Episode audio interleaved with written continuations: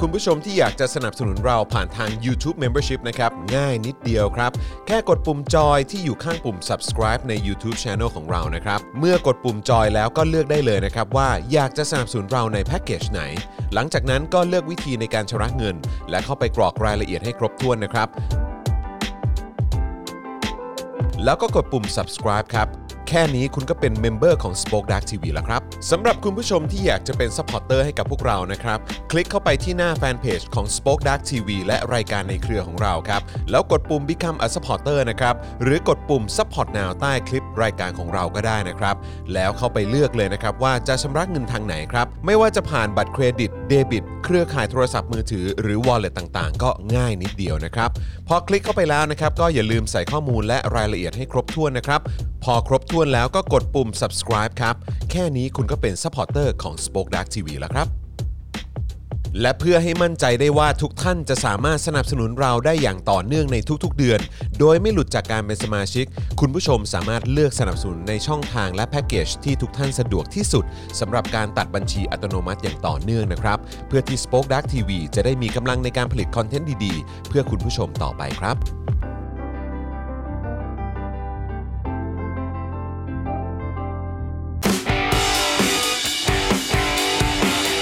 Daily Topics กับจอห์นวินยู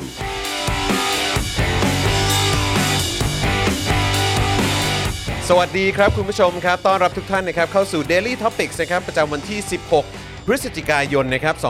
2564 นะครับ อยู่กับผม จอห์นวินยูนะครับ จอห์นคิปินทัช เอ้ย นะครับนะฮะแล้วก็แน่นอนนะครับวันนี้นะครับอยู่กับหนุ่มๆนะครับ แต่ว่า ครับ วันนี้มากันเอ่อเพิ่มเติมอีก 2 หนุ่มนะครับนะ ครั ฮะ บ คุณปาล์มนะฮะคุณ สวัสดี ปาล์ม ครับ เซอวิส คุณผู้ชมครับ อ่าสวัสดีนะครับ หรือคุณปาล์มบินมาโดนต่อยนะครับ ครับผม นะฮะตอนรับด้วยนะครับนะฮะแล้วก็อาจารย์แบงค์มองบนถอนหายใจไปพลางๆด้วยนะครับ สวัสดีครับ ส ส วัสวัส ดี ดี ค ค รั รับ บอาจารย์แบงค์ สวัส ครับ ดีอา ผ จาร ม ย์แบงค์นะครับผม สวัสดีคุณผู้ชมคุณผู้ฟังทุกท่านด้วยนะครับ ครับผม เฮ้ นะฮะ คุณจอห์นมีหนวดแล้ว อ่าใช่ อ่า ครับผมถูกต้องครับ หลังจากนี้ ะ จ ฮะ อนก็จะไม่โกนอีก แล้ว คือก็ต้องดูก่อนครับว่าจะโดนกดดันจากเด็กๆ หรือเปล่านะครับ อ๋อ คือหมายถึงว่าลูกๆกันนะฮะ ครับผม เออต้องมาลุ้นกันอีกทีนะครับนะฮะ ครับ อ่ะเดี๋ยวตอนนี้เดี๋ยวให้คุณปาล์มเอ่อคุยกับคุณผู้ชมก่อนสักครู่ เดี๋ยวผมขอเซตห้อง Clubhouse แป๊บหนึ่งนะครับ ได้เลยครับ นะฮะ เริ่มอย่างแรกเนี่ยนะครับ ในฐานะที่คุณผู้ชมก็เข้ามากันประมาณหนึ่งแล้วเนี่ยนะครับ เราก็ต้องประกาศก่อนเลยว่า ในสัปดาห์นี้เนี่ยนะครับ เมื่อวานคือวันจันทร์วันนี้คือวันอังคาร ครับ ผมได้ตัดสินใจแล้วครับ ว่า ว่าผมเนี่ยจะไม่หายไป สรุปว่าจะไม่ไปแล้วใช่ไห ผม มได้ตัดสินใจแล้วว่าผมจะไม่หายไป เออ ผมจะอยู่กับคุณผู้ชมทั้งสัปดาห์ โอ้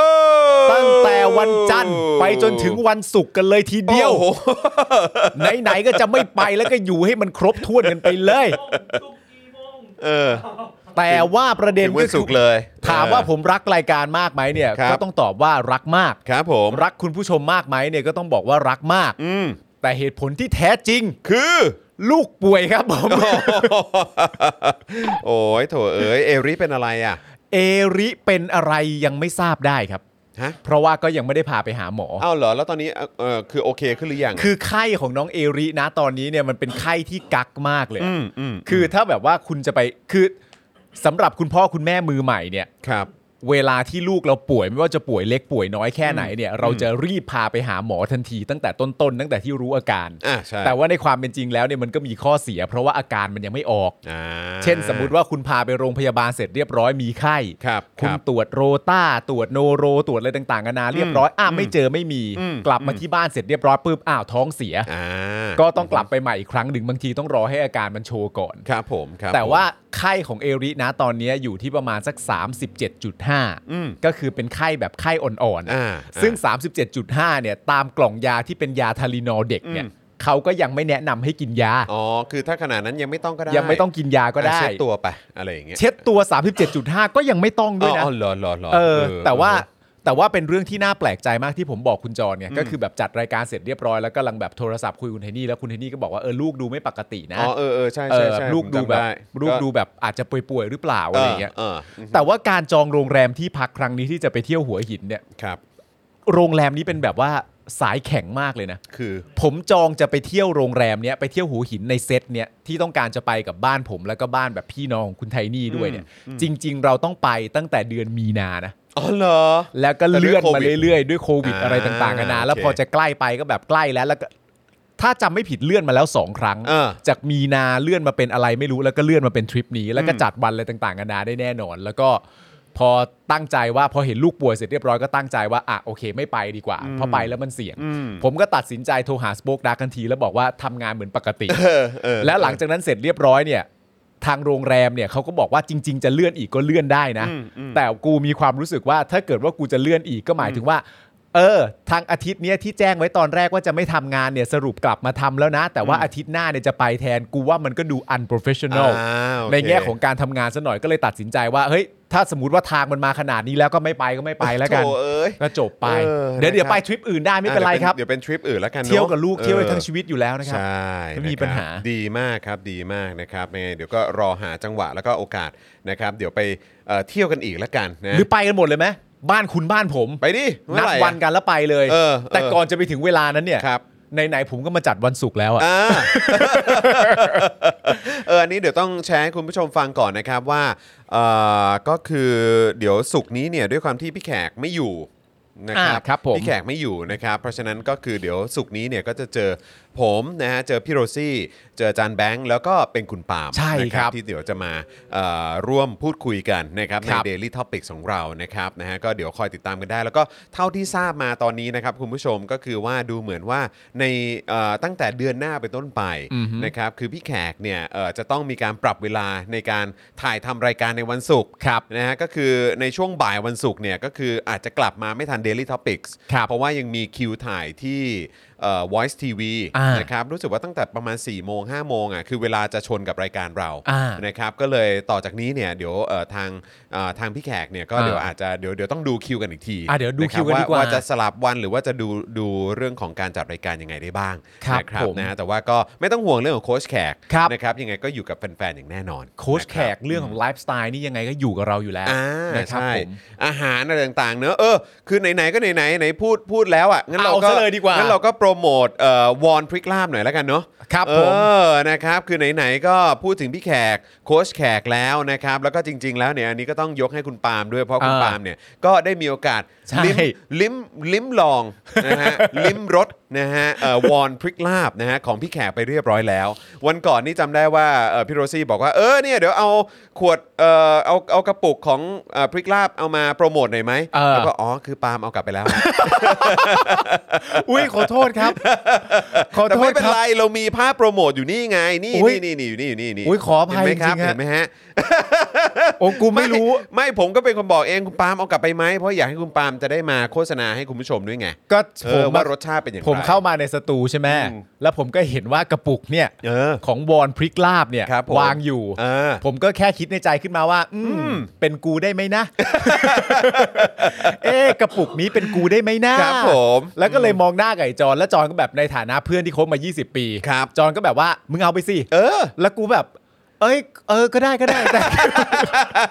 แต่กูจ้องอยู่นานแล้ว เออ นะ อ่า อ่ะเดี๋ยวบอกบอกก่อนดีกว่าว่าพิเศษอย่างไร อ่า สำหรับวอนอ่าพริกลาบบายโคชแขกนะครับ ครับ แล้วเดี๋ยวเรามาฟังรีวิวจากทางคุณปาล์มหน่อ ได้เลย กันนะครับนะฮะก็คือวอนพริกลาบบายโคชแขกเนี่ยนะครับถือว่าเป็นไอเทมสุดฮอตใหม่ล่าสุดเลยนะครับ ที่ทุกบ้านต้องมีคู่ครัว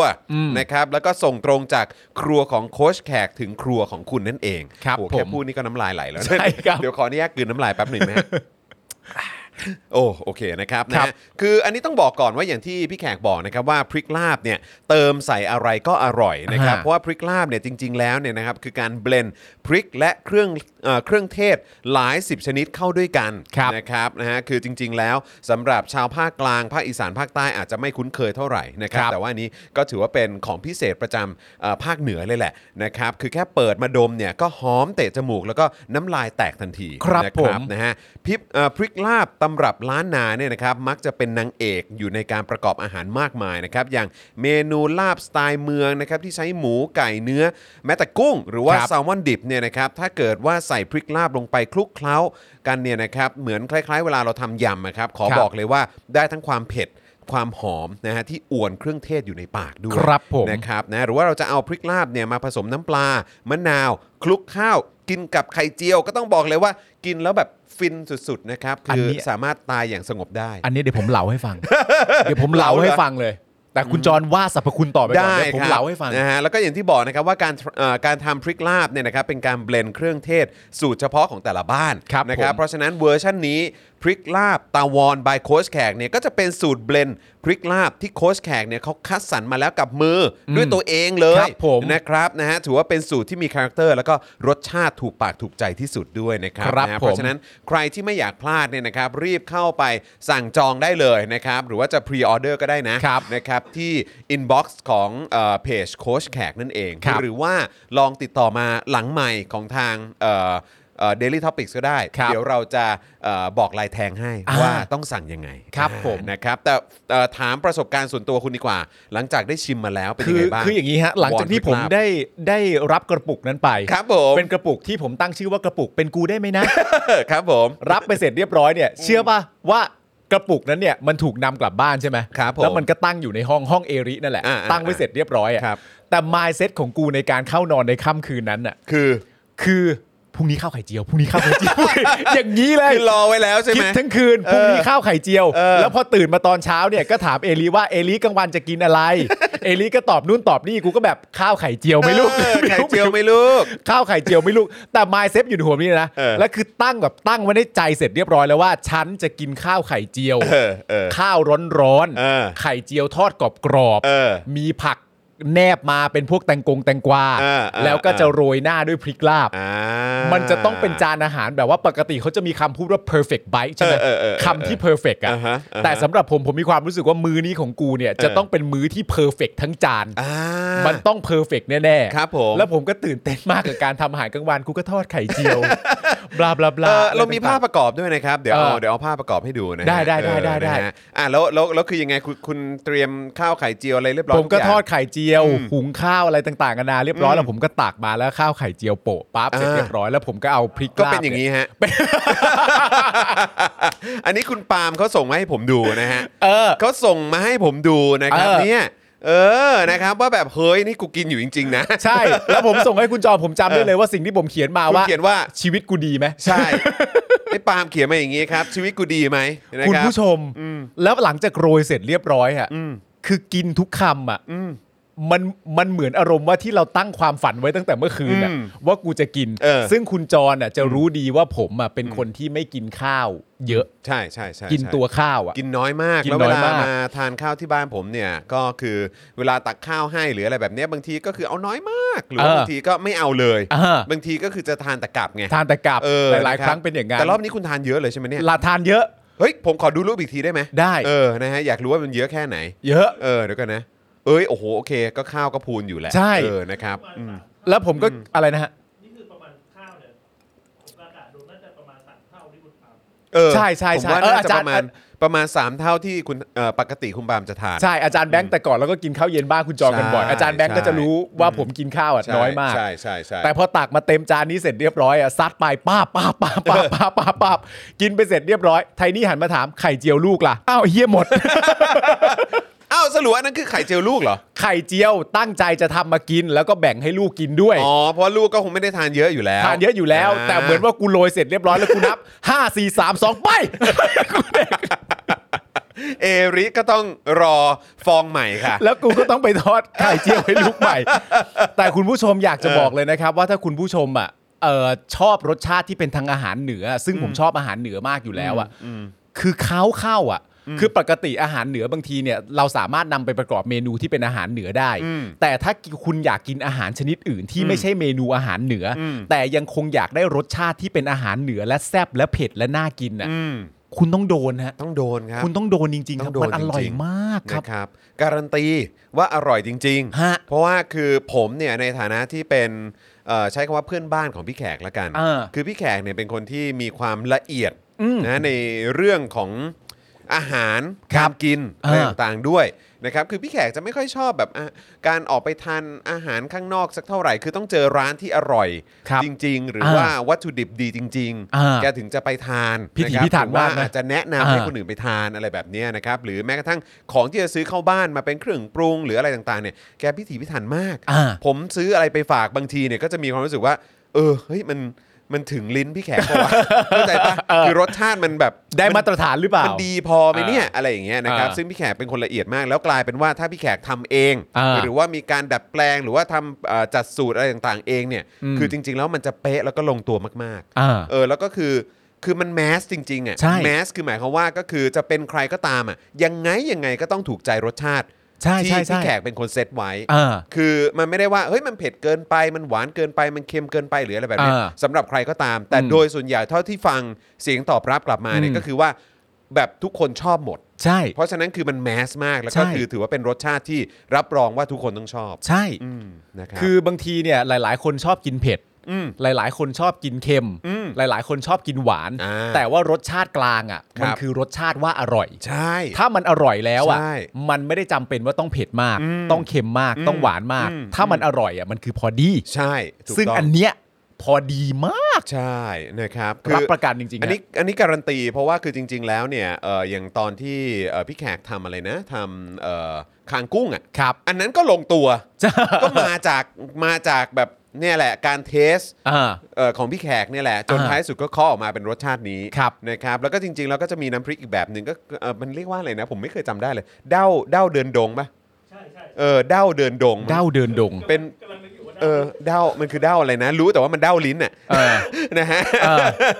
คือพี่แขกก็บอกว่าอุ้ยมันเด้าลิ้นมากเออวันนี้พ่อหมอพูดในเจอข่าวตื้นเขาบอกโอ้โหมันเด้าลิ้นจริงๆคุณผู้ชมผมกินทุกวัน เออ ซึ่งก็จริง อ่า ผมเดินไปบ้านเอ่อพ่อหมอทีไรก็เห็นตลอด วาง อ่า อยู่บนโต๊ะ แล้วก็น้อยลงทุกที ใช่ นะฮะเพราะว่าคือเติมตลอดเหมือนกัน ใช่ นะครับเพราะฉะนั้นคือตอนนี้มีน้ำพริก 2 แบบแล้วนะที่ อ่า สามารถสั่งได้ ครับ นะครับนะยังไงก็คอยติดตามละกันนะครับแต่ว่าใครที่ไม่อยากจะพลาดนะครับวอนพริกลาบบายโคชแขกเนี่ยนะครับรีบเข้าไปสั่งเลยนะครับผม ครับผม นะฮะแล้วก็จริง ๆ แล้วก็มีพวกแบบเอ่อเขาเรียกว่าอะไรนะพวกเอ่อน้ำยาล้างจาน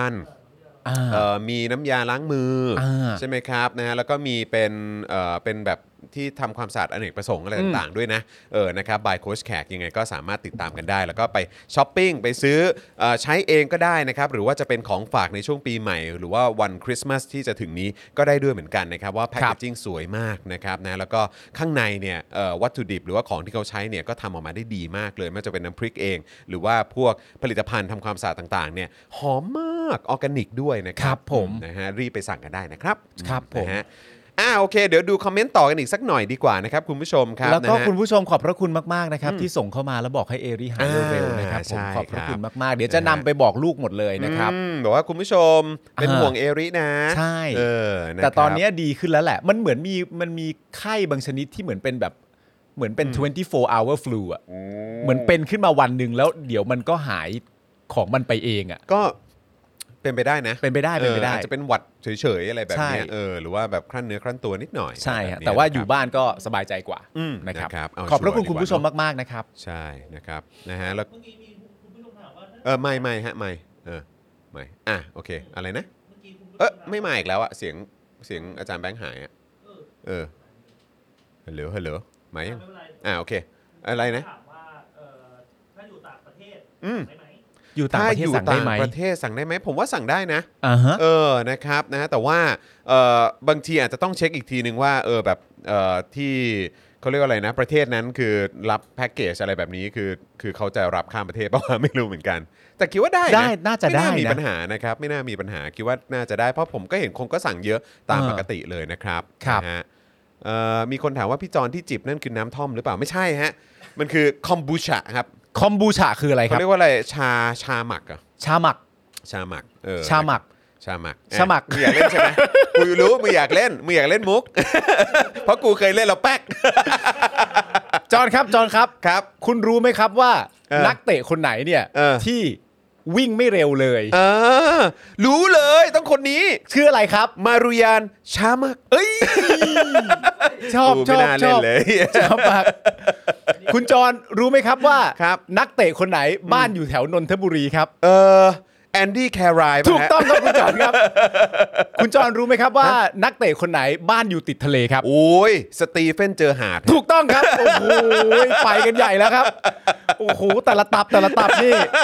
ต้องบอกว่าครีเอทที่เยี่ยครับผม ครับเอ่อคือ โอเค เดี๋ยวเมื่อกี้เอ่อคุณคอมเมนถามว่า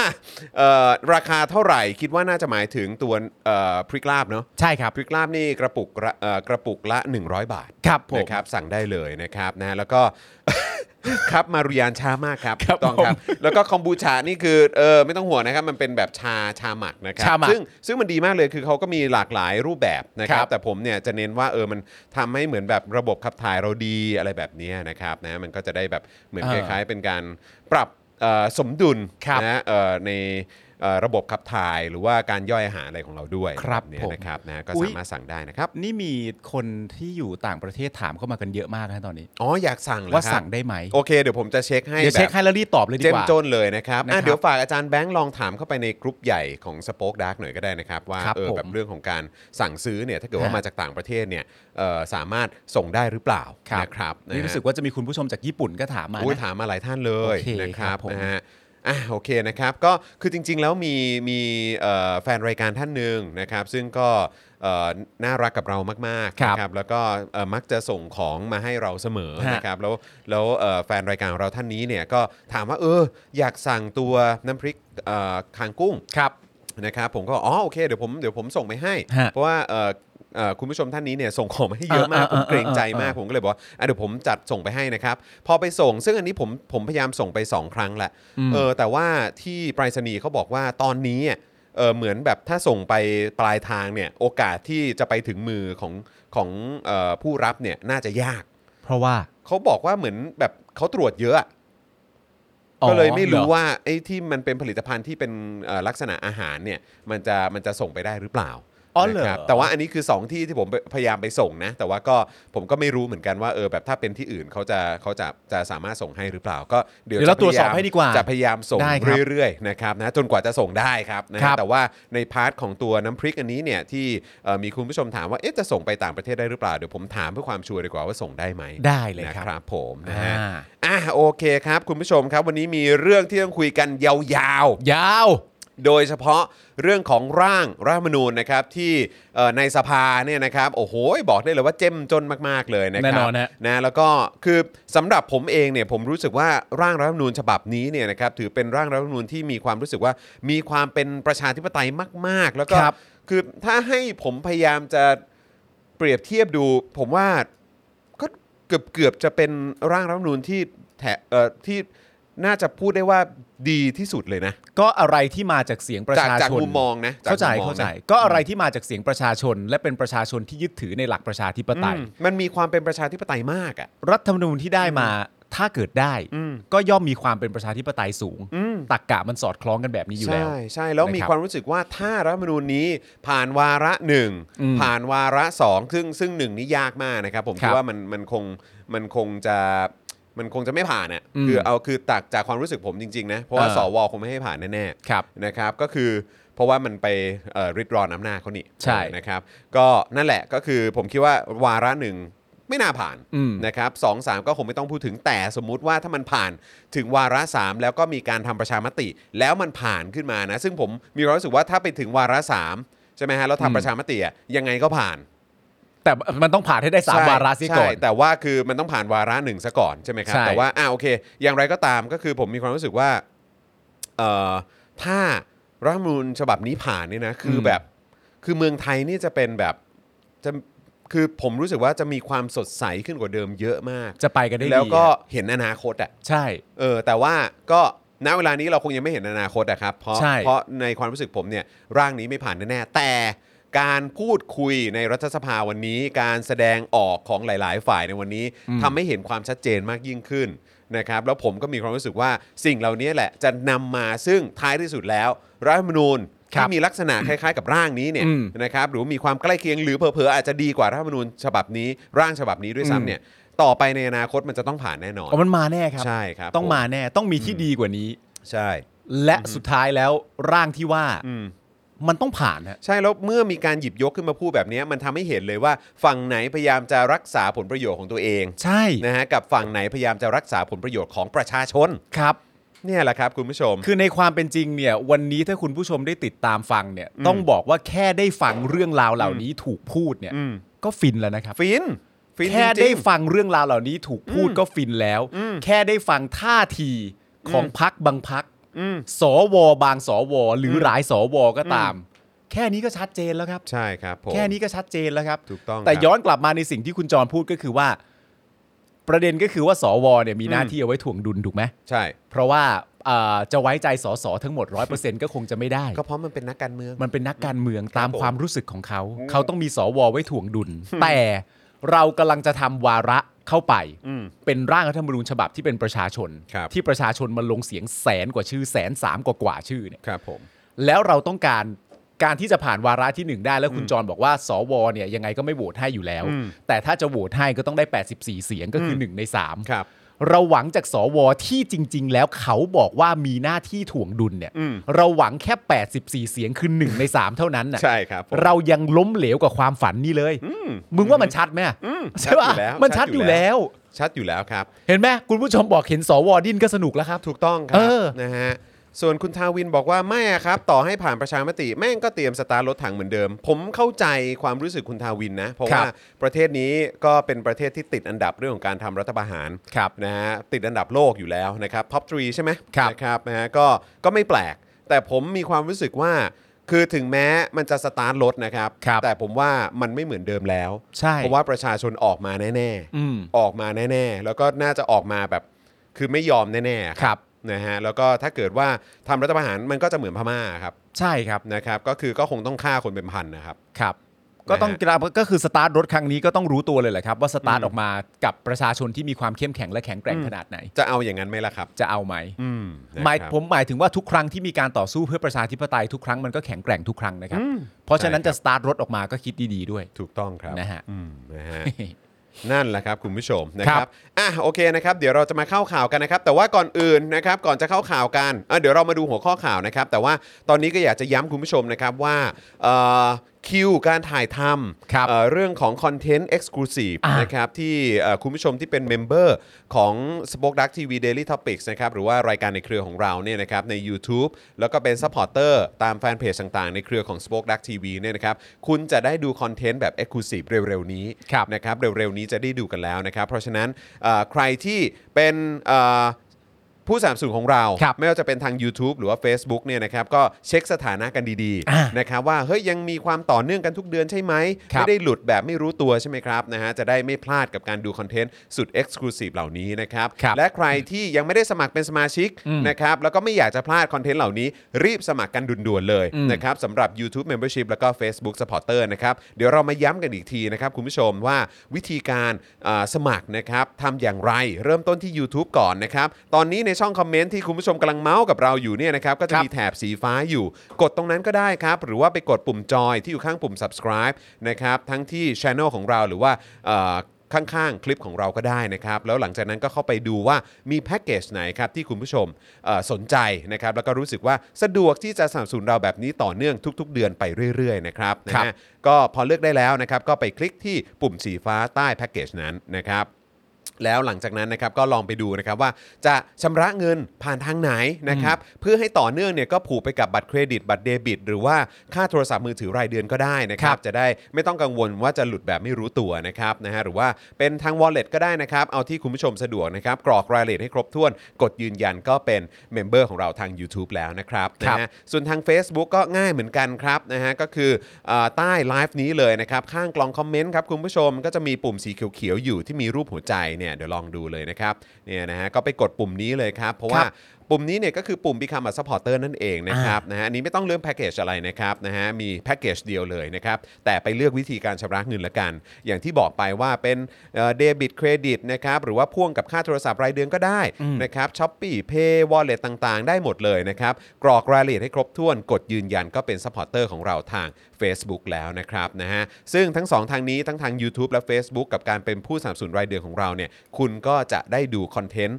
สุดพิเศษของเราด้วย ครับ นะ ผม ที่ต้องเป็นเมมเบอร์หรือเป็นซัพพอร์เตอร์เท่านั้นนะครับนะ ครั ฮะ บ คือเหตุที่เราต้องมาย้ำกันอีกทีนะครับคุณผู้ชม เพราะว่าตอนท้ายของแคมเปญของเรา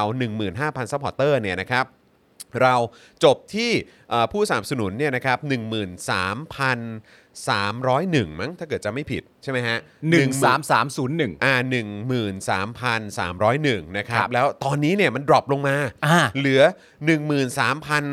เอ่อต้นๆนะฮะ อ่าฮะ เออหลักหน่วยนะฮะ ครับ เออ ผม นะครับนะฮะก็เลยตกใจกันเหมือนกัน น่าจะมีคุณผู้ชมหลุดออกไปเยอะแบบไม่รู้ตัว ครับ นะครับนะเราไม่อยากจะกลับไปสู่สถานการณ์หวาดเสียวอีกนะครับหรือว่าสถานการณ์ที่เราจะหายไปโดยไม่ได้ร่ำลาคุณผู้ชมนะครับนะฮะเพราะฉะนั้นใครที่ชื่นชอบในคอนเทนต์ของเรา อยากให้เรามีเนื้อหามีคอนเทนต์ให้คุณติดตามแบบนี้ต่อไปเรื่อยๆนะครับก็มาร่วมกันสนับสนุนเราแบบรายเดือนกันดีกว่านะครับ ครับผม นะฮะอ่ะโอเค เดี๋ยวเรามาดูหัวข้อข่าวกันหน่อยดีกว่านะครับ ได้ ก็ ครับ เดี๋ยวเราจะมาติดตามบรรยากาศปิยบุตรนะครับนะฮะอาจารย์ปิยบุตรนะครับแล้วก็ไอติมนะฮะคุณไอติมภริษนะครับนำทีมอภิปรายร่างแก้ไขรัฐธรรมนูญ หรือระบอบประยุทธ์ในสภาวันนี้นะครับ ครับ แล้วก็เดี๋ยวมาดูฟีดแบ็กนะฮะ ครั จาก บผม ทางสสนะครับที่เอ่อมาจากฝั่งรัฐบาล จากหลาย ๆ ฝ่ายฮะ นะฮะแล้วก็สวด้วย ครับ นะ ผม ว่าเขามีความคิดเห็น เออ นะครับแล้วก็มีทัศนคติอย่างไร ครับผม กับร่างฉบับประชาชนฉบับนี้นะค ค รั รับ บผม นะฮะแล้วก็เดี๋ยวเรามาดูกันด้วยนะครับว่า ความน่าสนใจนะครับหลักการแล้วก็เหตุผลสำคัญในร่างแก้ไขรัฐธรรมนูญ ฉบับเอ่อหรือระบอบประยุทธ์เนี่ยนะครับนะฮะมันมีเนื้อหาอะไรที่น่าสนใจบ้าง ครับ แต่ ผม บอกได้เลยว่าเมื่อคุณฟังเนื้อหาแล้วเนี่ยรับรองว่าคุณจะมีความรู้สึกว่า โอ้โหยรัฐธรรมนูญที่มีความเป็นประชาธิปไตยมันเป็นอย่างนี้นี่เอง เอางี้ดีกว่าครับคุณผู้ชมครับ ถ้าคุณผู้ชมฟังเนื้อหาทั้งหมดทุกข้อนะฮะ ครับ ของเอ่อ resolution เนี่ยนะครับผม คุณผู้ชมจะแปลกใจครับ ว่าทำไมถึงจะมีคนเถียงอันนี้ เออ อย่างนี้เลยนะฮะถ้าคุณผู้ชมฟังเสร็จเรียบร้อย คุณผู้ชมตกใจเลยว่า เออ และยิ่งยิ่งเกิดความชัดเจนในใจ อืม ว่า อ๋อ กูเข้าใจแล้วว่าคนที่จะเถียงร่างเนี้ยต้องเป็นคนยังไง ใช่ ชัดเลยฮะ เพราะมันแบบประชาธิปไตยประ ชั ชา ดเล ธิ ย ป ฮะ ไตยคือ โอ้โห ฉบับนี้มันโคตรประชาธิปไตยเลย แล้วคือถ้ายังมีคนค้านอีกเนี่ย เออ อกูรู้แหละว่ามึงค้านอะไรที่แบบนี้ด้วยเหรอ คืออารมณ์เนี้ย คือ ใคร มันมันประชาธิปไตยมากมึงค้าน ใช่ อะไรที่มันเป็นประชาธิปไตยขนาดนี้ได้ด้วยเหรอวะ คือถ้าใครค้านต้องใช้คำนี้จริงๆว่านั่นแน่เลยอะ เออนั่นแน่ นั่นแน่ แน่ กูว่าแล้วมึงต้องค้าน ชัดเจนฮะ เดี๋ยวเดี๋ยวเดี๋ยวมาฟังกันในข่าว เดี๋ยวรอดูครับนะฮะเจ้มจนมากเจ้มจนมากแล้วคือ ผมมีความรู้สึกว่าอันนี้อาจจะเป็นเหมือนแบบคล้ายๆ เป็นมาตรฐานก็ได้ที่ถ้าเรามีรัฐธรรมนูญฉบับต่อไป ซึ่งเป็นฉบับประชาชนหรือว่า อืม อาจจะเป็นฉบับที่สสรมาร่วมเขียนหรืออะไรก็ตามเนี่ย อันนี้น่าจะเป็นฉบับที่ควรจะวางเป็นแบบต้นแบบไว้อะ ใช่ เออนะครับมันควรจะออกมาแนวนี้ ครับ นะ ผม นะฮะแล้วก็เดี๋ยวมีประเด็นภูเก็ตคลายมาตรการนะครับเข้าจังหวัดนะครับ ซึ่งวันนี้วันแรกเนี่ยนะครับเขาบอกว่าไม่ต้องโชว์ผลโควิดนะครับให้โหลดแอปหมอพร้อม แสดงเมื่อเรียกตรวจเท่านั้นครับ เอ๊ะมันยังไงนะครับเดี๋ยวเรามาดูรายละเอียดกันนะครับ อ่าอ่าอ่า แล้วก็เดี๋ยวจะมีความคืบหน้าคดีของอดีตผู้กำกับโจ้ด้วยนะ กับลูกน้องนะครับว่าถึงไหนอะไรยังไงแล้วอืม นานแล้วนะครับ นานแล้วนะ ฮแล้วก็ทางอายการเขาว่ายังไง ครับ อะไรแบบนี้นะครับ อีกหนึ่งเรื่องที่น่าสนใจครับคุณผู้ชม การบินไทยครับ กำไร 9 เดือนครับ แตะ 50,000 ล้านครับ ครับ หลังปรับโครงสร้างหนี้ผลประโยชน์พนักงาน ไม่ง้อคลังเดินหน้ากู้เอกชน 2.5 หมื่นล้านนะครับ พร้อมจี้รัฐใช้หนี้นะครับ เพื่อคืนสภาพคล่องนะครับ อ่าน นะฮะซึ่งรัฐต้องใช้หนี้เรื่องอะไรเดี๋ยวมาดูกัน ครับ นะครับแล้วก็อีกหนึ่งเรื่องที่มันต่อเนื่องกันเนี่ย อืม ก็คือความสงสัยของสังคมนะครับที่ตั้งคำถามว่า เอ้า คนเขาไม่ได้เดินทางกัน เออ คนเขาไม่ได้บินกัน เออ แต่ทำไมการบินไทยถึงทำกำไรได้ถึง 5 0,000 ล้านล่ะ ใช่ นะครับ เดี๋ยวเราจะมาดู ไฟล์บินมัน มันไม่มี มันไม่มี คื อ่ะ คนไม่ได้เดินทางกันน่ะ เออ นะครับ ก็เดี๋ยวเราต้องมาดูกันว่าเฮ้ยหรือว่าเป็นเพราะขายปลาต้องโก เออได้กำไร 5 0,000 ล้านเลยเหรอ แต่ปาต้องโก อะไรแบบเนี้ย ผมขอคุยนะฮะ ครับ ขายดีจริง เออขายดีจริง ๆ ผมเห็นกระตาแล้ว นะครับ เห็นกระตาแล้วมันเปิดแถวบ้านคุณไทนี่ขายดีจริง แต่ว่าผมหาแถวนี้ไม่ค่อยเจอแล้วนะ เอาเหรอ คืมันเหมือนแบบผมผมก็ไม่รู้เหมือนกันว่าคือยังไงอ่ะคือหรือว่าเขาเขาไปเปิดแบบเหมือนหมดตรงนี้ปุ๊บแล้วก็ไปเปิดที่ใหม่หรืออะไรแบบนี้หรือเปล่าผมก็ไม่ชัวร์เหมือนกัน ไม่แน่ใจแต่ว่า คุณคุณผู้ชมลองแชร์เข้ามาได้ ได้ นะ ได้ เพราะว่า ได้ คือผมก็มีความรู้สึกว่าเออก็เห็นมันมีอยู่ช่วงหนึ่งที่มันฮิตไง ๆ ใช่ ที่มันที่มันแบบว่าโอ้โหคนแห่กันไปซื้อมาก ใช่ แล้วหลังจากนั้นก็ก็ดูเงียบๆไป เออ ผมก็เลยไม่แน่ใจว่าเอ๊ะมันเป็นเพราะมีการ แบบเหมือนไปเปิดร้านเป็นเป็นเหมือน pop up store อะไรแบบนี้หรือเปล่า เออ ผมก็ไม่ชัวร์เหมือนกัน เออ เออซึ่งถ้าคุณผู้ชมทราบแชร์มาหน่อยนะครับ อยากทราบครับ ครับ นะฮะ ผม เออมีคนบอกว่าปาต้องโกนี่อะไรฮะ profit เอ่อ profit 675เปอร์เซ็นต์ 675เปอร์เซ็นต์ เอ้า ขายดีอะ บอกมา ขายดี เออ กินอร่อยกินง่าย ครับขายดีก็แล้วไปเอ อ นะครับนะฮะได้กำไรจากการกู้มาเหรอ ไม่รู้เหมือนกันเดี๋ยว ไม่รู้ เดี๋ยว ไม่รู้ เดี๋ยวต้องดูนะครับนะฮะเออ แล้วก็วันนี้ก็เห็นเอ่อการชุมนุมของเอ่อขบวน อืม ขบวนการชุมนุมของเอ่อเหล่ารถบรรทุกด้วยนะ ใช่ เออนะครับ แถวยาวมาก อืม เส้นวิภาวดีนี่แน่นมากนะครับวันนี้ไปถ่ายเจอข่าวตื้นมาขากลับมานี่โอ้โหย ครับ ยังวิ่งกันอยู่เลยอ่ะ พอดี เออ เป๊ะเลยนี่ อะไรนะ พอดีเป๊ะ ออกมา ใช่ฮะ เจอเลย ออกมาปุ๊บเจอเลยดีนะขึ้นโทเวย์ คือรู้เลยว่าถ้ากูวิ่งข้างล่างเนี่ย ใช่ กูไม่น่าจะกลับมาจัดรายการทันหรือไม่มีเวลาเต็มตัว เออ เออชัวร์ฮะอืม นี่เวลาขึ้นโทเวนี่ผมซื้อบัตรนี้ด้วยนะ อ๋อแบบที่เป็น บัตร ขารียก โทเวย์ แบบคูปองใช่ไหม แบบคูปอง เวลาสั่งก็เทพมาก แต่แม่งแพงแพงๆเนอะ ไม่แต่มันถูก คือห ก ม ว่าย ไง คือก็ถูกก็คือ เออ ถูกเท่าไหร่เออประมาณ 5%เ ถูกกว่าประมาณ5%เปอร์เซ็น อ ต์ อใช่แต่ว่า ใช่ คือค่าโทเวย์แพงมาก แพงมากครับ แปดสิบบาทคุณผู้ชม ใช่จริง ๆ อ่ะ เดือนนี้ตัดใจขึ้นนะฮ ะ ใช่ เพราะว่าคือไม่งั้นกลับมาไม่ทันนะ ใช่ เออ ผมว่าต้องเลือกเวลาออกจากบ้านเลยอะ เออ แต่แบบว่าถ้าสมมติว่าถ้าอยากใช้เวลาอยู่กับลูกนาน อืม ๆ แล้วจะมาให้ทัน ครับผม ก็ต้องโทรเวย์ ครับผม ซึ่งส่วนมากก็โทรเวย์ ครับผมก็มันจำเป็นนะเนาะ จำเป็น ออ จำเป็น นะครับแปลกแปลกๆเนอะเออ เออ กับสิ่งที่คนไทยต้องเจอนะครั ใช่ บ ครับ นะฮะคุณช้าแครีสวัสดีนะครับนะฮะคุณไมเคิลสวนเมธานนท์ด้วยนะครับ คุณโรโบสควาสนะครับสวัสดีนะครับนะฮะทักทายทุกท่านเลยนะครับ ครับผม เออนะฮะกลัวเดี๋ยวจะทักทายไม่ครบทุกคนนะครับ เราเห็นทุกๆคอมเมนต์เลยนะครับ คุณ Dust Underfoot นะฮะสวัสดี Dust นะครับ Underfoot นะฮะ คุณชัยรัตน์สวัสดีครับ สวัสดีครับ นะฮะ อ่ะโอเค คุณผู้ชม ผมคิดว่าน่าจะพร้อมกันแล้วนะครับ เรามาลุยข่าวของเรากันเลยดีกว่านะครับ ครับ เริ่มต้นกันนะครับ เดี๋ยวกันนะ คุณวราวุฒิบอกว่าวันนี้ดูข่าวพาดหัวเอ่อปตททำเท่เลยครับ อวดกำไรหลายเดือน อ๋อ อเหรอครับ ผมนะฮะก็ครับ ครับก็ ครับก็ปตทครับ ปตทก็ต้อง นะ อ ฮะ วดกำไรสิค ครับรับผมนะฮะ รวยฮะ อืมนะฮะ อ่ะ คราวนี้มาที่ประเด็นร่างแก้ไขรัฐธรรมนูญนะครับฉบับ มา หรือระบอบประยุทธ์กันดีกว่านะครับ ครับ ในวันที่ 16 และ 17 นะครับ ก็คือวันนี้แล้วก็วันพรุ่งนี้นะครับ รัฐสภามีกำหนดนัดพิจารณาร่างแก้ไขรัฐธรรมนูญจากกลุ่ม resolution นะครับ ครับ ที่มาจากการเข้าชื่อของประชาชน ผู้มีสิทธิ์เลือกตั้งจำนวน 1 3 0 0 0 0 5,000 รายชื่อใน ครับ วาระแรกนะครับ ก็คือขั้นของการรับหลักการนั่นเอง ย้ำอี นะค ก บ ครั้งนะครับว่านี่เป็นการเข้าชื่อของประชาชนผู้มีสิทธิ์เลือกตั้งนะ ถึง 135,000 รายชื่อเลยนะครับ ถูกต้องครับ นะฮะซึ่งก็คือ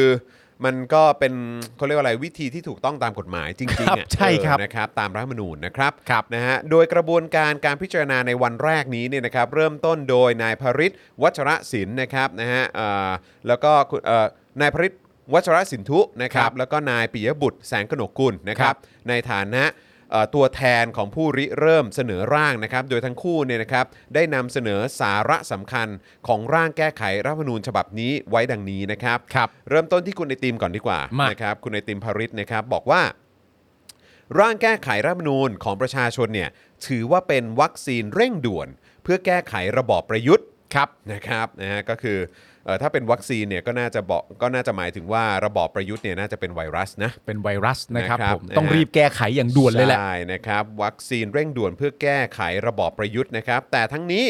ในเนื้อหาเนี่ยไม่ใช่ความพยายามเพื่อเอาชนะทางการเมือง ครับ ขอให้สมาชิกรัฐสภาเปิดใจ อืม ก็คือหมายถึงสสและก็สวเนี่ยร่วมกันเปิดใจนะครับพร้อมระบุว่าเนื้อหาที่เสนอเนี่ยไม่ได้ต้องการโจมตีใครในฐานะบุคคล ครับ แต่ต้องการรื้อระบบที่ไม่เป็นธรรม อืม ไม่ต้องการให้ประชาชนเสียเปรียบ โดย 1 คนต้องมี 1 สิทธิ์ 1 เสียงเท่ากัน ครับ เพื่อกำหนดอนาคตของประเทศนะครับ ครับผม นะฮะซึ่งคนในทีมก็บอกว่า ขอให้ไว้วางใจประชาชน อืม โหวตรับหลักการเพื่อสร้างระบบการเมืองที่ไว้วางใจประชาชน ครับ แม้จะไม่เห็นด้วยกับสิ่งที่เสนอ ขอให้เลือกไว้วางใจประชาชนครั้งเดียวครับ ครับ ในการออกเสียงประชามติ อืม หากร่างรัฐธรรมนูญฉบับนี้ ผ่านรัฐสภาในวาระสาม ครับ หากคิดว่าเลวร้ายหรือแย่ อืม ขอให้ไว้วางใจประชาชน ครับ ให้คว่ำด้วยเสียงของประชาชน อืม นะครับ นอกจากนั้นในการอภิปรายเนี่ยตนขอให้หยุดนำข้ออ้างว่า รัฐธรรมนูญฉบับปัจจุบัน ผ่านการออกเสียงประชามติ 16 ล้านเสียงว่าเป็นเสียงส่วนใหญ่นะครับ หยุดพูดหยุดอ้างข้อมูลเหล่านี้ได้แล้ว คือซึ่งมันก็เป๊ะแล้วก็ตรงอย่างที่คุณไอติมพูดจริงๆ ใช่ครับ นะครับ ก็คือเฮ้ยเอ่อรัฐธรรมนูญเนี่ยมันเป็นกฎหมายสูงสุดของประเทศ อ่า มันเป็นกฎหมายสูงสุดของประเทศ อืม ถ้าสอสอและสอวอนะฮะสอสอบางส่วน อืม และสอวอทั้งหมด นะฮะไม่เห็นด้วย หรือสอวอส่วนใหญ่ก็ได้อะสอวอส่วนใหญ่ก็ได้ อะ สวทั้งหมดแหละไอ้เฮีย เออสอวอส่วนใหญ่สอวอ อ่ะสวส่ ส่ว วน น ให ให ญ่ ญ่ต้องต้องให้ความเป็นธรรม สวโดยมาก เออสอวอโดยมาก เออ นะครับ แล้วก็ เออนั่นแหละ สวโดยมากเนี่ย เออ เออคือสสบางส่วน สวโดยมาก ไม่เห็นด้วย ไม่โอเค หรือ ไม่ คิด ช ว่า อบ หรือคิดว่าเลวร้าย หรือคิดว่าเลวร้าย หรือคิดว่ามันจะเป็นการล้มล้างหรืออะไรก็ตามเนี่ย อืม นะครับ หรือสร้างปัญหาอะไรก็ตาม ก็แล้วแต่พวกคุณ อ่า แต่ว่าคุณควรจะรับหลักการไว้ก่อน ใช่ นะครับแล้วก็ให้มันผ่านซะ อืม นะครับแล้วก็ให้มันไปจบจนถึงวาระสาม อืม เพื่อให้มันเป็นการตัดสินใจของประชาชนทั้งประเทศ ใช่ คือไม่ใช่ว่าให้สอสอ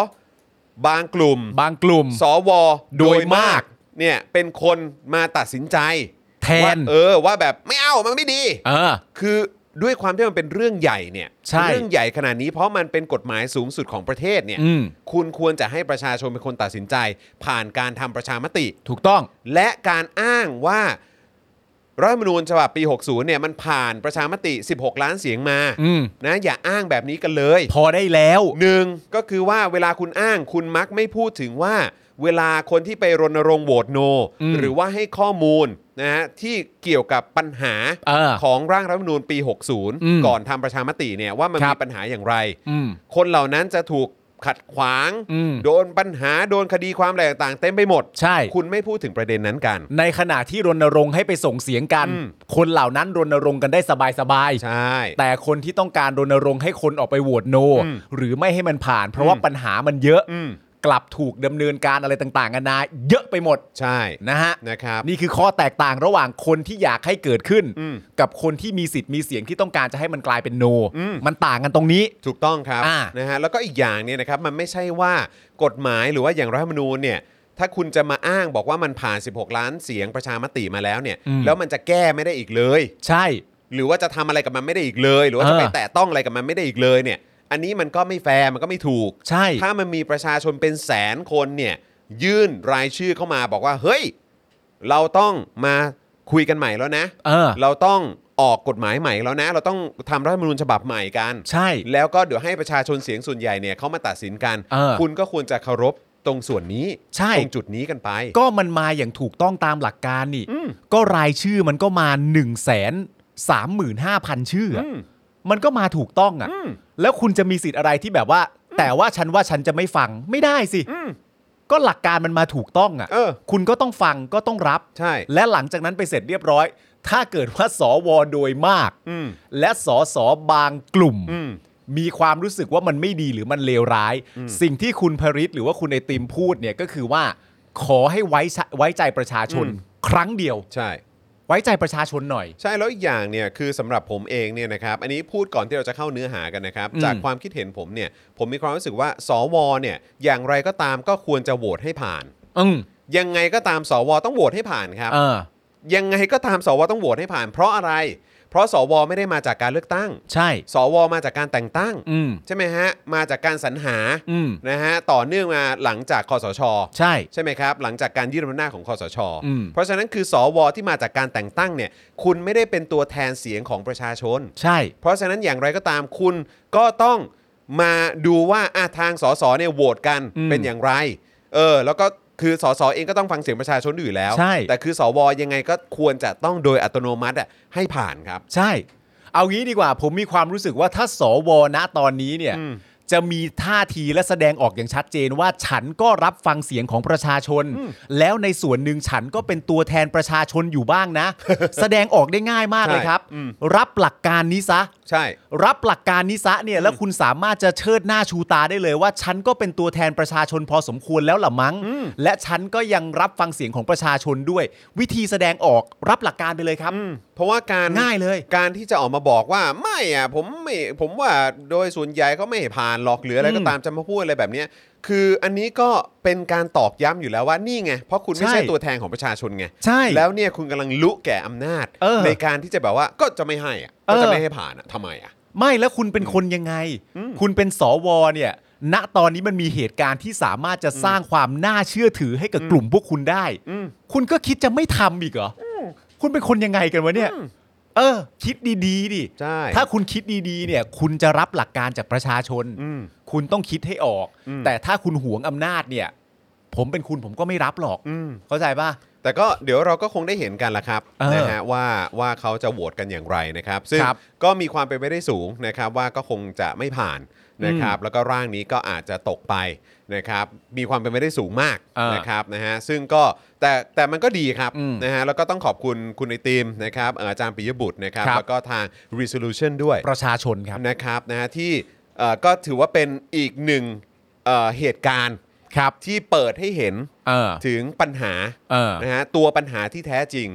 นะฮะของประเทศ ใช่ นะครับ และในประ ซึ่ง อ่ะ มี คุณก่อน ใครบ้างก็ ครับ เราก็น่าจะเห็นกันนะครับ แล้วในประโยคนี้ผมสะใจมากเลยนะ ผมไม่แน่ใจว่าคุณไอติมเนี่ยเขาต้องการจะพูดออกไปทางแนวนี้หรือเปล่า อืมอืม แต่ว่าเอ่อร่างแก้ไขรัฐธรรมนูญของประชาชน ถือว่าเป็นวัคซีนเร่งด่วนเพื่อแก้ไขระบอบประยุทธ์ อืม แต่ทั้งนี้เนี่ยในเนื้อหาไม่ใช่เป็นความพยายามเพื่อเอาชนะทางการเมือง อืม แปลไทยเป็นไทยว่าอะไรรู้ไหมฮะ อืม ไม่มีความจำเป็นต้องเอาชนะกันทางการเมือง เพราะระบอบประยุทธ์อ่ะ อืม มันเลวร้ายกว่านั้น ใช่ มันเลวร้ายกว่า มันเลวร้ายเกินกว่าว่าจะแก้หรือจะไม่แก้ เพื่อแค่จะเอามาชนะทางด้านการเมือง มันเลวร้ายกว่าการเมือง ใช่ มันเลวร้ายไปจนถึงขนาดปากท้องและชีวิตของคนในประเทศ ใช่ ไม่ต้องมาเอาชนะกันเรื่องการเมือง แล้วจะทำตัวเป็นแก้ระบอบประยุทธ์หรอกครับ อืม ระบอบประยุทธ์มันเลวร้ายกว่านั้น จนยังไงมันก็ต้องแก้อยู่แล้ว อืม นะฮะ ถูกต้องครับผมนะฮะอ่ะโอเคนะครับคราวนี้นะครับก็อย่างที่คุณเอ่อไอติมบอกไปนะครับว่าเฮ้ยจะให้มันคว่ำนะครับหรือให้มันไม่ผ่านหรือว่าให้ร่างฉบับนี้มันต้องตกไปเนี่ยให้ประชาชนเป็นคนตัดสินใจเถอะ ครับ นะครับ อย่ามาเหมือนแบบคล้าย ๆ แบบเหมือนเหมือนตัดตัดเตะเตะตัดขากันก่อนนะครับ ใช่ นะควรจะให้การตัดสินใจเป็นของประชาชนอย่างแท้จริงนะ ครั ค บ รับนะฮะแล้วก็เลิกอ้างกันได้แล้วไอ้เรื่องว่าผ่านประชามติ 16 ล้านเสียงอะนะครับ ครับ นะฮะเขาบอกว่าหากอยากวัดจริง อืม ๆ ขอให้รับหลักการ เพื่อดูผลการลงประชามติที่เกิดขึ้น ครับ หากเลือกตัดหน้าประชาชน อืม ไม่รับหลักการ การอภิปรายจะถูกบันทึกในประวัติศาสตร์การเมืองไทย ไม่ใช่แค่การคัดค้านกลุ่ม resolution แต่คือการไม่ไว้วางใจประชาชน ผู้มีฐานะเป็นผู้มีอำนาจสูงสุดในประเทศนี้ ใช่ ใช่ไหมฮะ นะครับ อืมนะครับ อันนี้มันไม่ใช่การคัดค้านกลุ่มนะ ใช่ เพราะกลุ่มที่ว่าเนี่ยนำเสียงของประชาชนมาเสนอ ถูก มันเป็นประชาชนนะฮะ อืม มันไม่ใช่เป็นการต่อสู้กับกลุ่มนะครับ รู้ตัวปะเนี่ย รู้ปะเนี่ย รู้ตัวกันบ้างปะเนี่ย นะครับนะฮะหลังจากนั้นครับหลังจากที่คุณไอติมเอ่ออภิปรายไปแล้วนะครับเอ่อก็มาถึงคิวของอาจารย์ปิยบุตร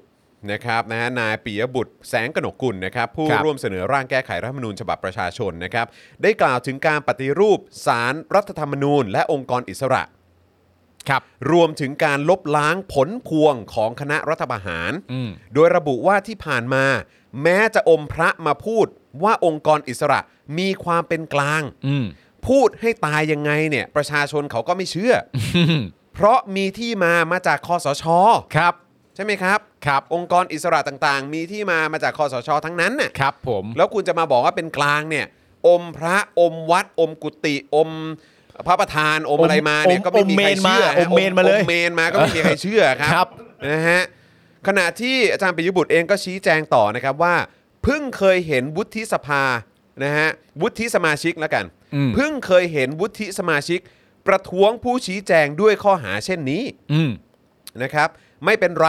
ประชาชนจะพิจารณาเองว่า สวแบบนี้ควรมีสภาเดี่ยวเออสวแบบนี้เนี่ยควรจะ อยู่ในสภาหรือไม่นะค ค รั รั บบ ผม นะฮะแล้วก็รัฐสภาควรจะเป็นสภาเดี่ยว หรือสภาคู่กันแน่ ครับผม นะครับซึ่งผมเข้าใจว่าเหตุการณ์นี่มันคือเหตุการณ์ของชื่ออะไรนะเอ่อรัตนวราหะนั่นปะ อ่า ใช่ไหม ใช่ จานแบงค์ คุณอะไรนะ เอ่อที่เป็นคลิปของสวที่บอกว่าอาจารย์ปิยบุตรอ่ะ เออ เอ่ออันนั้นไงอันที่สองไง เออ เออเปิดสิอืมข เอามาดู อยค กัน รับ หน่อยสิ อันที่สองไม่ใช่เหรอครับ หรืออันแรกอืม อ่า อ่าเริ่มเริ่มใหม่เริ่มใหม่ แจง ขอประท้วงผู้ที่กำลังแหมไม่อยากจะพูดว่า ชี้แจง เท็จ ในการที่สวทำหน้าที่ อย่างน้อย กิตติศักดิ์อืม สวเนี่ยมาตามรัฐธรรมนูญ แต่คนที่กำลังอภิปรายนั้น แต่ไม่ได้มา ไม่ จากประ ส ชาชน ม นะ ควรที่จะ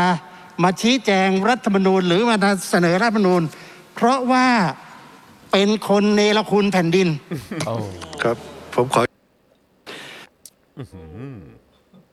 ก็พูดแบบเนี้ยนะครับ แล้วอีกอันคืออะไรฮะ อืม จากรัตนวราหะ ขอถอนคำว่าผู้ที่นำเสนอร่างรัฐธรรมนูญนั้น จากเนรคุณแผ่นดินเป็นคนที่ต้องการล้มสถาบัน ผมขอ ครับ ท่านไปใหญ่นะครับ ขออนุญาตครับ ท่านไม่ต้องประท้วงผมจัดการเขาแล้วนะครับ เชิญท่านถอน ท่านประธานต้องต้องถอนประโยคเมื่อกี้ใหม่เลย ท่าทั้งสองประโยคครับ ครับท่านประธานต้องวินิจฉัยให้ถอนนะครับ ครับวินิจฉัยให้ถอนครับ เชิญท่านกิติศักดิ์ยืนขึ้นและถอนถอนประโยคนั้นทั้งสองประโยคนะครับ ประโยคไหนครับท่านประธานครับ ประโยคที่ท่านพูดผมยังจำไม่ได้เลย ผมรู้สึกว่าไม่สมควรเนี่ยท่านพูดได้ทำร้องครับ ผมก็แทบจำไม่ได้นะว่าผมประท้วง ท่าน แต่ ต้อง ว่า จำได้ครับ ท่านเป็นคนประท้วง ก็ถอนก็ได้ครับ ครับ ถอนคำว่าผู้ที่ต้องการจะล้มสถาบันพระมหากษัตริย์ครับ ครับ ท่านถอนนะครับ จบแล้วนะครับ คราวนี้ผมจะวินิจฉัยที่ท่านมาห้ามผู้อภิปรายนะครับ ผู้อภิปรายกำลังชี้แจงสิ่งที่ท่านสมาชิกสอบถาม ดังนั้นไม่มีอะไรผิดข้อบังคับนะครับ เชิญท่านต่อครับ ขอบพระคุณครับ ท่านประธานครับ ก็ นั่นแหละครับ ก็น่าจะเป็นประโยชน์ที่อาจารย์ปิยบุตรบอกนะครับว่าเพิ่งเคยเห็นวุฒิสมาชิกประท้วง ผู้ชี้แจงด้วยข้อหาเช่นนี้ ไม่เป็นไรประชาชนจะพิจารณาเองว่าสสแบบนี้ควรมีสภาเดี่ยวหรือสภาคู่ ผมว่าก็ชัดเจนนะ ก็ชัดเจนเนาะ คุณผู้ชมฮะ เมื่อสักครู่เนี้ยคือกิตติศักดิ์กิตติศักดิ์เนี่ยคือสว อืมที่มาจากการแต่งตั้ง ที่มาจากการแต่งตั้ง ไม่ได้มาจากประชาชน ไม่แล้วคุณผู้ชม ก็ ก็เห็นกันอยู่อะฮะ ผมไม่รู้จะพูดอะไรฮะก็ก็เนี่ยฮะก็ก็คนคนอย่างเงี้ยฮะคนอย่างที่คุณผู้ชมเห็นเมื่อสักครู่เนี่ยนั่นน่ะสว นึกออกไหม แล้วก็ มันแค่นั้นเลย อยากจะเป็นสวผู้ทรงเกียรติมากนะครับ ใช่ฮะ อยากจะมีตำแหน่ง อยากจะมีอำนาจในการเลือกนายกอะไรต่างๆ อยากมีอยากมีนะครับ แต่ เออ ปัญหาคืออะไร ปัญหาคือมันไม่ได้มาจากประชาชน เออ เพราะฉะนั้นยังไงก็ตามการคงอยู่หรือการมีอยู่ของสว 250 คนเนี่ยนะครับ ตราบใดที่ 250 คนนี้ยังอยู่เนี่ยนะยังไงก็ตามก็ไม่เป็นประชาธิปไตย หรือคุณไม่สามารถพูดได้ว่า ประเทศนี้มีความเป็นประชาธิปไตยไม่ อืม ประเทศนี้ไม่ได้มีความเป็นประชาธิปไตย ตราบใดที่ 250 คนที่มาจากการแต่งตั้ง ไม่ได้มาจากเสียงประชาชนเนี่ยนะครับนะฮะยังคงอยู่ในรัฐสภา ก็เป็นประชาธิปไตยไม่ได้ครับ แล้วก็เหมือนที่คุณไอติมพูดอีกอันหนึ่งน่าสนใจมากก็คือว่า เฮ้ย ถ้าเกิดต้องบอกว่าสวเนี่ยจำเป็นต้องมี เพราะเป็นตัวแทนจากเอ่ออาชีพต่างๆเนี่ย เออ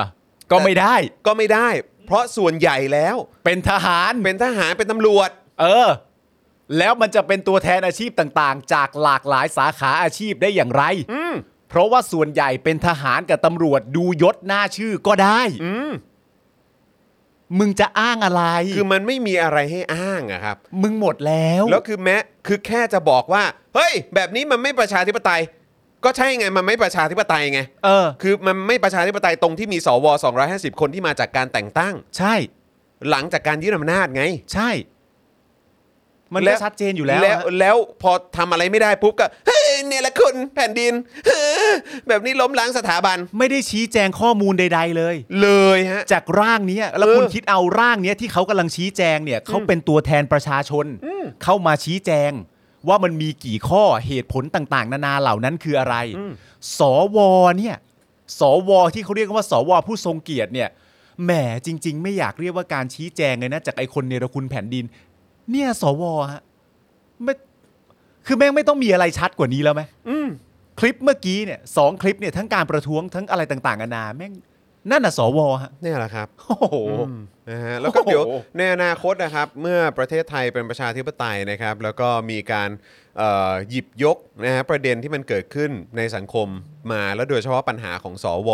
วุฒิสมาชิกต่างๆ ในยุคนี้เนี่ยนะครับ คลิปเหล่านี้เนี่ยแหละครับ ลูกหลานก็จะได้เห็นกัน แล้วก็จะได้รับการจารึกกันไปนะครับว่าเนี่ยแหละครับสวนะครับที่มาจากรัฐธรรมนูญ60เนี่ยแหละครับนะครับผมนะฮะ นะครับ อ่ะ คราวนี้เมื่อสักครู่นี้ก็เป็นการเอ่ออภิปรายจากฝั่งของอาจารย์ปิยบุตรนะครับ แล้วก็คุณไอติมนะครับในฐานะผู้ที่นำเสนอเนาะนะครับ คราวนี้ก็มีฝั่งเ อันนี้คุณเอาไหม อันไหนเอ่ย อันตรงหน้าหน้าสี่เนี่ย ตรงไหนอ่ะ เดี๋ยวกันนะ คุณมีหน้าสี่ปะ เฮ้ย ผมข้ามไปปะเนี่ย ใช่ใช่ ขออภัยฮะ คุณข้ามไปหนึ่งหน้า อุ้ยขอโทษขอโทษขอโทษ ครับ ผม เออ มันมีของอาจารย์ปิยบุตรอยู่ เอ้ยของผมหายปะเนี่ย ผมหายไปแผ่นหนึ่งอาจารย์แบงค์ อ๋อเหรอ เฮ้ยขอโทษครับ ครับ ขออภัย ผม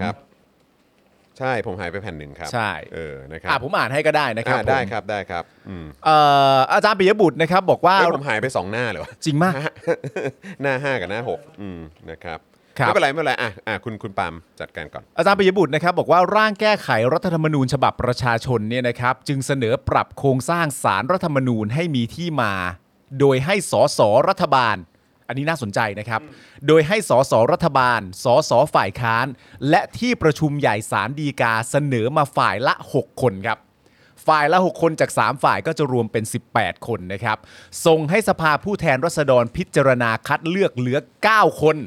ใช้มติ 2 ใน 3 นะครับทำให้สารรัฐธรรมนูญมีความถ่วงดุล เพราะมาจากตัวแทนรัฐบาล ฝ่ายค้าน และสารดีกาฝ่ายละ 3 คน นี่เป็นวิธีนะฮะ อย่างนี้น่าจะแฝงคุณจรหาเจอไหม ไม่เจอ ครับผม คุณจรดูในโทรศัพท์สิ อ่ะอ่ะได้ได้ได้ อ่า ได้ โอเค ได้ได้ นะครับ แล้ว อาจารย์ปิยบุตรนะครับ ก็ยังได้ชี้แจงว่า หลักการล้มล้างผลพวงการรัฐประหาร โดยยกเลิกรัฐธรรมนูญมาตรา 279 ที่รับรองคำสั่งและการกระทำของคอสช ว่าชอบด้วยรัฐธรรมนูญปี 2560 โดยระบุตอนหนึ่งนะครับว่า คณะรัฐประหารถ้าทำรัฐเอ่อถ้าทำสำเร็จก็จะเป็นรัฐาธิปัตย์แต่ถ้าแพ้เมื่อไหร่ก็จะเป็นกบฏนะครับ โดยดำเนินคดีตามปออาญามาตรา 113 นะครับ ดังนั้นเมื่อไหร่ที่พวกเขาทำสำเร็จ แล้วนิรโทษกรรมตัวเอง ว่าการใช้อำนาจอะไรที่ผิดกฎหมายบอกว่าไม่ผิดเนี่ยเมื่อเขียนกันแบบนี้เนี่ยนะครับ ก็จะทำกันจนเป็นประเพณี จึงเป็นธรรมดาว่านายทหารคนใด คันไม้คันมืออยากยึดอำนาจ รัฐประหารก็ทำได้ เพราะเขารู้อยู่แล้วนะครับ ว่าถ้าเขายึดสำเร็จ ถ้ายึดสำเร็จนะครับ ก็จะไม่มีวันถูกลงโทษ ไม่มีวันถูกดำเนินคดี แต่ถ้าเมื่อไหร่พวกเขารู้ว่าที่ทำเนี่ยมันมีความผิด เขาก็จะไม่กล้าทำครับ จึงเป็นที่มาของการทำให้การรัฐประหารต้องไม่มีการนิรโทษกรรม คนทำรัฐประหารจะถูกดำเนินคดี การรัฐประหารจะได้ไม่เกิดขึ้นอีกในอนาคตครับ อืม อันนี้ก็เป็นส่วนหนึ่งของเออที่อาจารย์ปิยบุตรพูดไว้ ครับ นะครับผมซึ่งประเด็นนี้ผมก็ว่าชัดเจนนะเพราะว่าที่ผ่านมาเนี่ยถ้าเกิดว่าคุณทำรัฐประหารได้สำเร็จ ก็ถือว่าคุณสำเร็จเลย อืม คุณสามารถจะออกกฎใด ๆ ต่างๆนานาด้วยตัวเอง เพราะฉะนั้นถ้าเกิดว่ามีทหารคนใดมีความรู้สึกหรือกลุ่มใดมีความรู้สึกว่าคันไม้คันมือขึ้นมา ฉันทำรัฐประหารดีกว่า ก็ตั้งใจจงใจทำให้มันสำเร็จให้ได้ หลังจากสำเร็จเสร็จเรียบร้อย ก็ปลอดภัยแน่นอน อืม อย่างนี้ก็สนุกกันใหญ่ ใช่ อย่างนี้ก็หาเหตุผลอะไรต่างๆนานามาทำกันใหญ่ แล้วถ้าทำแบบนี้ไปเรื่อยๆ แล้วไม่มีกฎใด ๆ มาห้าม ไม่มีกฎใด ๆ มาป้องกัน ยังคงจะสามารถทำให้มันถูกต้องได้อยู่เสมอเนี่ย มันก็ทำกันไม่หยุดสิฮะ อืมใช่ครับ มันก็ทำกันไปเรื่อยก็ทำกันใหญ่เลยทีนี้ ใช่ฮะ นะฮะ ก่อนจะทิ้งท้ายนะครับ ด้วยการเชิญชวนให้สมาชิกรัฐสภารับหลักการร่างแก้ไขรัฐธรรมนูญวาระที่หนึ่ง ครับ นะครับ โดยระบุว่าหากเพื่อนสมาชิกให้ความเห็นชอบกับร่างในวาระที่ 1 รายละเอียดเอ่อรายละเอียดปลีกย่อยนะครับ ความเห็นที่แตกต่างกัน เรายังมีโอกาสในการปรับปรุงแก้ไขในวาระที่ ครั2บและในท้ายที่สุด ถ้ามันผ่านวาระที่ 3 ไปได้จริง ครับ พวกท่านก็ยังมีหนทางไปร้องสารรัฐธรรมนูญได้อีก อืม และยังต้องไปทำประชามติอีกด้วย อืม อย่างน้อยๆ ที่สุดเนี่ยการลงมติรับหลักการวาระที่หนึ่งนี้ ก็เป็นการแสดงออกว่าพวกท่านไม่ได้ปิดประตู ใส่พี่น้องประชาชนที่เข้าชื่อเสนอกันมา ใช่ มันเป็นโอกาสเขานะ ไม่แต่คือประเด็นเหล่านี้ อืม ประเด็นเรื่องที่คุณปิยบุตรพูดในตอนต้นเนี่ย เรื่องว่าแบบว่า ถ้าสมมติว่าทำรัฐประหารเสร็จแล้วทำสำเร็จทำสำเร็จเสร็จเรียบร้อยมีอำนาจรัฐาธิปัตย์สามารถจะออกกฎมาปกป้องตัวเองได้ เช่นรุษกรรมตั้งแต่อดีตปัจจุบันและอนาคตใดๆต่างๆนานา คือทีนี้เนี่ยมันไม่ได้แปลว่าทำรัฐประหารผิดหรือไม่ผิดแล้วนะ ครับ มันแปลว่าทำได้ เพียงแต่ว่าคุณทำสำเร็จหรือเปล่า ซึ่งในระบอบประชาธิปไตยไม่ได้สิวะ อย่างนี้ไม่ได้สิวะ อย่างนี้ก็สนุกสนานก็ทำกันไปใหญ่ และประเด็นก็คือว่าเหมือนเราหาข้อเถียงไม่เจออะแม้กระทั่งคนที่ทำรัฐประหารเองนะ จะเถียงยังไง จะเถียงยังไงว่าแบบ นึกไม่ออกว่าจะเถียงยังไง เออเถียงยังไงว่าแบบ จริ เอากูก็ต้องทำอยู่แล้วปะวะเพราะว่ากูกลัวเอามึงจะเถียงงี้ปะล่ะก็กูกลัวกูก็ต้องทำซะหน่อยปะวะมึง อย่างนี้เอาเปล่าไอ้เฮีย เออเออเออเออ เออ นะฮะก็อย่างที่บอกไปแหละครับว่า เอ้ย ถ้าเกิดว่าคุณแบบเออแบบนะสนับสนุนประชาธิปไตยจริงๆ เออ อะ่ะก็ให้ผ่านสินะครับมีมีมีเอ่อคลิปอันไหนที่เป็นของอาจารย์ปิยบุตรอีกไหมฮะที่เราควรจะดูกันก่อนที่จะไปเอ่อผู้อภิปรายท่านต่อไปไหมฮะนะครับอ่ะ มา แล้วก็นำมาซึ่งรัฐธรรมนูญ 60 ฉบับนี้ คราวนี้ไปกันใหญ่เลยครับ วุฒิสภาที่จะเป็นคนเคาะคนสุดท้าย ว่าใครได้เป็นตุลาการสารรัฐธรรมนูญ ใครได้เป็นผู้ดำรงตำแหน่งในองค์กรอิสระ นั่นก็คือวุฒิสภา ซึ่งปัจจุบันนี้ 250 คนมาจากการแต่งตั้งของพลเอกประยุทธ์จันทร์โอชาในฐานะหัวหน้าคอสช และก็มีผู้ดำรงตำแหน่งในตุลาการสารรัฐธรรมนูญอีกหลายท่าน ผู้ดำรงตำแหน่งในองค์กรอิสระอีกหลายคน ที่มาจากความเห็นชอบของสมาชิกสภานิติบัญญัติแห่งชาติ หรือสอนช ในสมัยที่คอสชยึดอำนาจมา นี่ย่อมแสดงให้เห็นชัดครับว่า ต่อให้คุณอมพระมาพูด ต่อให้คุณพูดทุกวันว่าคุณเป็นกลาง ต่อให้คุณพูดทุกวันว่าเป็นอิสระ ต่อให้รัฐธรรมนูญเขียนว่าสารรัฐธรรมนูญเป็นกลางและอิสระ ต่อให้สารรัฐธรรมนูญเขียนว่าองค์กรอิสระมีความเป็นกลางและอิสระ แต่ข้อเท็จจริงมันปรากฏให้เห็นอย่างที่เป็นที่ประจักษ์ชัดครับว่า คนพูดให้ตายอย่างไรเขาก็ไม่เชื่อครับ เพราะที่มานั้นมันไปเชื่อมโยงกับสภานิติบัญญัติแห่งชาติที่มาจากการแต่งตั้งของคุณประยุทธ์ ที่มานั้นมันไปเชื่อมโยงกับสมาชิกวุฒิสภา 250 คน ที่ไปเชื่อมโยงกับหัวหน้าคอสช คือพลเอกประยุทธ์จันทร์โอชานั่นเอง ดังนั้นครับ ผลงานที่ผ่านมาของสารรัฐธรรมนูญและองค์กรอิสระจึงทำให้เกิดปัญหา ผมอาจจะไม่ต้องกล่าวย้ำถึงทุกเรื่องนะครับ แต่เรามีคำวินิจฉัยคำตัดสินการชี้ขาดหลายเรื่อง ที่เกิดประเด็นปัญหากับสังคม มีการตั้งคำถามนะครับ จากพี่น้องประชาชนคนทั่วไป และในท้ายที่สุด คนก็ตั้งคำถามว่าสุดท้ายแล้ว เรามีสารรัฐธรรมนูญและองค์กรอิสระเพื่อตรวจสอบ หรือสุดท้ายจะกลายเป็นเครื่องมือให้ฝักฝ่ายทางการเมืองเข้าไปช่วงชิงกันหรือไม่อย่างไร อืม ครับ นะครับแล้วก็มีอีกอันใช่ไหมฮะอืมอันนี้ก็เมื่อสักครู่นี้ก็พูดถึงนะครับว่าสนชที่มาร่างเอ่อรัฐธรรมนูญ 60 เนี่ย ครับ นะครับแล้วก็ต่อเนื่องมาจนถึงในเรื่องของสวอะไรต่างๆเนี่ยก็มาจากการ อ่า แต่งตั้งนั้นนะ ใช่ แล้วมันจะประชาธิปไตยยังไง แล้วมันเป็น ออ การแต่งตั้งจากหัวหน้าคอสชซะด้วยสิ ครับผม ซึ่งหัวหน้าคอสชก็ชัดเจนว่าคงจะตั้งตัวอยู่บนพื้นฐานของประชาธิปไตยไม่ได้แน่ๆฮะ อืมอืมอืมคก็รับ ชัดเจน ผม นะฮะ ตามนั้นครับ โอ้โห ตามนั้นนะครับนะฮะส่วนอีกคลิปหนึ่งครับ ผมเชื่อว่าเพื่อนสมาชิกทุกท่านที่อยู่ในห้องนี้ คงไม่มีใครเห็นด้วยกับการรัฐประหารทั้งสิ้น เย้ เราอาจจะถกเถียงกันครับว่ารัฐประหารเกิดจากอะไรใครเป็นมูลเหตุทำให้ทหารต้องออกมายึดอำนาจ แต่ในท้ายที่สุดไม่มีใครเห็นด้วยกับรัฐประหารแน่ๆ ดังนั้นเมื่อเพื่อนสมาชิกในห้องประชุมแห่งนี้ ไม่มีใครเห็นด้วยกับการรัฐประหารแน่ๆ ผมจึงไม่มีไม่เห็นเหตุผลอะไรอื่นครับ ที่จะไม่เห็นด้วยกับการลบล้างผลพวงรัฐประหาร และการป้องกันรัฐประหารต่อไป เย้โจ เฮ้ยผมขออีกทีได้ป่ะรู้สึกรู้สึกแม่งแบบ ผมว่า แม่งแทงใจดำว่ะ ผมว่าเอ่อตบฉาดใหญ่เลยครับเมื่อกี้ เออ ขอไฟที แม่งนะอา แท จาร ง ย์ใจแบงค์ ดำว่ะ แม่ง อยากดูต้นทางไหม อยากดูฮะ ต้นทางมันมันเกิดมาจากคุณชินวรครับ อาชินวรเอ้ย โอ้โห งั้นเดี๋ยวกำลังจะพูดถึงชินวรนะ เออ จะจะดูก่อนหรือพูดก่อน อันดูก่อนก็ได้ อ่ะดูก่อนดูก่อนดู ไ ดูชินวรหน่อย เครับผม ผมเชื่อว่าเพื่อนสมาชิกทุกท่านที่อยู่ในห้องนี้ คงไม่มีใครเห็นด้วยกับการรัฐประหารทั้งสิ้น ครับ เราอาจจะถกเถียงกันครับว่ารัฐประหารเกิดจากอะไรใครเป็นมูลเหตุทำให้ทหารต้องออกมายึดอำนาจ แต่ในท้ายที่สุดไม่มีใครเห็นด้วยกับรัฐประหารแน่ๆ ดังนั้นเมื่อเพื่อนสมาชิกในห้องประชุมแห่งนี้ไม่มีใครเห็นด้วยกับการรัฐประหารแน่ๆ ผมจึงไม่มีไม่เห็นเหตุผลอะไรอื่นครับ ที่จะไม่เห็นด้วยกับการลบล้างผลพวงรัฐประหาร และการป้องกันรัฐประหารต่อไป จบไหม จบนะ จบนะ ต้องใช้คำพูดนี้เลยนะครับว่าอาจารย์ป๊อก เออ ร้ายกาจนักนะ ร้ายนะเราอ่ะ ร้ายกาจก ร้ายนะเราอ่ะ เออ กลางสภานะ ร้ายนะเราอ่ะ นี่เรียกว่า ออ หน้าตึงทั้งสภาเลยนะ ครับผม นี่หน้านั่งกันหน้าตึงทั้งสภาเลยนะ โอ้โห ร้ายกาจนัก นะ นะครับอืม ชัดเจนนะครับ ผมเชื่อว่าทุกคน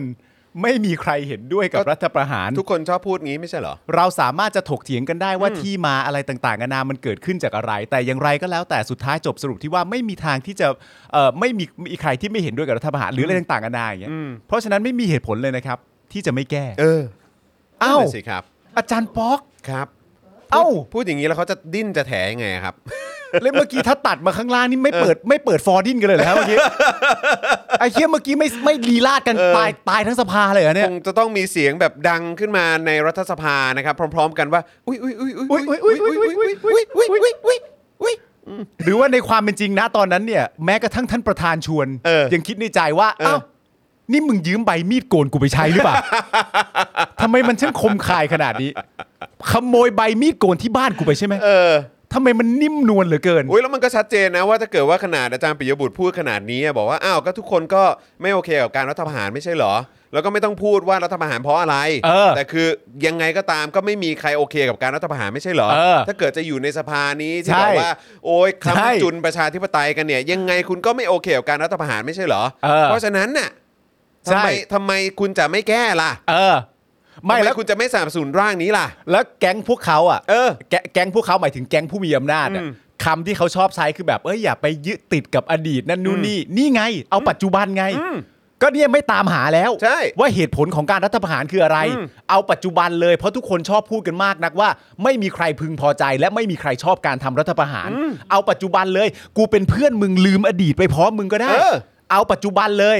คงไม่มีใครไม่เห็นด้วยหรอกมั้งปะเอ้ย อุ๊ปส์ เอาลีลาดเลยไหม ลีลาเลย ค ครั รั่ บ นคลืนดังเพลงสวรรค์อย่างนี้เลยไหมแดนกันเลย เอาแดนกันต้องแดนกันแล้วไอ้เหี้ยอยากจะดิ้นก็ดิ้นไม่ออกเสือกคมอย่างนี้เหรอไอ้ยังไงอ่ะอาจารย์ป๊อกร้ายกาดนักนะ นะครับอ้าวคราวนี้มาที่ท่านอื่นบ้าง อ่ะ นะครับ หลังจากผมเจอสคริปต์แล้วนะครับ ครับ นะฮะ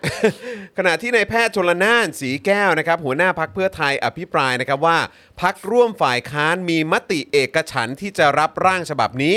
เนื่องจากเห็นด้วยกับหลักการและเหตุผลที่มีการเสนอแก้ไขมานะครับ อีกทั้งรัฐธรรมนูญปี 60 เป็นการสืบทอดอำนาจจากคณะรัฐประหาร และไม่เป็นประชาธิปไตย ซึ่งอยากให้พักร่วมรัฐบาลและวุฒิสมาชิก ได้ใช้วิจารณญาณพิจารณา หากที่ประชุมรัฐสภาไม่ใช้โอกาสนี้ รับหลักการร่างแก้ไขรัฐเพิ่มเติมรัฐธรรมนูญ จะนำไปสู่วิกฤตทางการเมือง ครับ นะครับ โดยระบุว่าถ้าเราตัดสินใจพลาดวันนี้ รัฐบาลไม่เป็นที่พึ่งที่หวัง เวทีที่จะเกิดขึ้นคือท้องถนน และจะเป็นเหยื่อของและจะเป็นเหยื่อของผู้มีอำนาจ วางกับดักเอาไว้ เป็นแบบนี้จะยึดอำนาจ อืม นะครับ เราจะส่งเสริมวงจรอุบาท นี้เป็นครั้งที่ 14 เหรอ อ่า เราช่วยกันปลดวิกฤต โดยการร่วมกันรับหลักการในวาระที่ 1 ครับผม นะครับ นอกจากนี้นะครับคุณหมอชลนานเนี่ยก็ยังเสนอต่อประธานสภานะครับให้ยกเว้นข้อบังคับประชุมสภาที่ให้กมทนะครับมีเฉพาะสสเท่านั้น โดยอยากให้ตัวแทนภาคประชาชน ได้มีโอกาสเข้ามาเป็นกรรมาธิการร่วมด้วย หากร่างแก้ไขรัฐธรรมนูญฉบับประชาชนผ่านวาระที่หนึ่งนะครับ ครับผม อันนี้ก็เป็นความเห็นของคุณหมอชลนานนะครับหัวหน้า ครับ พักเพื่อไทยนะครับ อืม ด้านนายวีรกรคำประกอบครับ โอ้โห สสพักพลังประชารัฐนะครับครับอ่านี้มาฟังพลังประชารัฐบ้างดีกว่า อันนี้สอสอแล้วนะ เย้ สว สวฟังไปแล้วนะ อ่าใช่ครับ อ่า ระบุนะครับว่าเห็นด้วยกับบางเรื่อง ครับ เช่น การปฏิรูปสารรัฐธรรมนูญ ครับ เกี่ยวกับที่มาของตุลาการสารรัฐธรรมนูญ และอำนาจของสารรัฐธรรมนูญ เนื่องจากเห็นว่ามีอำนาจเกินกว่ารัฐธรรมนูญ จนทำให้เกิดความวุ่นวายไปหมดอะอันนี้เขาบอกเขาเห็นด้วย อ๋อโอเค เรื่อง แต่ก็ เรื่องเกี่ยวกับสารรัฐธรรมนูญ แต่ นะ ก็อย่าลืมนะครับเขาบอกว่าเขาเห็นด้วยบางเรื่องอะนะครับ บางเรื่อง นะฮะ บางเรื่อง แต่แต่มาแล้วฮะ แต่มา ในร่างแก้ไขฉบับประชาชนก็มีหลายเรื่องที่อาจจะรับได้ยาก ครับ เช่น อืม เรื่องสภาเดี่ยวครับ เอ้ย มันทำไมเล่า ให้เหลือแค่สภาผู้แทนราษฎรก็ไม่น่าจะเกิดผลดี เออ เพราะหากเกิดความผิดพลาดของสภาผู้แทนราษฎรแล้วไม่มีการกลั่นกรอง หรือท้วงติงจากวุฒิสภาเนี่ยจะเป็นอันตรายมากนะครับ ดังนั้นน่าจะมีการปรับลดจำนวน หรือกำหนดกรอบอำนาจและหน้าที่ให้เหมาะสม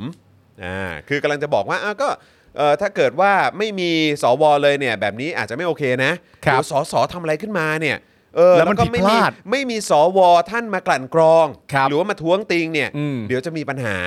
เอออาจจะอยากอยากเอ่อรอบครอบอะไรแบบนี้มั้ง คุณผู้ช นะรับ มมีความรู้สึกว่าที่ผ่านมาเนี่ย อืม สวเนี่ยเขากลั่นกรองหรือว่าท้วงติงใครฮะ เขาทำอะไรบ้างฮ เขาทำอะไร เดีกว่ บ้างอะ อืมนอก ที่ จากโหวตนายกเนี่ย ที่คุณวีรกรบอกว่าถ้าไม่มีเนี่ย ถ้าสสเกิดทำผิดพลาดขึ้นมาเนี่ยมันอันตรายมากนะครับ ผมก็เลยอยากรู้ว่าที่ผ่านมาคุณผู้ชมมีความรู้สึกว่าสวเขาทำหน้าที่อะไรบ้าง อืม นอกจากโหวตนายกเหมือนที่คุณจรบอก ค เนี่ย รับผม อ่ะยังไงอีก นะฮะเอ่ออย่างที่บอกนะครับว่าอ่ะถ้าอย่างนั้นก็อย่างน้อยก็กำหนดกรอบอำนาจอะไรต่างๆ แล้วก็หน้าที่ให้มันชัดเจนแล้วก็เหมาะสมแค่นั้นก็พอมั้ง อย่าให้ แบบ ถึงกับ เนี้ย ไม่มีเลย ใช่ อ่าน นะครับ นายวิรกรยังกล่าวอีกนะครับว่า ส่วนข้อเสนอเกี่ยวกับระบบเลือกตั้งที่เสนอให้ใช้บัตรเดียว จะกลับไปสู่ปัญหาเดิมๆครับ อ่า เช่น สูตรคำนวณสสปาร์ตี้ลิสที่เพิ่งดำเนินการแก้ไขไปแล้ว ซึ่งก็ตลกดีนะครับ เพราะว่าคือไอ้ระบบวิธีการเลือกตั้งของปี 60 เนี่ยโคตรมีปัญหา ใช่ครับ เต็มไปหมดครับ ครับ ประชาชนเนี่ยเอาตรงๆเลยนะ อืม ไม่มีความไว้วางใจ ใช่ นะครับเพราะฉะนั้นคือการกลับไปสู่บัตรเดียวเนี่ยที่เอ่อทางฝั่งประชาชนเขานำเสนอเนี่ย อืม จริง ๆ แล้วผมว่ามันรัดกลุ่มนะ อืม อืมนะครับแต่ว่าอ่ะก็ตามสไตล์ครับก็ ครับ เฮ้ยเดี๋ยวมีปัญหาเรื่องคำนวณสส ไม่แต่เขาสสพักพลังประชารัฐด้วยไง ครับเผม ใช่ไหม นะฮะส่วนข้อเสนอให้ยกเลิกนะฮะรัฐธรรมนูญม 279 นะครับเรื่องของการนิรโทษกรรมให้คอสชนะมาแล้วเรื่อง เอาแล้วไง เรื่องการยกเลิกเอ่อมาตรา 279 ครับ นะครับการนิรโทษกรรมให้คอสชเนี่ยนะครับ วีรกรเขาบอกว่า ก็ไม่ได้ช่วยให้ไม่มีการทำรัฐประหารเกิดขึ้น เอ้า ม นี่คืออะไรคือหมายความว่าในอนาคตจะเกิดการรัฐประหารได้อีกเหรอฮะ ไม่ใช่เขาหมายถึงว่าถึงจะยกเลิกไปอ่ะ อืม มันก็ไม่ได้มีส่วนช่วยให้จะไม่เกิดรัฐประหารหรอก ก็ใช่ไงก็ รัฐ ถึ ป ง ระหารมันจะเกิดมันก็เกิดอยู่ดี ก็ใช่ไงก็นั่นคือ เออ ปัญหาไงก็คือว่าคือกำลังจะบอกว่าโอกาสในการเกิดรัฐประหารมันเกิดขึ้นได้อีกเหรอฮะ เหรอครับวีรกร อันนี้คืออะไรนี่ผมตีความตามที่ผมอ่าน เออ แปลว่าอะไร คือการทำรัฐประหารยังมีโอกาสเกิดขึ้นได้อีกเหรอครับ มันต้องไม่มีแล้วสิครับ มันจะมีไปทำไมฮะ สิ่งที่คณะรัฐประหารทำคือการยกเลิกรัฐธรรมนูญ ดังนั้นสิ่งที่ต้องแก้คือ ต้องหาทางว่าจะทำอย่างไร ไม่ให้ยกเลิกรัฐธรรมนูญเมื่อมีรัฐประหารตั้งหาก ไอ้ชี นี่คืออะไรอ่ะ ไอ้ชี ไร้สาระไอ้เหี้ยมึงบ้าเปล่า ไอ้เฮียไอ้เฮียไอ้เฮีย คือมันต้องไม่มีการรัฐประหารอีกแล้วโว้ย ไอ้เฮีย มึงบ้าเปล่า เฮ้ยมึงรั่วแล้วว่ะ มึงบ้าเปล่า คือ คือคุณพูดอะไรของคุณ คุณจะบอกว่า เฮ้ย คือปัญหาคือว่าจะทำยังไงไม่ให้รัฐธรรมนูญถูกยกเลิกเมื่อมีการรัฐประหารเนี่ยนะ วีรกรคำประกอบ มัน คุณ มันต้อง เฮ้ย ไม่ คุณ มีการรัฐประหารอีกสิ คุณแก้ปัญหายังไงของคุณวะ คุณปล่อยให้รัฐประหารมันเกิดขึ้นได้ แล้วคุณโอเคกับมัน แต่ว่าอย่าแก้รัฐธรรมนูญได้ไหมเวลาทำรัฐประหารเนี่ย เฮ้ย บ้า อะไรของเขาเนี่ย แล้วก็บอกทิ้งท้ายนะครับว่า อะไร ผมคิดว่า ท่านกรุณาเสนอเข้ามาใหม่ ถ้าท่านเล่นเรื่องใหญ่ไปเลย โดยไม่พิจารณาข้อบกพร่อง ผมว่ารัฐสภาจะผ่านยาก เฮ้ คื ย อแปลว่าอะไรวะ อ่ะเราเราเราเราฟังที่วิรกรพูดอีกทีนะครับ เออ วีรกรบอกว่า ไอ้ประเด็นเกี่ยวกับการยกเลิก รัฐธรรมนูญมาตรา 279 ที่เกี่ยวกับการนิรโทษกรรมให้คอสช คนที่มายึดอำนาจเนี่ยนะครับนะนิรโทษกรรมว่าคอสช ไม่ได้เป็นกบฏเนี่ยนะครับ อืม นะฮะคือวีรกรบอกว่า ก็ไม่ได้ช่วยให้ไม่มีการทำรัฐประหารเกิดขึ้น อืม สิ่งที่คณะรัฐประหารทำคือการยกเลิกรัฐธรรมนูญ อืม เขาบอกว่าอันนี้คือปัญหา ใช่ ดังนั้นสิ่งสิ่งที่ต้องแก้คือ ต้องหาทางว่าจะทำยังไง ไม่ให้ยกเลิกรัฐธรรมนูญ เมื่อมีการทำรัฐประหารต่างหาก นี่คือวีรกรพูดนะครับสอสอพักพลังประชารัฐ วีรกรคำประกอบครับ แล้วก็บอกว่า พวกท่านเนี่ยกรุณาเสนอเข้ามาใหม่ ถ้าท่านเล่นเรื่องใหญ่ไปเลย โดยไม่พิจารณาข้อบกพร่อง ผมว่ารัฐสภาจะผ่านยาก อะไรวะ แปลว่าอะไรวะ จดจำคำพูดของคนแบบนี้ไว้นะฮะ เออ จดจำคำพูดของคนแบบนี้ไว้ครับ นี่คือคนที่กล้าพูดว่าตัวเองเป็นตัวแทนประชาชนนะฮะ ครับ แล้วเป็นคนที่สนับสนุนประชาธิปไตยนะฮะ ใช่ อืม แล้วถ้าคนคนนี้เนี่ยนะครับ คุณมีความรู้สึกว่าเขาเป็นตัวแทนของคุณจริง ๆ เนี่ย คุณก็ต้องพิจารณาตัวเองหน่อยแล้วนะครับ เพราะว่าถ้าคุณเชื่อตามคนคนนี้เนี่ย คุณไม่สามารถที่จะมีข้ออ้างเรื่องรัฐประหารได้แล้วนะ ต่อให้คุณเป็นสลิมก็ตามอะคุณจะแบบฉันก็ไม่ชอบรัฐประหารเหมือนกันนั่นนู่นนี่ไม่ได้แล้วนะ เพราะคนคนนี้บอกว่าประเด็นสำคัญน่ะ มันไม่ได้อยู่ที่รัฐประหาร ประเด็นสำคัญมันอยู่ที่ทำรัฐประหารแล้วแก้รัฐธรรมนูญ เพราะฉะนั้นวิธีก็คือว่าจะทำอย่างไร ให้ไม่ต้องแก้รัฐธรรมนูญเมื่อเกิดการทำรัฐประหาร วีรกรคำประกอบฮะ วีรกรคำประกอบครับ สอสอพักพลังประชารัฐครับ เนี่ยคุณผู้ชม แม่งความคิด สุดจริงๆ น่ากลัว ครับ มากเลยนะฮะ สุดจริง ๆ ครับ ความคิดน่ากลัวมากฮะ นะ โอ้ ฮะ โห อ่ะต่อเนื่องนะครับนะฮะก็คราวนี้เนี่ยก็เป็นการชี้แจงของคุณไอติมนะครับเขาก็พูดถึงระบบการเลือกตั้งว่าสามารถแก้ไขได้ในวาระ 2 ซึ่งผู้เสนอร่างยินดี แก้ให้เหมือนระบบเลือกตั้งใหม่ทุกคำโดยปัญหาหนึ่งของระบบเลือกตั้งตามรัฐธรรมนูญปี 60เนี่ยคือการตีความสูตรคำนวณของกกต ซึ่งเรื่องนี้เนี่ยทำให้เห็นว่าสภายิ่งควรต้องรับร่างแก้ไขรัฐธรรมนูญฉบับประชาชน เพราะจะได้ไปแก้ที่มาและอำนาจของกกตให้ยึดโยงกับประชาชน ครับ นะครับ ด้านอาจารย์ปิยบุตรก็ชี้แจงเรื่องสภาเดี่ยว โดยระบุว่าเหตุผลที่เราไม่จำเป็นต้องมีสว คือผลงานของสวชุดนี้ เท่าที่สืบค้นมาเนี่ยนะครับ ร่างพรบที่ผ่านสสจะผ่านสวทั้งหมด อืม ข้อเท็จจริงเหล่านี้มีตรงไหนที่บอกว่า สวทำหน้าที่ถ่วงดุล คือต้องบอกว่านะครับพรบที่ผ่านสอสอมานะครับ อืม แทบผมว่าน่าจะแทบทั้งหมดแหละนะ ใช่ นะครับ คือสวก็ให้ผ่านหมดอะ ใช่ แล้วมันถ่วงดุลตรงไหนอะ ก็ใช่ไง ก็ดูจะไม่เห็นมีการค้านหรือว่าไม่เห็นจะมีการตีกลับอะไรมา ก็เห็นผ่าลนยก็เห็นผ่าน ผ่านซะเยอะ แล้วมันแล้วมันถ่วงดุลตรงไหนอะ ใช่ อืม ไอหน้าที่ที่ทำอยู่โดยตรงอ่ะ ครับ มันมันตามหลักฐานมันไม่เห็นจะเกิดขึ้นเลย อืม แล้วจะมีไว้เพื่อ ใช่นะครับ ซึ่งก็อย่างที่บอกไปนะครับว่าหลังจากนั้นเนี่ยนะฮะระหว่างที่อาจารย์ปิยบุตรเขาชี้แจงเนี่ยกิตติศักดิ์นะครับรัตนวราหะนะครับ ครับ สวที่ใส่ชุดกากีเมื่อกี้ ครับผม นะครับก็ลุกขึ้นมา อืม นะครับแล้วก็บอกว่า โอ้ยตายแล้วแบบนี้นี่มันแบบว่า เนรคุณแผ่นดิน เออ นะล้มล้างสถาบันนะครับ อ่าน นะฮะก็เป็นเรื่องราวใหญ่โตกันไปนะค ครั รับบ นะฮะ ผม ก็เป็นซีนครับเป็นซีนที่ทำให้ประชาชนทุกคนได้เห็นนะครับว่าว้าวนี่คือสวผู้ทรงเกียรติของคุณนะครับ เออ ก่อนหน้านั้นก็เป็นสสของพรรคพลังประชารัฐ ครับผม ก็คือคุณวีรกรคำประกอบ แสดงวิสัยทัศน์น่าสนใจมาก วิสัยทัศน์น่าสนใจมาก น่าสน ว่า ใจมาก ปัญหาของรัฐประหารมันคือว่าเวลาทำรัฐประหารแล้วมาแก้รัฐธรรมนูญ เพราะฉะนั้นเนี่ยเราจะทำอย่างไรกันดี ให้เวลารัฐประหารแล้วไม่แก้รัฐธรรมนูญ เออ นี่วิสัยทัศน์ รัฐธรรมนูญไม่โดนยกเลิก เออ เออ แต่ไม่ได้พูดนะว่าอ่ะก็ต้องไม่ให้มีการรัฐประหารเกิดขึ้นอีกสิ เพราะว่ารัฐประหารถ้าเราจะนับว่าหนึ่ง อืม มันต้องเป็นหนึ่งก่อน ครับผม ไอการแก้รัฐธรรมนูญเนี่ยมันตามมา แต่อันนี้ประมาณจะแก้สอง ครับ แต่หนึ่งยังไม่ชัดเจนว่าติดหรือเปล่า ครับผม ก็เป็นการแสดงวิสัยทัศน์ หลังจากนั้นมาก็เป็นสวคุณกิติศักดิ์ที่ไม่ได้ตอบคำถามใด อืม ๆ เกี่ยวกับเรื่องใด ประท้วงอย่างเดียว ๆ แต่ประท้วงเขาและกล่าวหาว่าแบบแหมไอคนพูดนี่วาย อืม มันเป็นคนล้มล้างสถาบันไปซะแล้วสิ อืม เพราะฉะนั้นจะฟังมันต่อเหรอออะไรมันก็เนี่ยชัดเจนฮะ ก็ตามสไตล์อะครับ คือดูแบบ นะฮะตลกดีฮะตลกดีนะครับ นะฮะอ่ะคราวนี้นะครับก็มาถึงผู้อภิปรายนะฮะคนต่อมานะครับก็คือชินวร บุญยเกียรตินะครับอันนี้ประชาธิปัตย์นะครับ ตั้งคำถามว่าหากเป็นระบบสภาเดียว หากพักการเมืองนั้นมีเสียงข้างมากเด็ดขาด และใช้อำนาจไม่ชอบธรรมจะเป็นยังไงนะครับอืมก็ตามสไตล์นะเผดเอ่ออะไรนะเผด็จการรัฐสภาเหรอครับ เผด็จการรัฐสภา นะ นะ ค ค รั รับ บ ส่วนที่จะยกเลิกหรือล้มอำนาจอธิปัตย์จากการรัฐประหารนั้น นายชินวรตั้งคำถามว่า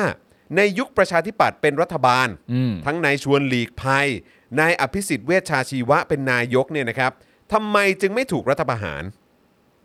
ดังนั้นเรื่องนี้เนี่ยขึ้นอยู่กับพฤติกรรมของนักการเมือง โดยนักการเมืองต้องไม่ไปแบ่งแยกคนในสังคม ต้องเคารพระบบนิติธรรม และต้องไม่ทุจริตคอร์รัปชันครับ เอ้ผมขอคลิปอาจารย์ปิยบุตรอีกทีได้ไหมฮะ เอาชัดเจ เพ น ราะว่าชินวรบอกว่า แล้วทำไมยุคพักประชาธิปัตย์เป็นรัฐบาลน่ะไม่ว่าจะเป็นชวนหลีกภัย อภิสิทธิ์เวชชาชีวะเป็นนายกอ่ะทำไมถึงไม่ถูกรัฐประหาร อืม นะครับทำไมเรื่องรัฐประหารมันเป็นเรื่องใหญ่ใช่ไหมฮะ ใช่ เออนะครับนะฮะหรือว่าเออทำไมทำไมต้องมาพูดประเด็นนี้หรืออะไรแบบนี้อ่ะงั้นลองฟังความเห็นของอาจารย์ปิยบุตรอีกทีดีกว่าฮะ ครับ อืม 60 ฉบับนี้ คราวนี้ไปกันใหญ่เลยครับ วุฒิสภาที่จะเป็นคนเคาะคนสุดท้ายว่าใครได้เป็นตุลาการสารรัฐธรรมนูญ ใครได้เป็น ผมเชื่อว่าเพื่อนสมาชิกทุกท่านที่อยู่ในห้องนี้คงไม่มีใครเห็นด้วยกับการรัฐประหารทั้งสิ้น เราอาจจะถกเถียงกันครับว่ารัฐประหารเกิดจากอะไรใครเป็นมูลเหตุทำให้ทหารต้องออกมายึดอำนาจ แต่ในท้ายที่สุดไม่มีใครเห็นด้วยกับรัฐประหารแน่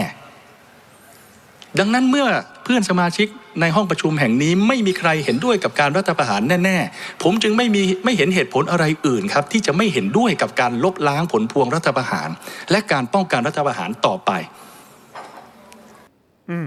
ก็ชัดเจนนะ นะครับคุณชินวรครับนะฮะผม ไม่ คิด แล้ว ว่าคือแล้วอีกอย่างอีกอย่างที่คุณชินวรไม่ได้พูดถึงนะครับ คุณชินวรจำตอนเหตุการณ์เอ่อยุคสอชอได้ไหมฮะ ครับผม ที่ท้ายที่สุดแล้วเนี่ยก็เอ่อนำพาไปสู่เอ่อใช่ไหมมันคือปี อืม 53นะครับนะที่มีผู้เสียชีวิตเยอะแยะมากมาย ใช่ครับ นะครับจากการชุมนุม ครั นะ บ ครับตอนนั้นเนี่ยไม่ได้มีรัฐประหารนะครับ ครับ นะฮะแต่เท่าที่ผมจำได้เนี่ยนะครับก็คือเขาเนี่ยก็มีการตั้งสอชอใช่ไหม อืม นะครับแล้วก็คนที่อยู่ในสอชอที่เป็นกรรมการเอ่อแล้วก็มาร่วมดูแลเรื่องของการเอ่อจัดการวิกฤตการณ์สถานการณ์อะไรต่างๆเนี่ยนะครับหนึ่งในนั้นคือใคร ใครครับ หนึ่งในนั้นก็คือประวิทย์วงษ์สุวรรณ อ่า แล้วก็มีอนุพงษ์เผ่าจินดาด้วยนะ อ่า นะครับ ครับ เพราะฉะนั้นเนี่ยแม้ว่าคุณจะบอกว่า เออ มันไม่ได้มีการทำรัฐประหารในยุคนั้นเนี่ย อืม แต่ตอนนั้นเนี่ยมันก็มีประเด็นเรื่องของอะไรนะ รัฐบาลในค่ายทหารอะไรต่างๆ ด้วยใช่ไหม ใช่ครับ ไม่แล้วคือการที่คุณเอ่อชินวรเนี่ย ตั้งคำถามแบบนี้เนี่ย ก็เป็นคำถามที่น่าสนใจนะครับ อืม ว่าทำไมกัน อืม ในยุคของคุณอภิสิทธิ์เวชชาชีวะ ครับ ซึ่งก็มีคนออกมาชุมนุมเหมือนกัน ครับ มีคนออกมาเรียกร้องเหมือนกัน แล้วทำไมณตอนนั้นไม่เกิดการทำรัฐประหาร อืม ก็เป็นการตั้งคำถามที่ดีนะฮะ ก็น่าสนใจนะครับ อยากให้อยากให้ประชาชนหาเรื่องนี้กันดีๆจริงๆ อยากหา นะ คำตอบกับเรื่องนี้เหมือนกันนะ อยากคุณชินวรอยากหาให้ประชาชนหาคำตอบเรื่องนี้จริงๆใช่ไหมฮะว่าทำไมในสมัยคุณชวนหลีกภัย แล้วทำไมสมสมัยคุณอภิสิทธิ์เวชชาชีวะเป็นนายกเป็นรัฐบาลอยู่ทำไมทั้งทั้งที่ก็มีคนประท้วงเหมือนกัน แต่กลับไม่เกิดรัฐประหาร อืม อยากรู้ใช่ไหม อืม เออ ก็ไปหาคำตอบกันดิ ใช่ไหมเออ นะฮะด้านนางกรณิตนะครับ งามสุคนรัตนานะครับ พลังประชารัฐครับ อันนี้ก็เป็นอีกคน ครับ ก็บอกว่ากรณีร่างแก้ไขรัฐธรรมนูญฉบับประชาชนเสนอให้มีการตั้งผู้ตรวจการกองทัพ ครับ โดยระบุว่าการเสนอแบบนี้เนี่ยจะทำให้พลเรือนมีอำนาจเหนือทหาร อืม คือพลเรือนจะมีอำนาจมากกว่าทหารอีกนะ ใช่ นะครับ เออจะทำให้ทหารเนี่ยอ่อนแอ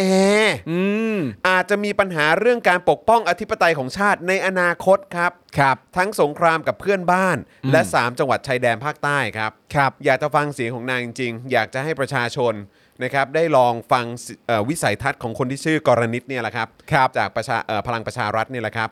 นะฮะว่านางพูดว่าอะไร ครับ นะครับ สวที่มาจากการเลือกตั้งเนี่ย ท่านคิดดูนะคะว่า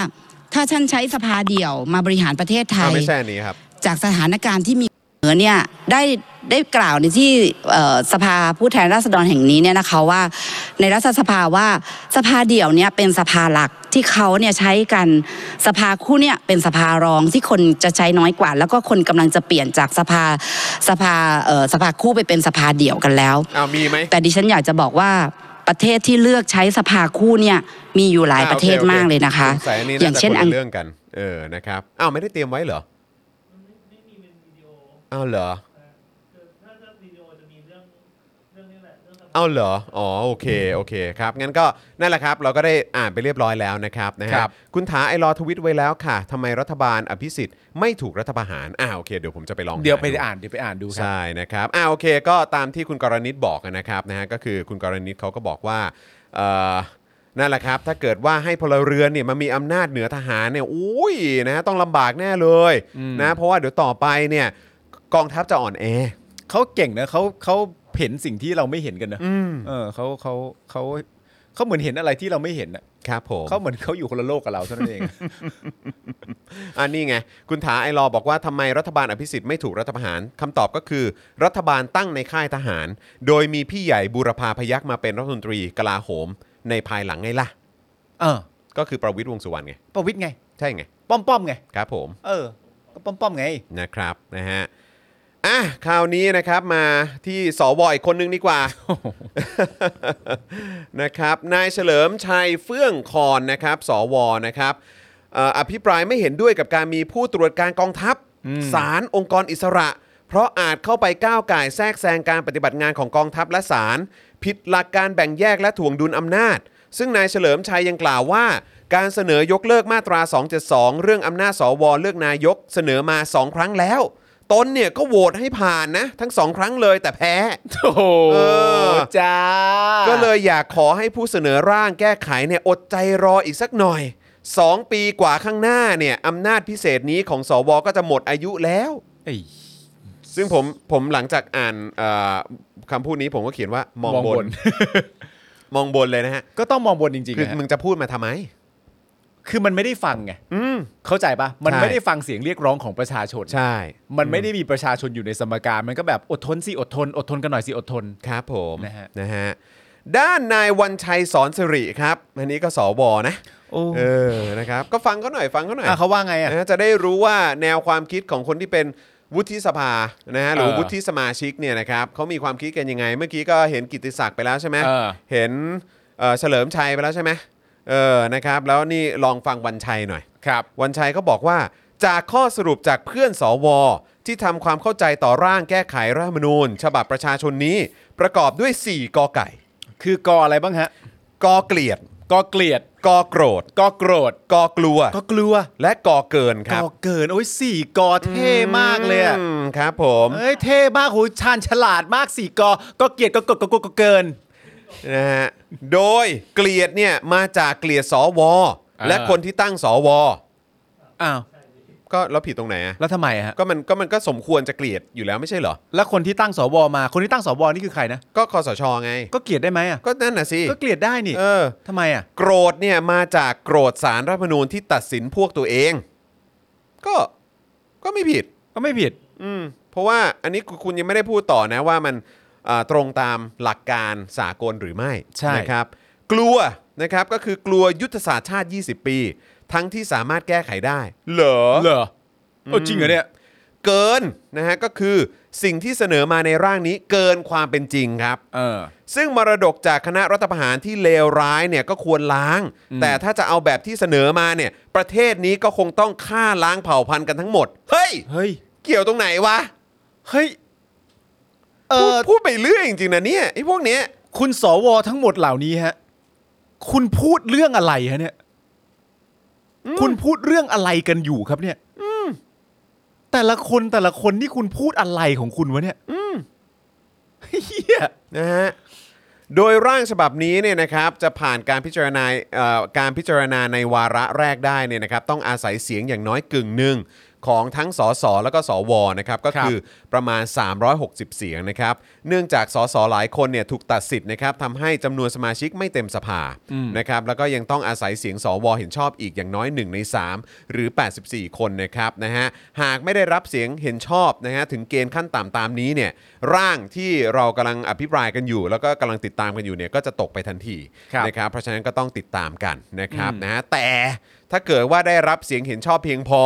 ก็จะทำให้ร่างฉบับนี้เข้าสู่วาระที่2นะครับที่เขาจะไปพิจารณากัน โดยมีการตั้งสสสว แล้วก็คณะรัฐมนตรีนะครับนะฮะแล้วก็มีการส่งตัวแทนมาเป็นคณะกรรมาธิการเพื่อพิจารณาในรายละเอียดต่อไป ครับ ซึ่งก็อย่างที่บอกไปก่อนหน้านี้ว่า คุณหมอชนละนานก็เสนอว่าเฮ้ยจริง ๆ แล้วก็ควรจะมีประชาชนเข้ามาด้วยนะ ใช่ นะครับผมนะฮะ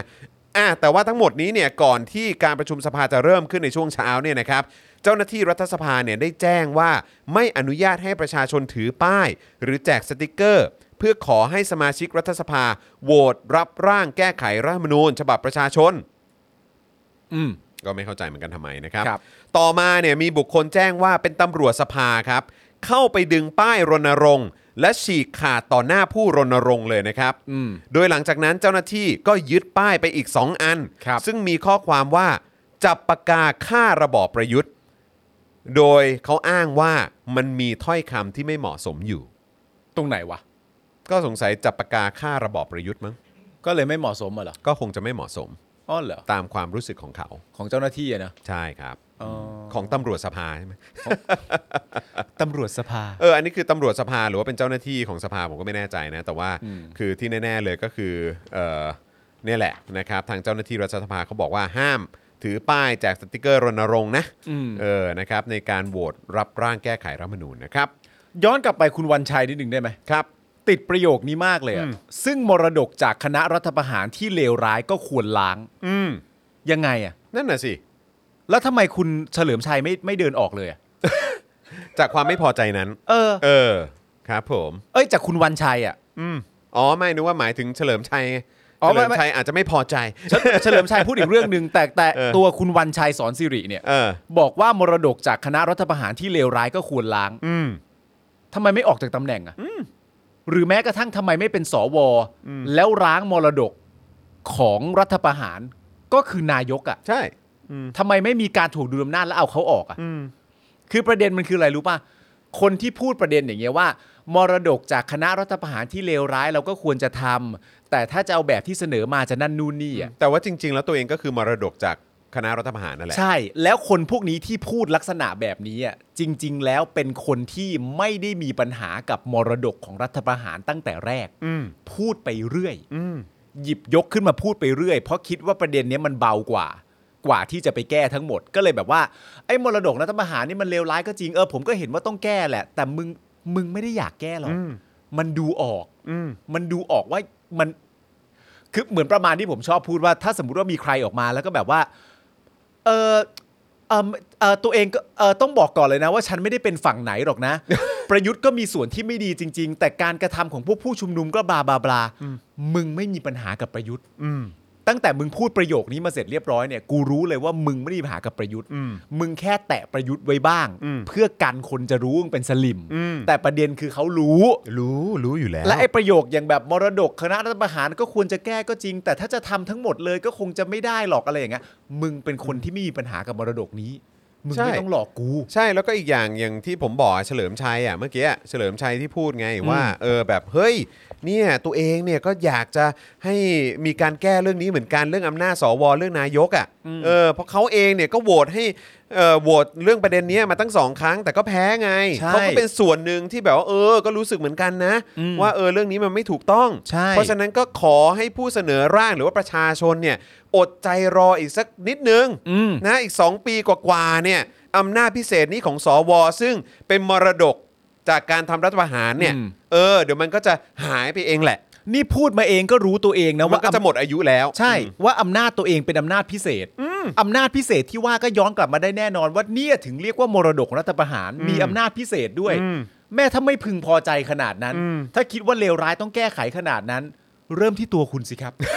นั่นน่ะสิครับ เริ่มกันที่ตัวคุณเลยนะครับ เนี่ยคุณสายสมอนบอกว่ารอไม่ไหวค่ะ เออ นั่นสิครับ ใครจะไปรอไหวฮะ ก็ประชาชนเขารอไม่ไหว แล้วคุณจะมาสั่งให้ประชาชนรอได้ไงในเมื่อพวกคุณเป็นผู้ที่ได้รับอำนาจนั้นมา อืม ก็เริ่มที่ตัวมึงสิครับ มาขอร้องให้ประชาชนก็ต้องรอทำไมอ่ะ เออ ใช่ ไอ้ไอ้ไอ้ประหลาด มึงบ้าเปล่า อืมนะครับ อ่ะคราวนี้นะครับเรามาสรุปเนื้อหานะครับนะฮะหลักการนะครับนะฮะแล้วก็เหตุผลสำคัญนะครับในร่างแก้ไขรัฐธรรมนูญ หรือระบอบประยุทธ์ฉบับประชาชนดีกว่าครับนะครับอย่างที่บอกไปนะครับว่าอยากให้ติดตามเนื้อหาข้างในนี้มาก อ่า นะครับเพราะผมหวังจริง ๆ ว่ารัฐธรรมนูญฉบับต่อไป ซึ่งเป็นฉบับของประชาชนจริงๆเนี่ยนะครับมันควรจะเป็นอย่างนี้ อ่า มันควรจะประประมาณนี้ครับนะครับ หรือว่าจะดีกว่านี้อีกขึ้นไปอีกเนี่ยก็จะยอดเยี่ยมเลย อ่า นะครับนะฮะอ่ะร่างแก้ไขรัฐธรรมนูญฉบับประชาชนของกลุ่ม resolution เนี่ยนะครับมีเนื้อหาและใจความสำคัญดังต่อไปนี้นะครับ ครับ หนึ่งครับมาเรามาฟังก่อนนะหนึ่ง เออ ครับ ยกเลิกสว ให้รัฐสภาไทยเนี่ยใช้ระบบสภาเดี่ยว มีแต่สภาผู้แทนราษฎรหรือสสที่มาจากการเลือกตั้ง 500 คน อืม โดยไม่มีสว หรือสมาชิกวุฒิสภาอีกต่อไป อืม ซึ่งระบบการเลือกตั้งสสร่างฉบับนี้เนี่ยไม่ได้เสนอให้เปลี่ยนแปลงนะครับ ระบบการเลือกตั้งไม่ได้ไม่ได้ไปแตะต้องอะไรนะครับ แค่เสนอตามที่รัฐธรรมนูญ 60 เนี่ยนะครับเขียนไว้ก่อนเสนอร่างฉบับนี้ อืม นะครับนะฮะโดยปัญหาของการมีสวเนี่ยนะครับสามารถสรุปได้อย่างน้อย 3 ประการครับ ปัญหาของการมีอยู่ของสวนะ อืม หนึ่งวุฒิสภาเนี่ยทำหน้าที่ซ้ำซ้อนกับสภาผู้แทนราษฎร อืม จนทำให้กระบวนการพิจารณากฎหมายเนี่ยเป็นไปอย่างล่าช้า เพิ่มความซ้ำซ้อนโดยไม่จำเป็น เหมือนทั้งทั้งที่สวกับสสเนี่ย อืม แทบจะทำหน้าที่ไปในทางลักษณะเดียวกันอยู่แล้ว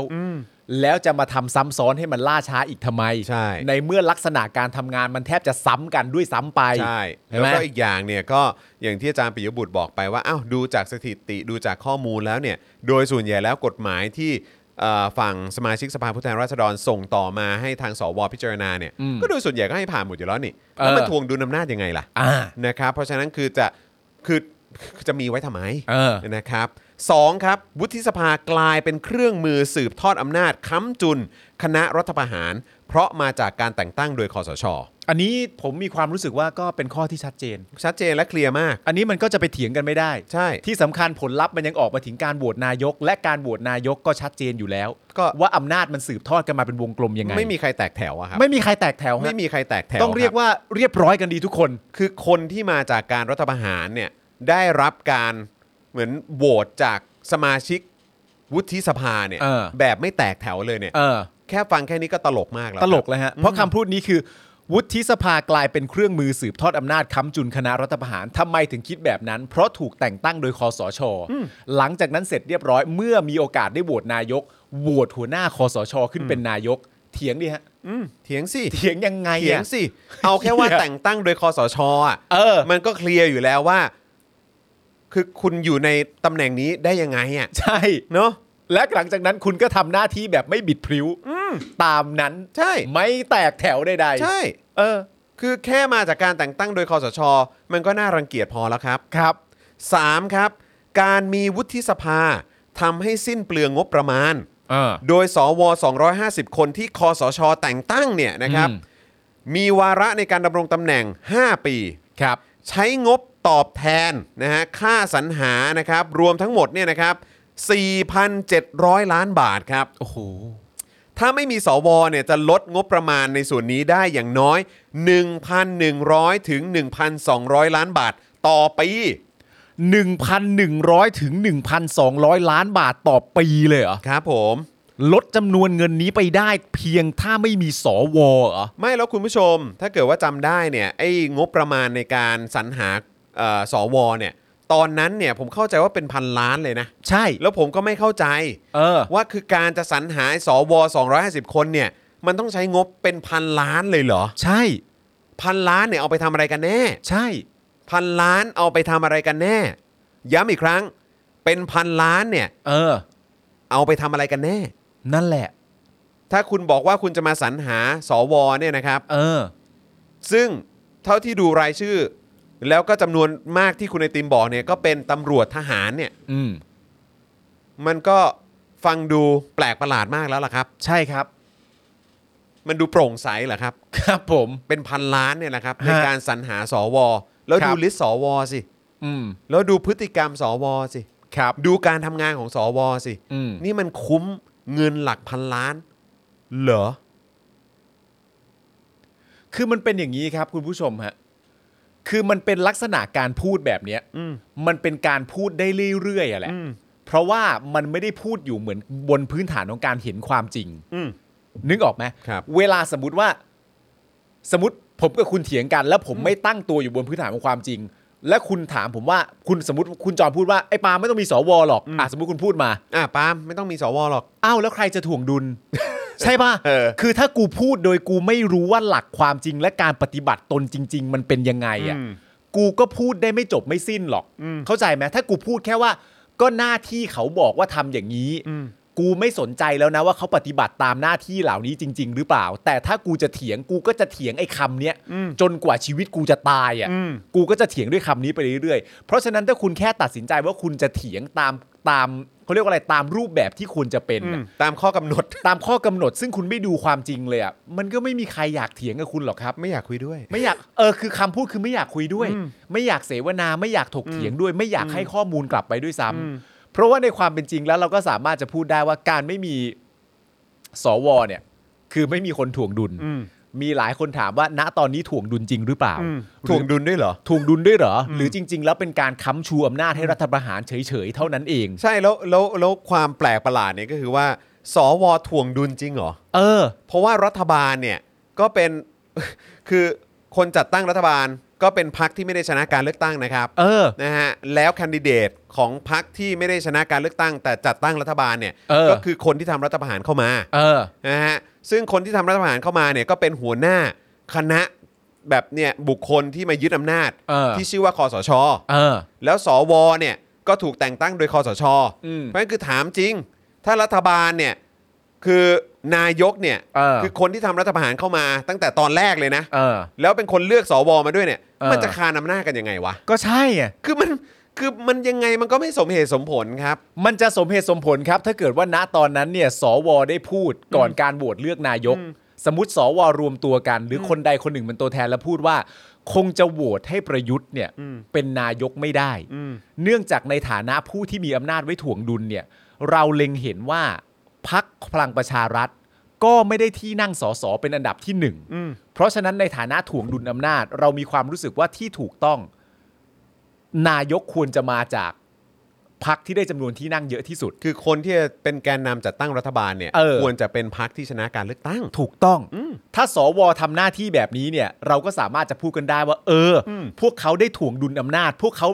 ได้มาหลักการของความเป็นประชาธิปไตย แล้วมีมารยาทที่งดงาม อย่างเงี้ยมันก็ได้ ใช่ แต่ในเมื่อตั้งแต่ที่มาและการกระทำไม่สอดคล้องเลยอะแล้วจะให้ว่ากันยังไงฮะ เออ มันก็ชัดเจนอยู่แล้ว นั่นน่ะสิ ก็ต้องไปกันตามนี้ และอีกประเด็นหนึ่งก็คือว่าสวไม่ต้องมีก็ได้ครับ เพราะสำหรับสลิมแล้วเนี่ยพักพลังประชารัฐเป็นพักดีและงดงามอยู่แล้ว ครับ จะมา ผ ถ่วงดุลพักพลังประชารัฐอีกทีทำไม ไว้ใจเขาสิ เออ เออ ตลกฮะ ไว้ใจเขาสิ ตลกครับ เลือกเพื่อไทยก็ไว้ใจเพื่อไทย เลือกพลังประชารัฐก็ไว้ใจพลังประชารัฐ นั่นน่ะสิครับ สวไม่ต้อง อืมนะครับ ไว้ใจพลังประชารัฐก็เหมือนไว้ใจสวแล้ เอ ว อไม่ได้ต่างกันนะฮะ นะฮะสองครับโละสารรัฐธรรมนูญและองค์กรอิสระ อ่าน นะครับนะฮะอันนี้ก็คือเออเขาเรียกว่าเป็นหลักการนะครับ แล้วก็เหตุผลสำคัญนะครับของร่างนี้นะครับ อันแรกเนี่ยก็คือว่าเอ่อยกเลิกสวให้เป็นสภาเดียว อันที่สองคือโละสารรัฐธรรมนูญและองค์กรอิสระ ครับ ให้ตุลาการสารรัฐธรรมนูญและกรรมการในองค์กรอิสระที่ดำรงตำแหน่งอยู่ และมาจากระบบการคัดเลือกของคอสช อืม พ้นจากตำแหน่ง และให้คัดเลือกคนใหม่ ครับ ที่เอ่อซึ่งมีที่มาจากระบบการคัดเลือกที่เสนอชื่อ โดยที่ประชุมใหญ่ของศาลฎีกา อืม ที่ประชุมใหญ่ตุลาการศาลปกครองสูงสุด พักร่วมรัฐบาล พักร่วมฝ่ายค้าน และให้สสลงมติเลือกคนที่ได้คะแนนสูงสูงที่สุดจากชื่อที่เสนอมาทั้งหมด อ่า โอเค ฟังแบบนี้ค่อยยึดโยงกับประชาชนหน่อย ครับผม นะครับ 3. ครับ ยกเลิกแผนยุทธศาสตร์ของคอสช น่าจำกันได้นะฮะ อืม ยุทธศาสตร์ชาติอืม ยุทธศาสตร์ชาติ ใช่ 20 ปี ใช่หรือว่าที่พูดกันแซวๆว่า ยุทธศาสตร์ชาติ ยุทธศาสตร์ศาสตร์ ครับผมนะฮะ ครับผม ให้ยกเลิกแผนยุทธศาสตร์ของคอสช ที่วางอนาคตไว้ข้างหน้า 20 ปี เป็นไงสัตว์เจอโควิดเข้าไป จึ้งเลย จึ้งเลย นะฮะและยกเลิกหมวด 16 การปฏิรูปประเทศ ในรัฐธรรมนูญปี 60 ซึ่งเป็นนกลไกที่คอสช ตั้งคนของตัวเอง เข้าไปร่างเนื้อหา และอยู่ในกลไกการบังคับใช้ทั้งหมด ครับ ก็สมควรที่จะต้องยกเลิกครับ ก็ใช่สิครับ ที่วันชัยบอกมาว่าเออแก้ได้นู่นนั่นนี่ มันไม่ควรอยู่ตั้งแต่แรก ใช่ เพราะเนี่ยแหละคือมรดกของคณะรัฐประหาร มันต้องไม่มี อืมไม่ต้องพูดว่าอะไรกลัวอะไรเกินอะไรเนี่ยชอบอ้างจัง ครับ ใช้คำว่าอะไรนะ โกรธ สี่กอเหรอ เกลียดโกรธกลัวเกิน ใช่ ที่เขาบอกว่ากลัวเนี่ยก็คือกลัวยุทธศาสตร์ชาติ 20 ปี เออ ซึ่งก็นี่ไง นี่คือมรดกของคณะรัฐประหารไง แล้วทำไมไม่ช่วยกันยกเลิกเล่า ไม่แต่มันตลกนะ มึงพูดเหมือนว่าสิ่งที่ประชาชนเกลียด โกรธ กลัวและเกินอ่ะ อืม เป็นเรื่องผิดปกติอ่ะ อืม ทั้งทั้งที่เขามีสิทธิ์ที่จะเกลียด อืม เขามีสิทธิ์ที่จะโกรธ ใช่ แล้วเขามีสิทธิ์ที่จะกลัว แล้วทำไมมึงถึงสรรหาคำเท่ๆมาพูดเหมือนมันเป็นสิ่งผิดปกติวะ ตลกเนอะ เป็นเหี้ยอะไรอะ ย้อนแย้ งมนะครับ 4 ครับ เขียนให้ชัดไปเลยครับว่า นายกต้องเป็นสอสอ อ่า นะครับนายกเนี่ยต้องเป็นสมาชิกสภาผู้แทนราษฎร ครับ โดยร่างของประชาชนฉบับนี้นะครับกำหนดเงื่อนไขที่มาของนายกรัฐมนตรี อืม คงไว้ซึ่งระบบบัญชีที่พักการเมืองต้องแจ้งรายชื่อ ว่าที่นายกรัฐมนตรีไม่เกินพักละ 3 รายชื่อ ครับ แต่เขียนให้ชัดเจนขึ้นว่า ให้สภาผู้แทนราษฎรพิจารณาให้ความเห็นชอบบุคคล ซึ่งสมควรได้รับแต่งตั้งเป็นนายกรัฐมนตรี จากบุคคลที่ซึ่งนะฮะเป็นสมาชิกสภาผู้แทนราษฎรครับ แปลว่า นายกต้องเป็นสสเท่านั้น อืม และพลเอกประยุทธ์จะเป็นนายกภายใต้ร่างฉบับนี้ไม่ได้ครับ ครับผม นะฮะและข้อ 5 นี้ ครับ ข้อ 5 นี่เด็ดมาก ฮะ ข้อ 5 นี่อยากให้ฟังกันนะครับ ครับ จริง ๆ มี 7 ข้อนะครับ อ่า แต่ข้อ 5 นี่เด็ดและเดือดและผมชอบมาก ของดี นะฮะห้าครับ เสนอกลไกต่อต้านรัฐประหารครับ ครับผม นะฮะโดยเสนอหมวด 16 แบบใหม่ครับ อืม นะฮะชื่อว่าการลบล้างผลพวงรัฐประหาร เมื่อวันที่ 22 พฤษภาคม พุทธศักราช 2557 ครับ และการป้องกันและต่อต้านรัฐประหารครับ ชื่อนี้เลยนะ โอ้โห เออ เดือดมากนะครับ ครับ นะชื่อว่าการลบล้างผลพวงรัฐประหาร เมื่อวันที่ 22 พฤษภาคม พุทธศักราช 2557 และการป้องกันและต่อต้านรัฐประหารนะครับ อ่า โดยให้ยกเลิกมาตรา 279 ครับ ของรัฐธรรมนูญ อืม 60 มาตรา 279 คือเรื่องอะไร เรื่องอะไรครับ ก็คือเรื่องการนิรโทษกรรม ให้คณะรักษาความสงบแห่งชาติ เออ การนิรโทษกรรมให้คอสชไง และยกเลิกมาตรา 48 ของรัฐธรรมนูญชั่วคราวปี 57 นะครับ ที่นิรโทษกรรมให้คอสชไว้ก่อนหน้านี้ ครับ โดยเขียนให้เป็นโมฆะ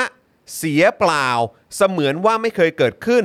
และไม่มีผลใดๆ ในทางรัฐธรรมนูญและกฎหมาย ครับ นะฮะคือเขาเขียนว่าให้มันเป็นโมฆะเสียเปล่า เสมือนว่าไม่เคยเกิดขึ้น และไม่มีผลใด ๆ ในทางรัฐธรรมนูญและกฎหมาย เออ ซึ่งการเขียนแบบนี้เนี่ยเจตนาเนี่ยก็คือ เพื่อให้สามารถเอาผิดย้อนหลัง อืม กับการทำรัฐประหารที่เคยเกิดขึ้น อืม และเคยนิรโทษกรรมไปแล้วได้ ตรงตรง เรื่องของเรื่องก็คือไอ้อันเนี้ยที่เขาเขียนไว้เนี่ยเพื่อที่จะได้เอาผิดย้อนหลังนะครับ คณะรัฐประหารได้ ใช่ แล้วก็ไอ้เรื่องของการทำนิรโทษกรรมเนี่ยมันก็จะได้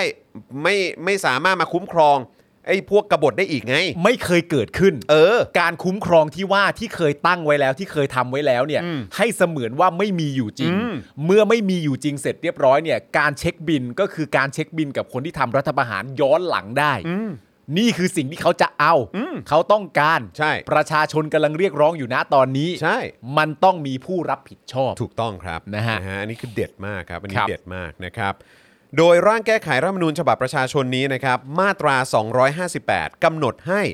ปวงชนชาวไทย มีสิทธิและหน้าที่ในการต่อต้านการรัฐประหาร ครับ มีหน้าที่นะครับ อืม มีสิทธิ์แล้วก็มีหน้าที่ในการต่อต้านการรัฐประหาร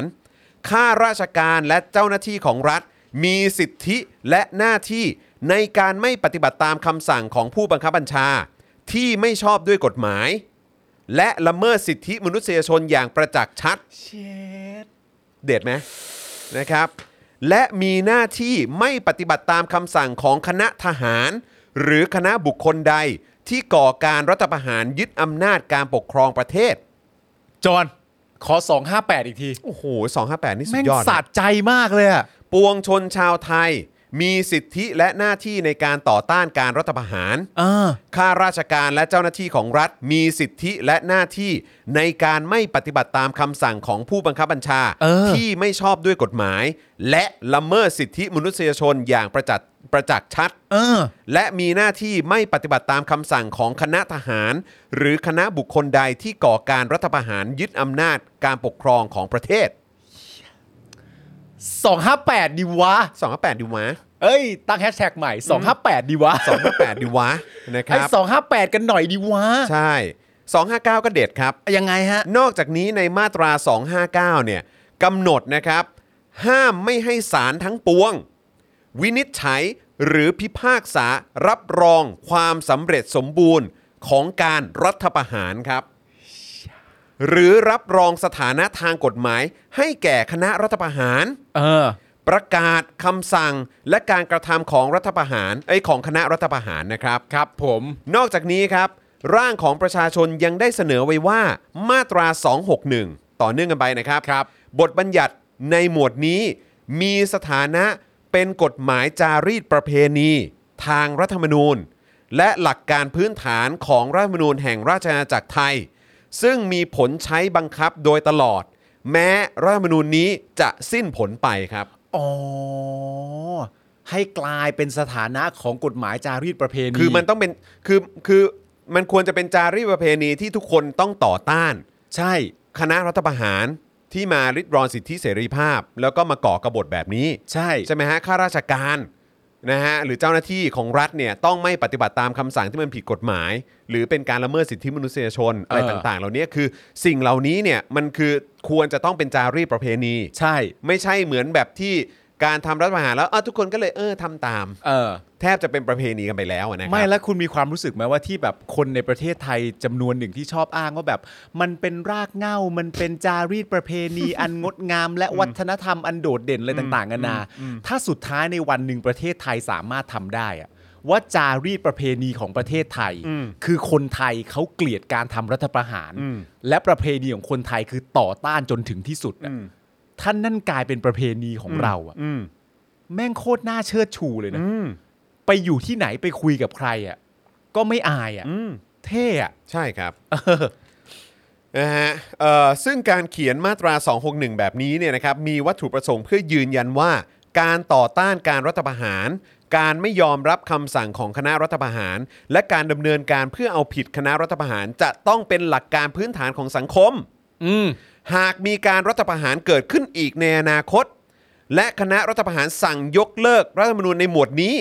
หลักการเหล่านี้ก็ยังคงมีสถานะเป็นกฎหมายสูงสุด ใช้บังคับได้ต่อไป เออก็แปลว่าคณะรัฐประหารที่ว่าเนี่ยที่จะมาทำตัวเป็นเผด็จการเนี่ย ไม่สามารถยกเลิกสถานะนี้ได้ ถูกต้องครับ ยัง ผม คงต้องบังคับใช้เป็นกฎหมายสูงสุดบังคับใช้ต่อไป ใช่ เออ ก็ต้องต่อต้านกันนะฮะ คือกูยังไงกูก็ไม่ยอมรับอ่ะ สองห้าแปดสองห้าเก้าสองหกหนึ่งดีวะ เออ การทำรัฐประหารยังไงกูก็ไม่ยอมรับ คณะรัฐประหารกูก็ไม่ยอมรับศาลก็ห้ามยอมรับศาลห้ามไปรับรองใดทั้งสิ้น เออ นะครับนะฮะแล้วก็เจ้าหน้าที่รัฐอะไรต่างๆ ก็ไม่ต้องไปปฏิบัติตามคำสั่งของคณะทหารหรือคณะบุคคลที่มาทำรัฐประหาร ก็คือไม่ต้องปฏิบัติตามคำสั่งผู้บังคับบัญชา ถ้าเห็น ใช่ ว่ามันไม่ชอบด้วยกฎหมายอย่าไปทำ ใช่ เป็นกฎหมายเลยว่าคุณห้ามทำ ใช่ แล้วก็ถ้าเกิดว่ามันเป็นการละเมิดสิทธิมนุษยชน เออ คุณก็ห้ามทำ ใช่สองห้าแปดสองห้าเก้าสองหกหนึ่งดีวะ นะครับ เอาดิ ข้อ 6 ครับ อย่างที่บอกว่ามี 7 ข้อนะครับ ที่เรารู้สึกว่าเออมันแบบเจ้มจนมาก 6 เนี่ยนะครับ ก็คือเพิ่มอำนาจตรวจสอบให้ฝ่ายค้านครับ โดยให้เพิ่มกลไกพิเศษของรัฐสภาขึ้นนะครับ ได้แก่คณะผู้ตรวจการกองทัพ อืม คณะผู้ตรวจการศาลและคณะผู้ตรวจการองค์กรอิสระครับโดยให้มีสมาชิก 10 คน ที่ต้องเป็นสสฝ่ายค้านอย่างน้อย 5 คน อ่า และบังคับให้คณะกรรมาธิการสสที่เกี่ยวข้องกับกฎหมาย งบประมาณการทุจริต ต้องให้ฝ่ายค้านเป็นประธานอย่างน้อย 5 คณะครับ อ่าเพื่อทำการตรวจสอบนะ ใช่ไง เออ ซึ่งอันนี้ก็ผมว่ามันก็เป็นการถ่วงดุลที่ชัดเจนนะ มันเป็นการถ่วงดุลที่ชัดเจน แต่การเสนอแบบนี้เสร็จเรียบร้อยอันนี้พูดไกลๆและพูดกว้างๆว่าถ้าเกิดในการเลือกตั้งครั้งหน้า สมมติว่าเอาแบบนี้จริง ๆ และสมมติว่าร่างนี้ผ่าน ไม่ว่าใครจะขึ้นมาเป็นเป็นการจัดตั้งรัฐบาล เช่น สมมติว่าก้าวไกลได้ขึ้นมาเสียเอง ก้าวไกลก็ต้องเอาข้อเสนอนี้นะ ถูกต้อง ถูกต้อง ใช่ มัน แล้วก็คือ ประชา ถ้า ธิปไตยเป็นแบบนี้ ใช่แล้วถ้าพลังประชารัฐแพ้ ใช่ หรือว่าประชาธิปัตย์แพ้ เออ ภูมิใจแพ้หรืออะไรก็ตามแล้ว เออ มาเป็นฝ่ายค้าน พวกคุณ ก็เอาอำนาจ ก็จะ เหล่านี้ มี ไป คุณก็จะมีหน้าที่มี ใช่ อำนาจมี power ตรงนี้ มากขึ้นด้วย มากขึ้นในการถ่วงดุลไง แฟร์ๆ ต กัน รวจ แบบ สอบ นี้ ไงเพื่อความโปร่งใส เออ ใช่ไหมฮะ ใน เออ ฐานะที่คุณเป็นตัวแทนประชาชน ครับผม นะครับข้อ 7 ครับนะฮะเพิ่มอำนาจการเข้าชื่อของประชาชน โดยนำเสนอระบบใหม่ให้ประชาชนเข้าชื่อกันไม่น้อยกว่า 20,000 คนครับครับ ตรวจสอบตุลาการที่ส่อทุจริตต่อหน้าที่ หรือจงใจใช้อำนาจขัดต่อกฎหมายได้ อืม รวมทั้งเสนอตรวจสอบผู้ดำรงตำแหน่งในองค์กรอิสระทั้งหลายด้วย การเข้าชื่อเสนอกฎหมายโดยประชาชน 10,000 คน ก็สามารถเสนอได้ทุกประเด็น ไม่มีข้อจำกัด รวมทั้งกฎหมายประกอบรัฐธรรมนูญด้วยนะครับนะฮะซึ่งข้อเสนอการแก้ไขรัฐธรรมนูญครั้งนี้เนี่ยไม่ได้เสนอแก้ไขในประเด็นพระราชอำนาจของสถาบันพระมหากษัตริย์นะครับ ครับ ไม่ได้เกี่ยวข้องกับการปฏิรูปสถาบันพระมหากษัตริย์นะครับหรือการแก้ไขหรือยกเลิกมาตรา1นึในประมวลกฎหมายอาญาแต่อย่างใดนะครับ เข้าใจกันด้วยนะครับ นะครับ นะครับไม่ไม่มีใครเข้าไปล้มล้างสถาบันใด ๆ ในนั้นนะครับ ไม่มีใครเนรคุณแผ่นดินใด ๆ ไม่มีนะครับ ครับ ชัดเจนนะครับ อืม เคลียร์ไหมครับ คุณกิติศักดิ์ครับ ครับ นะฮะ นะครับ คุณผู้ชมเป็นไงฮะเจ็ดข้อนี้ เราควรจะต้องให้รัฐธรรมนูญนี้เป็นแม่แบบเลยนะครับว่า เออ ประเทศไทยควรจะต้องมีรัฐธรรมนูญแบบนี้ครับ แล้วนี่คือรู้เลยว่ารัฐธรรมนูญปี 60 นี่คือแบบโอ้โหเฮีย ใช่ โคตรแบบโสมมแบบว่าห่วยแตกที่สุดในประวัติศาสต ร์ ชาติไทยเลยแหละครับนะฮะเป็นหนึ่งในฉบับที่ห่วยแตกที่สุดแบบจริงๆนะฮะแล้วก็แบบผมว่าปัญหาเยอะมาก ใช่ ตาม ฮะ มา เต็มไปหมดเลยครับ มันมีความจำเป็นจะต้องแก้ไขจริง ๆ ครับ หรือถ้าเป็นไม่ได้ก็ยกร่างใหม่ไปเลยครับ ใช่ครับ จริง ๆ ครับ ใน แต่ ฐา เนี่ นะ ย ประชาชนคนหนึ่งครับ แต่เนี่ยฮะ อืม เจ็ดข้อนี้เนี่ยนะ อื ฮะ ม รวมถึงรัฐธรรมนูญทั้งหมดด้วยเนี่ย อืม สมมุติว่าอันนี้เป็นแม่แบบจริง ๆ เนี่ย คือก็ต้องเรียกว่า มีกี่ช่องโหว่ก็อุดนะฮะ อืม เพื่อไม่ให้เกิดการทำรัฐประหารอีก ใช่ เพื่อสามารถนำคนผิดจากการรัฐประหาร เพราะอย่างที่ผมกับคุณจรบอกบ่อยมาก มันต้องมีคนรับผิดชอบ ใช่ เรื่องราวในอดีตต้องมีคนรับผิดชอบ เพราะว่าก่อนจะเกิดการแก้ไขใหม่ มันเคยมีคนเสียหายไปแล้ว และผู้ที่เสียหายผู้ที่ตกหล่นผู้ที่อะไรต่างๆกันานะเหล่านี้มันมีคนเป็นเป็นผู้นำเหล่านี้มันมีคนที่ต้องรับผิดชอบ เพราะฉะนั้นเอาผิดกับคนเหล่านั้นได้ สร้างรัฐธรรมนูญใหม่ที่จะไม่ก่อให้เกิดเหตุการณ์แบบนั้นอีก อืม มันต้องเป็นแม่แบบแล้ว ถูกต้องครับ ต่อไปนี่คือรัฐธรรมนูญไม่ควรจะน้อยไปกว่านนี้ครับ ใช่ครับ ผมชอบคำนี้มากเลยนะ ผมเคยเออแต่คำพูดคล้ายๆ คุณว่า ตอนที่ผมสอบตอนที่ผมเรียนมหาวิทยาลัยอะ อืม และอาจารย์ผมก็พูดคำหนึ่งว่าเออในการสอบครั้งแรกของวิชาเขียนบทหรืออะไรต่างๆนานา ครับ และอาจารย์ผมก็พูดว่า ข้อสอบครั้งต่อไปอ่ะหรือทุก ๆ ครั้งต่อจากนี้อ่ะ อืม ไม่ง่ายกว่านี้ อืม ใช้คำพูดนี้นะไม่ง่ายกว่านี้ เพราะฉะนั้นให้คำพูดคุณก็คือว่า ต้องไม่ด้อยกว่านี้อะ ใช่ แม่แบบอันต่อ ๆ ไปอ่ะ อืม จะเป็นอะไรขึ้นก็แล้วแต่ แต่ต้องไม่ด้อยกว่านี้อะ ถูกถูก นี่คือสุดแล้วอ่ะ ใช่ครับ นี่คือตั้งไว้เป็นพื้นฐานได้ ถูกต้องครับ และใครก็ตามที่ดิ้น กับรัฐธรรมนูญหรือกับ 7 ข้อเหล่านี้เนี่ย ก็เป็นการแสดงผลที่ชัดเจนว่า อ๋อ ก็คงต้องดิ้นแหละ เพราะว่าเท่าที่ดูแล้วรายละเอียดต่างๆ เนี่ย ผมว่าคือโคตรโคตรของโคตรประชาธิปไตยครับ ครับผ คือ ม ใครที่แบบว่าค้านเกี่ยวกับรายละเอียดต่างๆ ในใน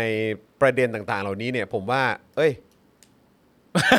เออผมว่าเอ๊ะแล้วนะ ยังไงหรือ ยังไงอ่ะนั่น ยังไง แน่ สิ นั่นแน่ใช่ไหมฮะเออนะครับ รู้นะ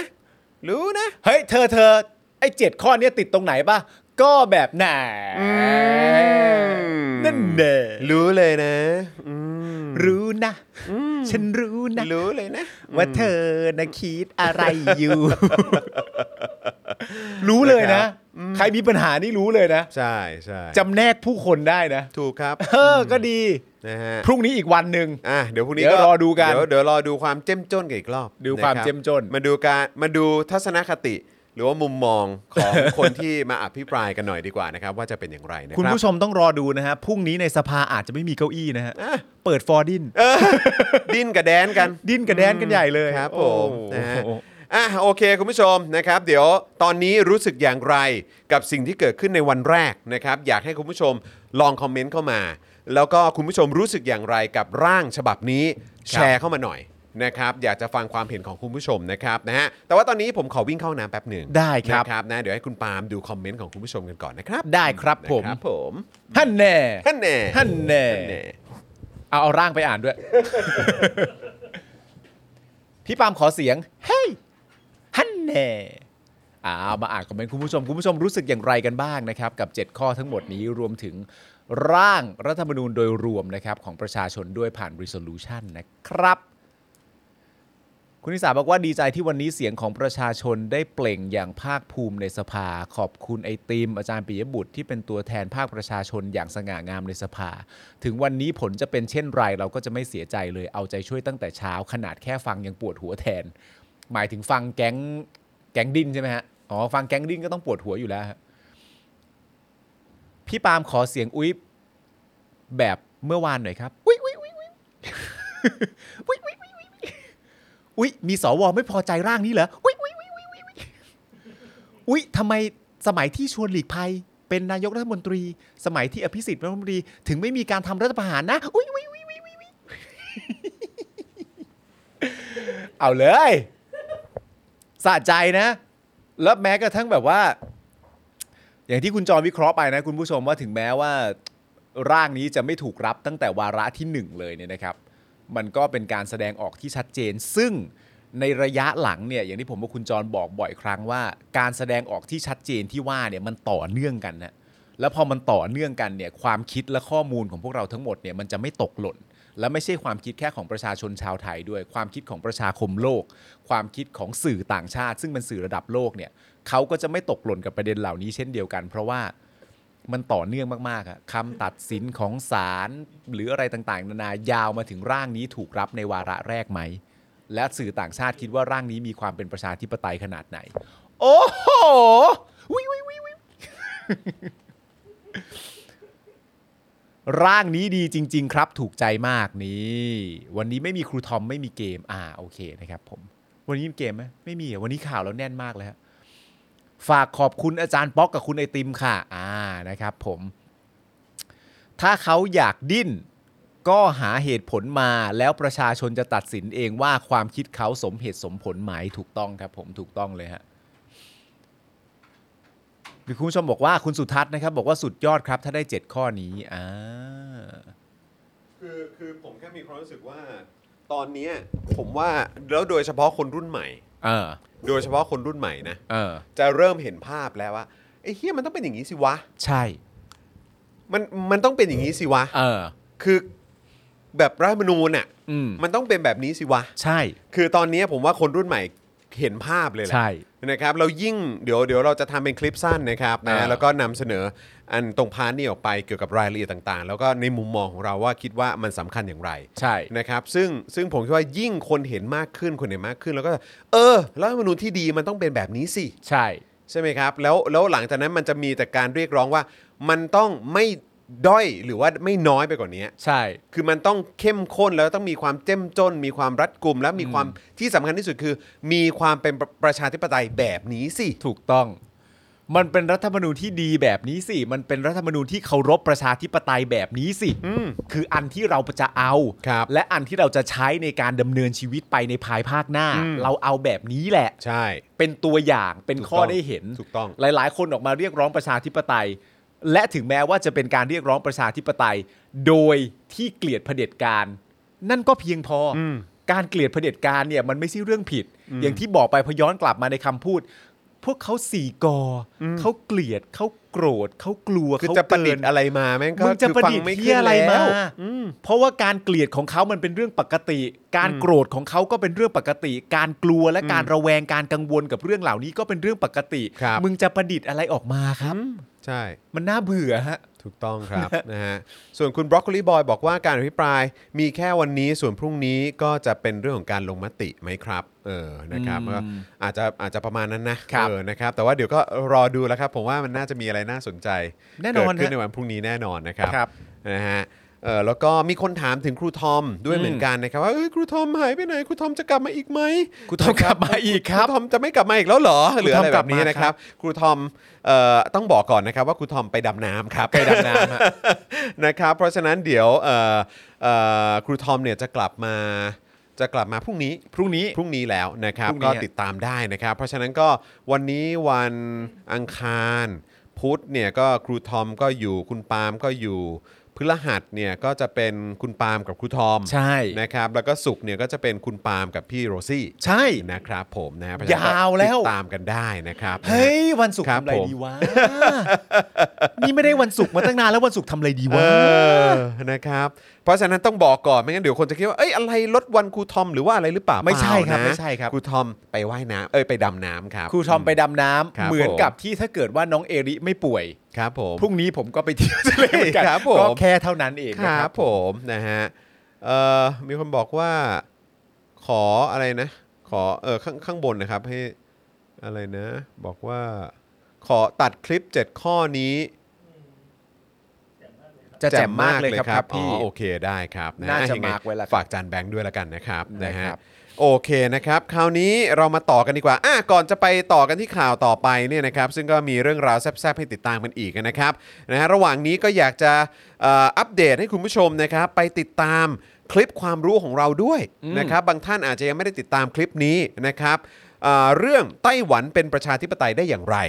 นะครับ ครับ นะฮะวันนี้เนี่ยอยากจะขายของดีๆ ต่อกันไปเลยแล้วกันนะครับนะฮะแล้วก็แน่นอนว่าเราจะยังอยู่ในธีมแบบจีนๆต่อไปนะครับนั่นก็คือเรื่องไต้หวันเป็นประชาธิปไตยได้อย่างไร ครับ นะครับที่ต้องยกกลับมาเชียร์ให้ไปดูกันอีกทีเนี่ยนะครับก็เพราะว่าเมื่อไม่กี่วันมานี้เนี่ยก็เพิ่งจะมีข่าวใหญ่ว่า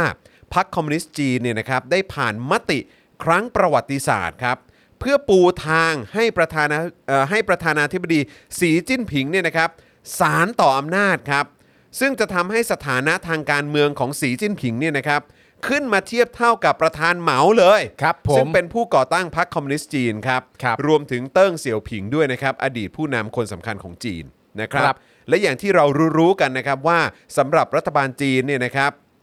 ภายใต้การนำของประธานาธิบดีสีจิ้นผิงเนี่ยนะครับ การรวมชาติเนี่ยสำคัญยิ่งกว่าสิ่งใดเลย คนชาติไหนจะมาเที่ยวนะฮะตั้งคำถามเกี่ยวกับไต้หวันเนี่ยนะฮะคงต้องข้ามศพรัฐบาลจีนไปก่อน โอ้โห นะครับนะฮะบอกเลยว่าคลิปความรู้เรื่องไต้หวันเป็นประชาธิปไตยได้อย่างไรเนี่ยนะครับไม่ใช่แค่เข้ากับธีมสถานการณ์ของจีนตอนนี้นะครับ แต่ยังเข้ากับสถานการณ์บ้านเราสุดๆนะครับ ในแง่ที่ว่าหนทางที่จะได้ประชาธิปไตยเนี่ยมันไม่ใช่เรื่องง่ายครับ แต่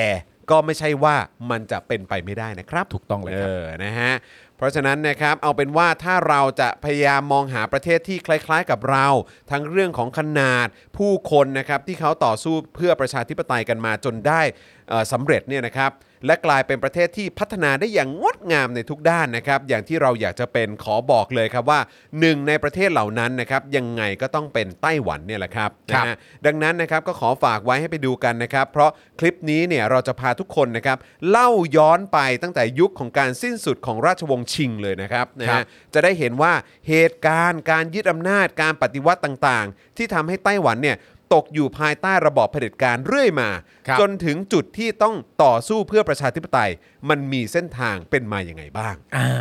นะครับเพราะฉะนั้นรับรองว่าแซบแน่นอนไป ครับ ดูเนี่ยเราก็จะโอ้โอเคมันเป็นอย่างนี้นี่เอง เออ นะครับแล้วก็เฮ้ย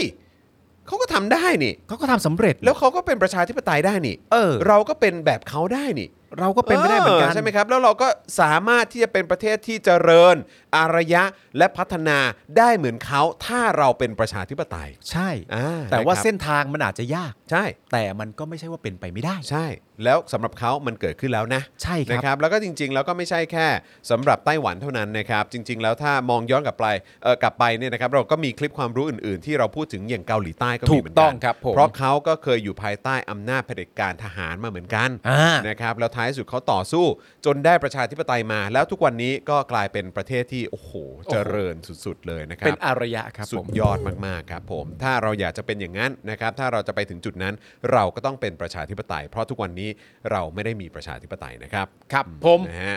อ่ะคราวนี้กลับมานะครับที่ประเด็นของภูเก็ตบ้างดีกว่า ครับผม นะครับเมื่อวานนี้เนี่ยมีรายงานนะครับว่าผู้ว่าราชการจังหวัดเอ่อภูเก็ตเนี่ยนะครับประกาศว่าเพื่อให้สอดคล้องกับสถานการณ์ปัจจุบัน และเป็นการกระตุ้นเศรษฐกิจควบคู่ไปกับการบริหารจัดการด้านสาธารณสุขอย่างมีประสิทธิภาพ โดยความเห็นชอบของคณะกรรมการโรคติดต่อจังหวัดภูเก็ต ตามมติที่ประชุมนะครับก็จะมีรายละเอียดดังต่อไปนี้ ครับ ลองฟังกันดูนะครับ 1. ข้อ 1 นะครับ ให้ยกเลิกคำสั่งเดิม อ่ะ ของเมื่อวันที่ 11 ตุลาคมที่ผ่านมาเนี่ยนะครับ ครับ ที่เคยระบุว่า ผู้เดินทางเข้าจังหวัดภูเก็ตต้องได้รับการตรวจหาเชื้อโควิด -19 ด้วยวิธีการ RT-PCR หรือ ATK ที่ยืนยันผลเป็นลบจากสถานพยาบาล หรือห้องปฏิบัติการ หรือนำชุดตรวจ ATK ที่ได้มาตรฐานการรับรองจากอย ไปตรวจกับสถานพยาบาล แล้วนำผลยืนยันเป็นลบมาแสดงต่อเจ้าหน้าที่ครับ คือต่อจากนี้ก็อ่ะโอเค ยกเลิกแล้ว อ่า นะครับ 2. ให้ยกเลิกคำสั่งจังหวัดภูเก็ต ที่ให้ดาวน์โหลดแอปพลิเคชันหมอพร้อมนะครับและลงทะเบียนออนไลน์ผ่านเว็บไซต์ gophuket.com อืม เพื่อแจ้งข้อมูลในการเดินทางเข้าจังหวัดภูเก็ตล่วงหน้านะครับอันนี้คือให้ยกเลิกคำสั่งนะครับที่ให้ดาวน์โหลดแอปนี้นะครับ โดยนับตั้งแต่วันนี้นะครับ ให้ผู้ที่ประสงค์จะเดินทางเข้าจังหวัดภูเก็ต ดาวน์โหลดแอปพลิเคชันหมอพร้อม และแสดงนะฮะเมื่อเจ้าหน้าที่เรียกตรวจครับ อ๋ออ มครับ โหลดไว้ โหลดไว้นะ แล้วก็ถ้าเจ้าหน้าที่เรียกตรวจเมื่อไหร่ก็จะได้ นี่ไง โชว์ได้ อ่า เออนะครับเพราะฉะนั้นไอ้เรื่องของการตรวจ RT PCR ATK อะไรต่างๆ หรือว่าลงทะเบียนในเว็บ go phuket com อะไรแบบนี้เนี่ย ไม่ต้องแล้ว เที่จะต้องแจ้งล่วงหน้าอะไรแบบเนี้ยไม่ต้องแล้วนะ หมอพร้อมอย่างเดียวดีกว่า ใช่นะครับนะ อ่า แต่ว่าก็อันนี้ก็สำคัญนะครับคือใครจะไปนะครับ แล้วก็เขามีข้อกำหนดอะไรแบบนี้เนี่ยนะครับก็ต้องทำตามนะ เพราะว่าถ้าเกิดไม่ทำตามเขามีเอ่อเรื่องของการปรับนะครับ แล้วก็ไม่แน่อาจจะมีโทษถึงเอ่อจำคุกก็มีเหมือนกันนะครับ ครับ นะฮะ ผม ยังไงก็เน้นย้ำนะครับว่าต้องทำนะครับ เออนะครับนะฮะเพื่อความปลอดภัยด้วยเนาะ เย้ภูเก็ตแซนด์บ็อกเย้ ตามนั้นนะครับ ตามนั้นเลย ตามนั้นนะครับผม ครับผม นะฮะ อ่ะโอเคนะครับก็เอ่อเดี๋ยวผมขอมาที่ข่าวนี้เลยดีกว่า การบินไทยเนอะ ได้เลย นะครับนะเพราะว่าพาร์ทของพุ่มกับโจ้เดี๋ยวเดี๋ยวเดี๋ยวเราอาจจะไว้อีกทีหนึ่งแล้วกันนะครับ ครับ นะฮะเพราะว่าก็โอเคเขาก็บอกว่าเออดำเนินการไปแล้วอายการสั่งฟ้องมีสีข้อหาหนักอะไรต่างๆ เหล่านี้เลยเนาะ ครับ อืมนะครับนะฮะก็อืมจ้า จะได้จ้า นะครับได้จ้านะครับ ได้จ้า นะก็เดี๋ยวรอดูว่าจะเป็นยังไงนะครับ ครับ แต่มาที่การบินไทยดีกว่า เพราะ อ่า เขาบอกว่ากำไร 9 เดือนนะครับ แต่ 50,000 ล้านเลยนะครับ คุณผู้ชม หลังปรับโครงสร้างหนี้ผลประโยชน์พนักงานอะไรต่างๆ แล้วก็ไม่ง้อคลังด้วยนะ ไม่ง้อ ม กระทรวงการคลังนะ เดินหน้ากู้เอกชนแทน อ่า 2.5 หมื่นล้าน นี่ อืมนะครับนะฮะแล้วก็ไปจี้ทางรัฐด้วยนะว่า เฮ้ย ใช้หนี้ด้วย ใช่ มีหนี้ที่ค้างกันไว้อะใช้หนี้ด้วย รัฐต้องใช้ด้วยนะครับ ผม นี่ อืมนะอ่ะ รุ่นใหญ่ มาดูรายละเอียดกันหน่อยดีกว่านะค ครั รับบ นะฮะเมื่อวานนี้นะครับนายปิยะสวัสดิ์เอ่ออมรนันท์นะครับนะฮะประธานคณะผู้บริหารแผนฟื้นฟูกิจการบริษัทการบินไทยจำกัด ได้ออกมาเปิดเผยถึงความคืบหน้า แผนฟื้นฟูกิจการการบินไทยครับโดยระบุว่าขณะนี้เนี่ยกำลังเตรียมขอกู้เงินจากสถาบันการเงินจำนวน 25,000 ล้านบาท ครับ เพื่อดำเนินธุรกิจในปี 65 อืม คือเตรียมจะกู้นะครับ เพื่อ สำหรับปีหน้า สำปีหน้าแหละนะครับ หลังจากที่มีความชัดเจนจากกระทรวงการคลังแล้วนะครับว่าจะไม่ปล่อยเงินกู้ให้กับการบินไทย ซึ่งการบินไทยเองมีความเชื่อมั่นว่า หากมีเงินกู้จากเอกชน 25,000 ล้านบาท จะสามารถดำเนินธุรกิจต่อไปได้ อืม ประกอบกับสถานการณ์โควิดขณะนี้เริ่มคลี่คลาย และการบินไทยเริ่มกลับมาทำการบินเพิ่มแล้วนะค ครั รับ บ โดยในช่วงไตรมาสที่ 4 ของปีนี้นะครับ บริษัทจะเริ่มกลับมาทำการบิน และขยายเส้นทางการบินระหว่างประเทศ ให้ครอบคลุมทั่วทั้งภูมิภาคเอเชีย ยุโรป ออสเตรเลีย รวมทั้งหมด 36 เส้นทางบินนะครับ พร้อมบริการแบบเต็มรูปแบบ และเป็นไปตามมาตรการควบคุมโควิด -19 รองรับนโยบายการเปิดประเทศด้วยนะครับ ครับผม พร้อมระบุด้วยนะครับว่าการบินไทยเนี่ยได้ประชุมร่วมกับนายกรัฐมนตรีเมื่อสัปดาห์ที่ผ่านมา โดยการบินไทยเนี่ยขอให้ภาครัฐ ช่วยขอให้หน่วยงานภาครัฐที่ยังมีหนี้คงค้างกับการบินไทยเนี่ยทั้งค่าซ่อมกว่า 3,000 ล้านบาท หนี้กองทุนบำเหน็จบำนาญอีกกว่า 2,200 ล้านบาท และหนี้อื่นๆนะครับรวมแล้วกว่า 5,200 ล้านบาทนะครับให้มาใช้หนี้นะครับการบินไทยครับนะครับ เพราะมั่นใจว่าจากปัจจัยต่างๆ ที่กล่าวมาเนี่ยจะทำให้การบินไทยเดินหน้าธุรกิจต่อไปได้อย่างแน่นอน อ่า นะครับก็คือหน่วยงานอะไรต่างๆที่เป็นหนี้หรือว่าค้างหนี้กับการบินไทยไว้เนี่ยช่วย เออ มาเคลียร์หนี้หน่อย ใช่ เพราะถ้าเคลียร์หนี้ปุ๊บเนี่ยเขาได้เงินก้อนนี้มาเนี่ยมันจะส่งผลให้ เออ เขาเนี่ยดำเนินธุรกิจต่อไปได้ ใช่ก็ต้องคืนกันด้วย โหติดติดกันเป็น 5,000 ล้านเลยเหรอ ติดเยอะมากนะ นี่บำเหน็จบำนาญ2,002 มันเหมือนอารมณ์ค่าไฟปะ ค่าไฟที่ติดกันอะแบบอะไรอะมึงไม่จ่ายค่าไฟกันเหรอวะ ติดไปเรื่อย เออ ติดโอ้ยแต่ติดกันเยอะมากเลยนะ ก็นั่นน่ะดิ ติดกันเป็นจำนวนเงินแบบว่าเหมือนเหมือ เป็น นพันล้านอะ เออเหมือนเป็นจำนวนเงินที่กู้มา เออ เหี้ยเม็ดเงินอย่างนั้นเลย แปลกๆเนอะเอ เออ อนะครับนายปิยะสวัสดิ์เนี่ยยังกล่าวอีกนะครับว่าภายหลังจากที่รัฐบาลเปิดประเทศในเดือนตุลาคมที่ผ่านมาเนี่ยการบินไทยมีรายได้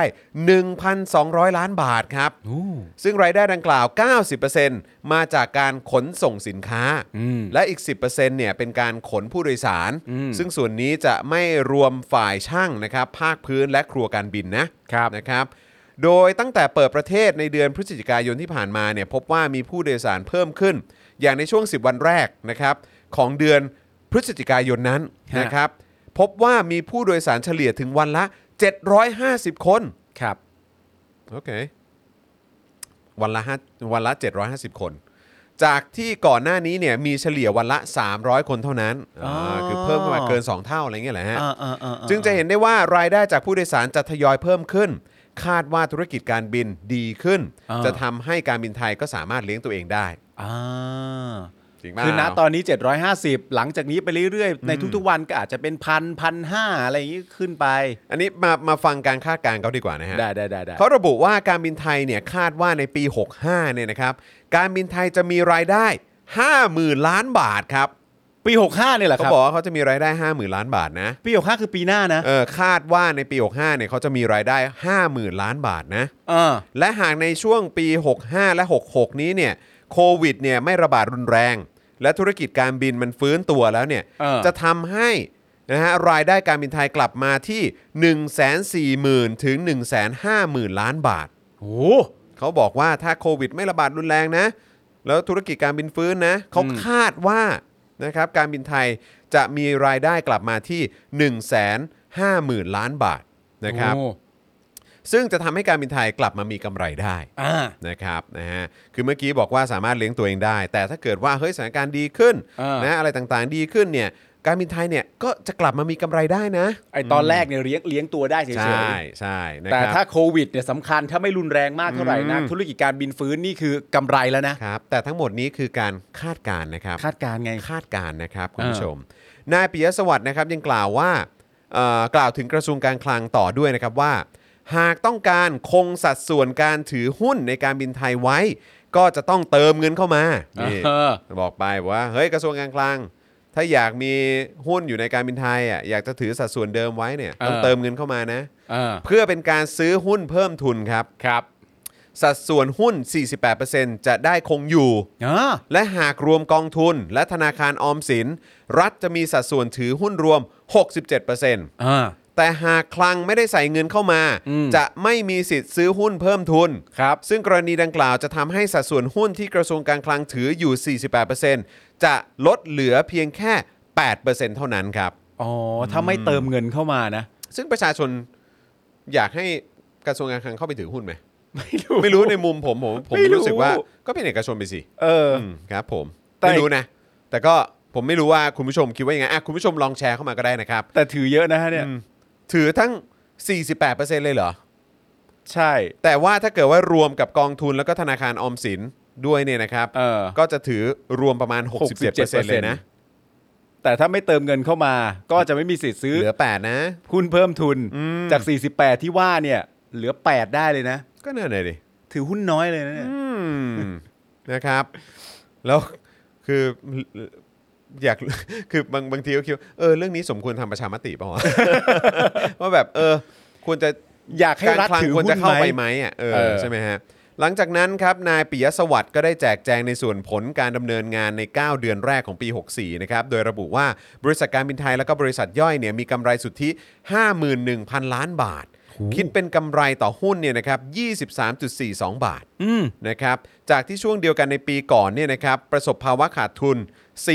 49,561 ล้านบาท อ่า นะครับ โดยให้เหตุผลว่าเป็นเพราะค่าใช้จ่ายในการดำเนินงานด้านต่างๆ ลดลงตามปริมาณการบิน นี่ก็แน่นอนอยู่แล้ว นะครับ และจากการที่บริษัทใช้มาตรการลดค่าใช้จ่าย ตามแผนปฏิรูปธุรกิจทำให้ที่สุดแล้วเนี่ยค่าใช้จ่ายรวมล่าสุดนะครับอยู่ที่ 36,481 ล้านบาท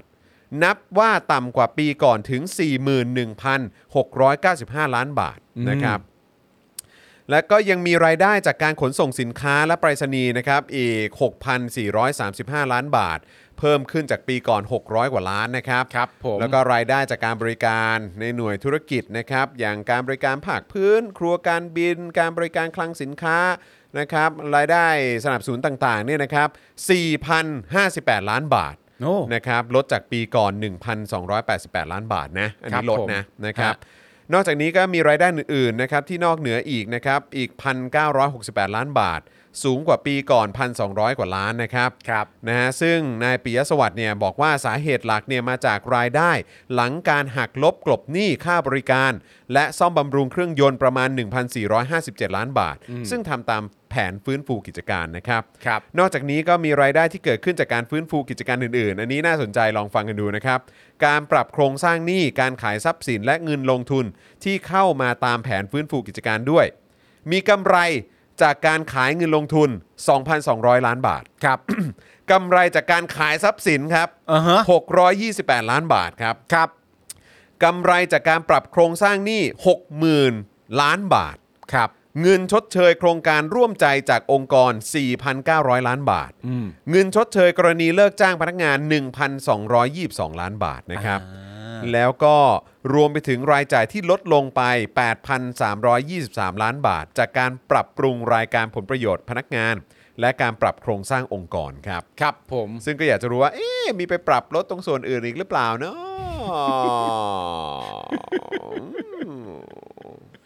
มันมาจากไหนเนา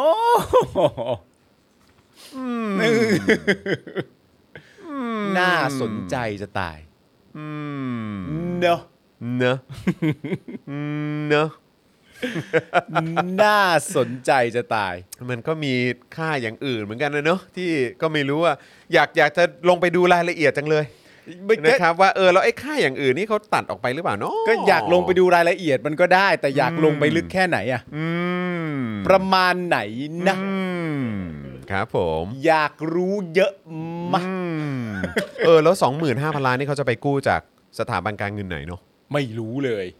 เขาก็ต้องหาหาเอาดูอะว่ามีที่ไหนที่มันเหมาะสมที่สุดอะ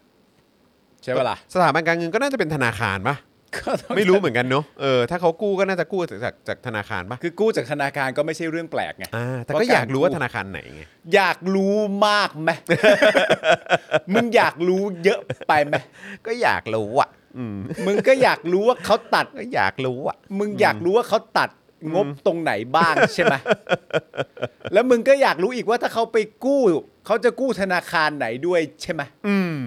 มึงอยากรู้ทำไม อยากรู้ มวกมวกอืมนะครับ มึงอยากรู้ใช่ไหม เย้อืมนะ มึ ฮะ งก็ต้องไปหาดูนะ เดี๋ยวรอดูนะ เออนะครับ เดี๋ยวก็คงมีข้อมูลมาบอกเราเลยนะ ออ แล้วสื่อก็คงจะพูด ห ถึ รือง ว่า กัน ห นะ รือว่าหรือว่าเขาเขากู้แบบบิตคอย ได้ปะ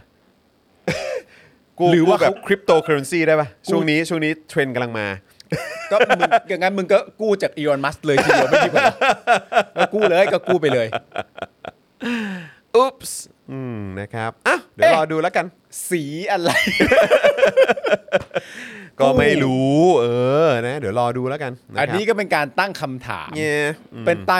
ตั้งคำถามบนพื้นฐานของความอยากรู้ใช่ไหม และสงสัยใช่ไหม สงสัย อืม ใช่ไหม ครับผมอุ้ยอุ้ยอุ้ย อุ้ยอุ้ยอุ้ยอุ๊ย อ้าวคราวนี้เนี่ยสังคมเขาตั้งคำถามนะครับว่า า อ้าวคนไม่เดินทางอ่ะแต่ทำไมการบินไทยทำกำไรได้ตั้ง 5 0,000 ล้านอ่ะ อ๋อเหรอครับ นะครับแต่เมื่อกี้เราก็เห็นกันไปแล้วเนอะเขาก็ขายทรัพย์สิน ปรับโครงสร้างหนี้ขายเงินลงทุนเลิกจ้างพนักงาน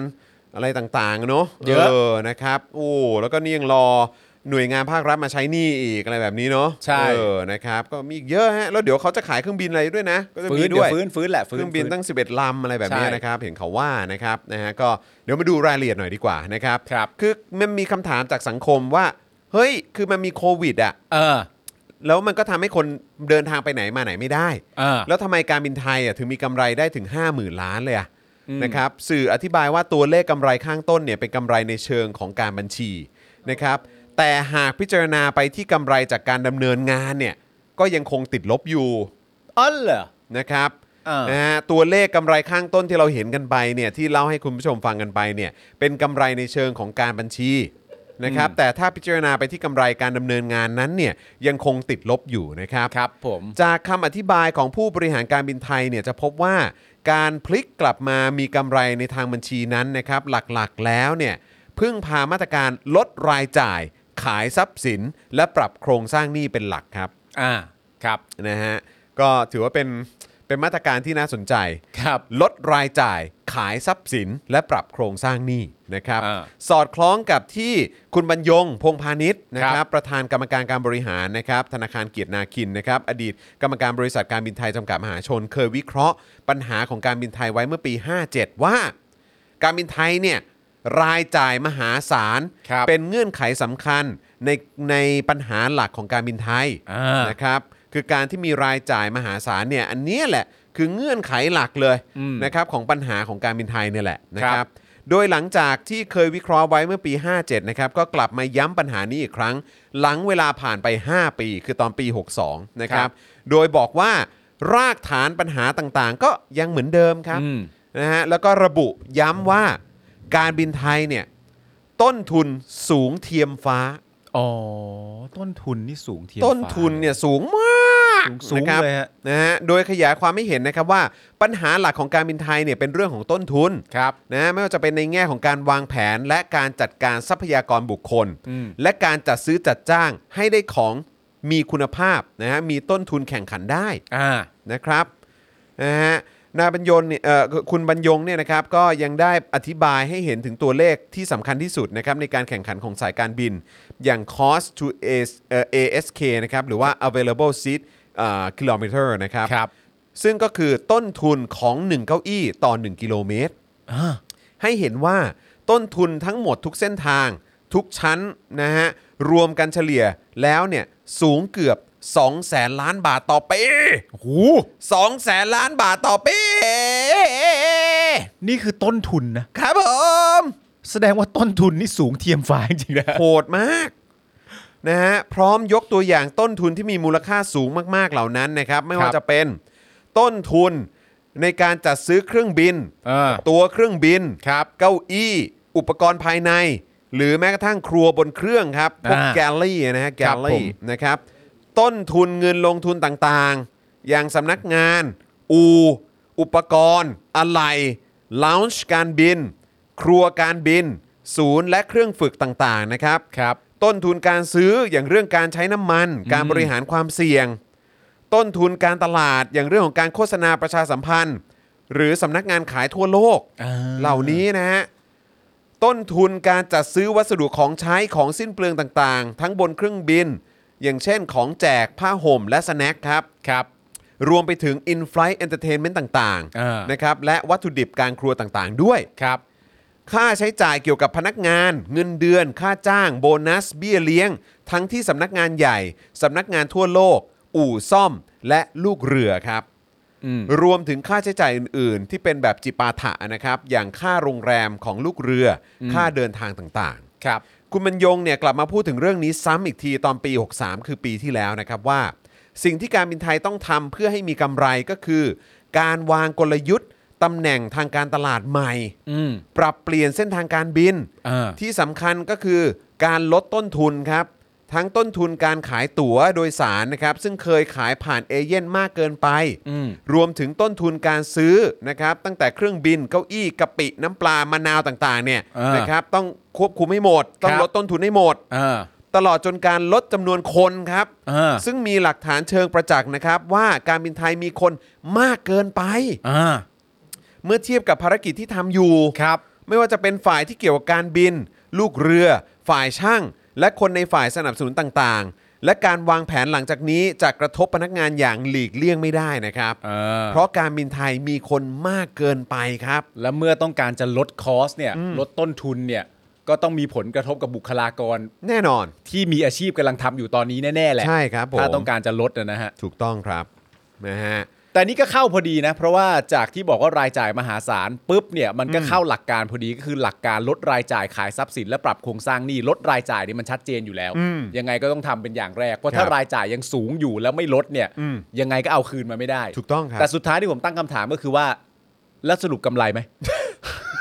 เพราะว่าคือเมื่อสักครู่นี้เท่าที่เราดูกันอย่างที่บอกไปนะครับว่าเอ่อถ้าเกิดว่าพิจารณาตัวเลขที่เขาเล่าให้ฟังเนี่ย เออ นะครับทางสื่อหลาย ๆ สื่อเนี่ยก็บอกว่าเออ อันนั้นน่ะก็เป็นตัวเลขกำไรเอ่อมันก็เป็นตัวเลขกำไรในเชิงของการบัญชี เออ แต่ถ้าพิจารณาไปที่กำไรจากการดำเนินงานเนี่ยมันก็ยังคงติดลบอยู่ ใช่ อืมนะครับนะฮะ แต่ว่าอย่างไรก็ดี เพะฉะนั้น ถึงแม้ว่าตอนนี้ยังติดลบอยู่อะไรต่างๆกันานาก็จริง แต่ว่าในปี 65 เนี่ยนะฮะถ้าเขาบอกว่าอะไรนะโควิดซาลงนะครับผมเอ่อธุรกิจการบินฟื้นเนี่ย เขาคาดว่า เขาคาดว่ามันจะมาถึง1เอ่อ1 4 0 0 0 0 ถึง 1 5 0 0 0 0 เลยนะฮะล้านนะครับ อืม ฟื้นเลย ครับผม ในนี้ไม่เห็นมีอะไรเกี่ยวกับปลาท่องโกะเลยนะฮะ เออจริง ทำไมนี่เราอ่านมาทั้งหมดนี่กูยังไม่ จริง กูยังไม่กูรอแต่เรื่องปลาท่องโกะอยู่ทำไมไม่ เอ มีเลย อ อะ เออจริงครับอืม ปลาท่องโกะไม่เกี่ยว แต่ปลาท่องโกะก็น่าจะเป็นธุรกิจสำคัญนะ เพราะเห็นว่า เอ๊ะ ก็ได้รับความนิยมสูงมาก อืมนะครับ ผมยังเคยกินเลย เคยกินใช่ไหม ใช่ กินตอนไหน กินเมื่อสุดสัปดาห์ที่ผ่านมา อ๋อเหรอ ใช่ อ๋อที่ที่เขาไปเปิด แถวมหาชัย สโตร์ตรงนั้นใช่ไหม ใช่ เออครับผม คนก็ต่อคิวกันเยอะแยะ เห็นคุณผู้ชมบอกว่าก็ยังมีขายอยู่แถวสีลมมะ เลยผมไม่ทราบเล เอย อนะครับแต่ผมก็ไม่รู้ว่ามีช็อปมีร้านไหนอีกนะครับ เออ เออนะครับก็มีผมก็คือเอาตรงๆ ผมว่าไม่เคยกิน อ๋อเหรอ ไม่เคยกิน คุณต้องลอง อ๋อเหรอฮะ ถ้าคุณลองเข้าไปคุณกินปุ๊บแล้วคุณเชี่ โอ้ ย โหเป็นบุญชีวิตอะไรอย่างเงี้ยเหรอฮะ ไม่ก็คือปลาท่องโกะนั่นแหละ กินปลาท่องโกะเนี่ยมันจะมันก็ คือที่ผมที่ผมคุยกับคุณน่ะกับอาจารย์แบงก์ก่อน เออ ก่อนเข้า ก่อน รา เข้าย ราย กา การ รเออ ว่าปลาท่องโกะเนี่ย มันเลอเลิศได้สูงสุดอ่ะคือที่ไหน เอออ่าฮะ คือคือคือมึงเข้าใจกูว่า คือผมผมผมกำลังรู้สึกว่าคือปาต้องโกะอ่ะมันมันคือสำหรับผมอ่ะผมจะชอบไม่รู้คือปาต้องโกะผมเฉยๆผมชอบผมชอบไอ้ซาลาเปาทอดมากกว่า โอเค เออ ซึ่ง นะค ก็ รับ อร่อย เออซึ่งอันนั้นอร่อยมาก เออ เออฟินมากเออนะครับแต่ว่าคือปาต้องโกะเนี่ยผมกำลังรู้สึกว่าจริง ๆ แล้วที่มันอร่อยอ่ะคือมันอร่อยเพราะมันไปจิ้มนมข้นไหม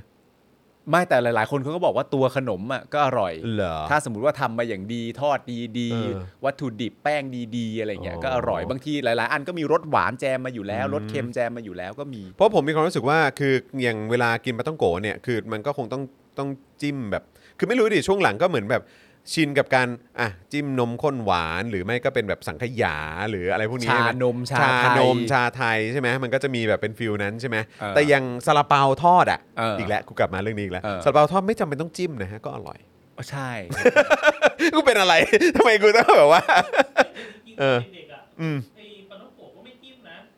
ใช่ใช่ใช่ใช่ใช่ใช่ ประมาณแบบ ไม่แต่พอพอมันเป็นไซส์ใหญ่มากอ่ะ เออ พอมันเป็นไซส์ใหญ่มากผมมีความรู้สึกว่าคือมันมันเลยต้องจิ้มไง เพราะว่าที่เขาขายคือเขาขายไซส์ใหญ่ใช่ไหม ไซส์เล็กก็มี อ๋อไซส์เล็กเหร แล้ว อ ก็มีกินพอดีคำก็ อ๋อ มี เพราะว่าผมรู้สึกว่าเออถ้ามันเป็นไซส์เล็กอ่ะเออแล้วกินกับแบบเออกินกับกาแฟกินกับอะไรพวกเนี้ยเออมันก็เวิร์กนะ ปาท่องโกจังหวัดไหนอร่อยครับคุณผู้ชมฮะ เออ ผมเคยไปกินอันที่อร่อยมาก อืม เป็นร้านเล็กๆ อยู่ที่ลาว อ๋อที่ลาว อร่อยมาก เหรอ แล้วเป็นแบบร้านเล็ก ๆ แบบว่าบ้านๆเลยอะ อืม ร้านเล็ก ๆ แล้วก็แบบมีชงชานมมา อืม ตอนเช้าๆอากาศหนาวๆแล้วก็แบบขนมไอแบบปาท่องโกจิ้มจิ้มนมข้นหวานนี่แหละ ว้าว อร่อยมาก ตอนนี้ลาวเปิดประเทศยังฮะ ไม่รู้ ฟังแล้วอยากไปเลยฮะ ไปเลยเพื่อไปกิน เออ ปาท่องโก ใช่ครับ เออ ใส่ เอ้ย โจ๊กด้วย มี ตรังเหรอ อ๋อตรังเหรอฮะอ๋อคุณโรโบสควอสบอกมา เอาโอเค วันศุกร์เราจัดรายการเสร็จเราไปต รัง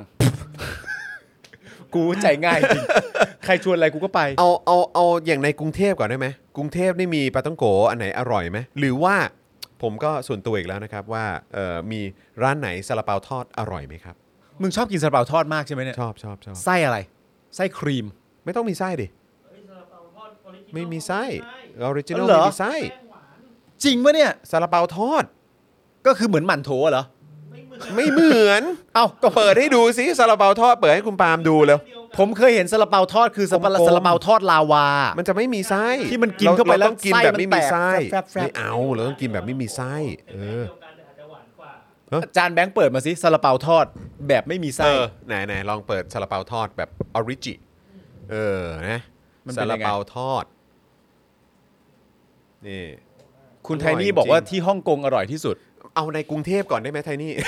หรือนนทบุรี ไทนี่บอก หรืปริมณฑล ไทนี่บอกฮ่องกงใกล้ๆไปแป๊บเดี ยว ก็คือคนจะไป นี่นี่นี่นี่อย่างเงี้ยอย่างเงี้ย อ๋อ เอออย่างอันที่สองก็ได้เอออันที่สองอ่ะเออ อ๋อเข้าใจเนแล้วอะอืมแล้วข้างในมันจะนุ่มๆ แล้วเวลาเคี้ยวมันจะหนึบๆอะไรอย่างเงี้ย อ๋อ ม อื ข้างนอกก็กรอบอะไรแบบเนี้ย ผมกินผมก็จิ้มอยู่ดีอะ อ๋อจิ้มเหรอ ใช่ อ๋อเออ อันที่อร่อยที่สุดของผมนี่เขาไปแล้ว เอ้าเจ๊งเหรอ อยู่หน้าบ้านผมเอง โธ่ อ๋อเหรอโถเอ้ย ตอนสมัยเด็ก โอ้โคตรเซ็งเลยเออของผมก็เหมือนกันผมว่าผมมีร้านที่ผมแบบ ผมชอบมากก็คือเป็นรสชาติที่มันติดปากตั้งแต่เด็ก แล้วก็ขายอยู่แถวหมู่บ้านตอนที่ผมอยู่กับคุณพ่อคุณแม่นี่แหละ อืม เออแล้วก็แบบตอนเด็กก็เอ่อพี่เลี้ยงเนี่ยเอ่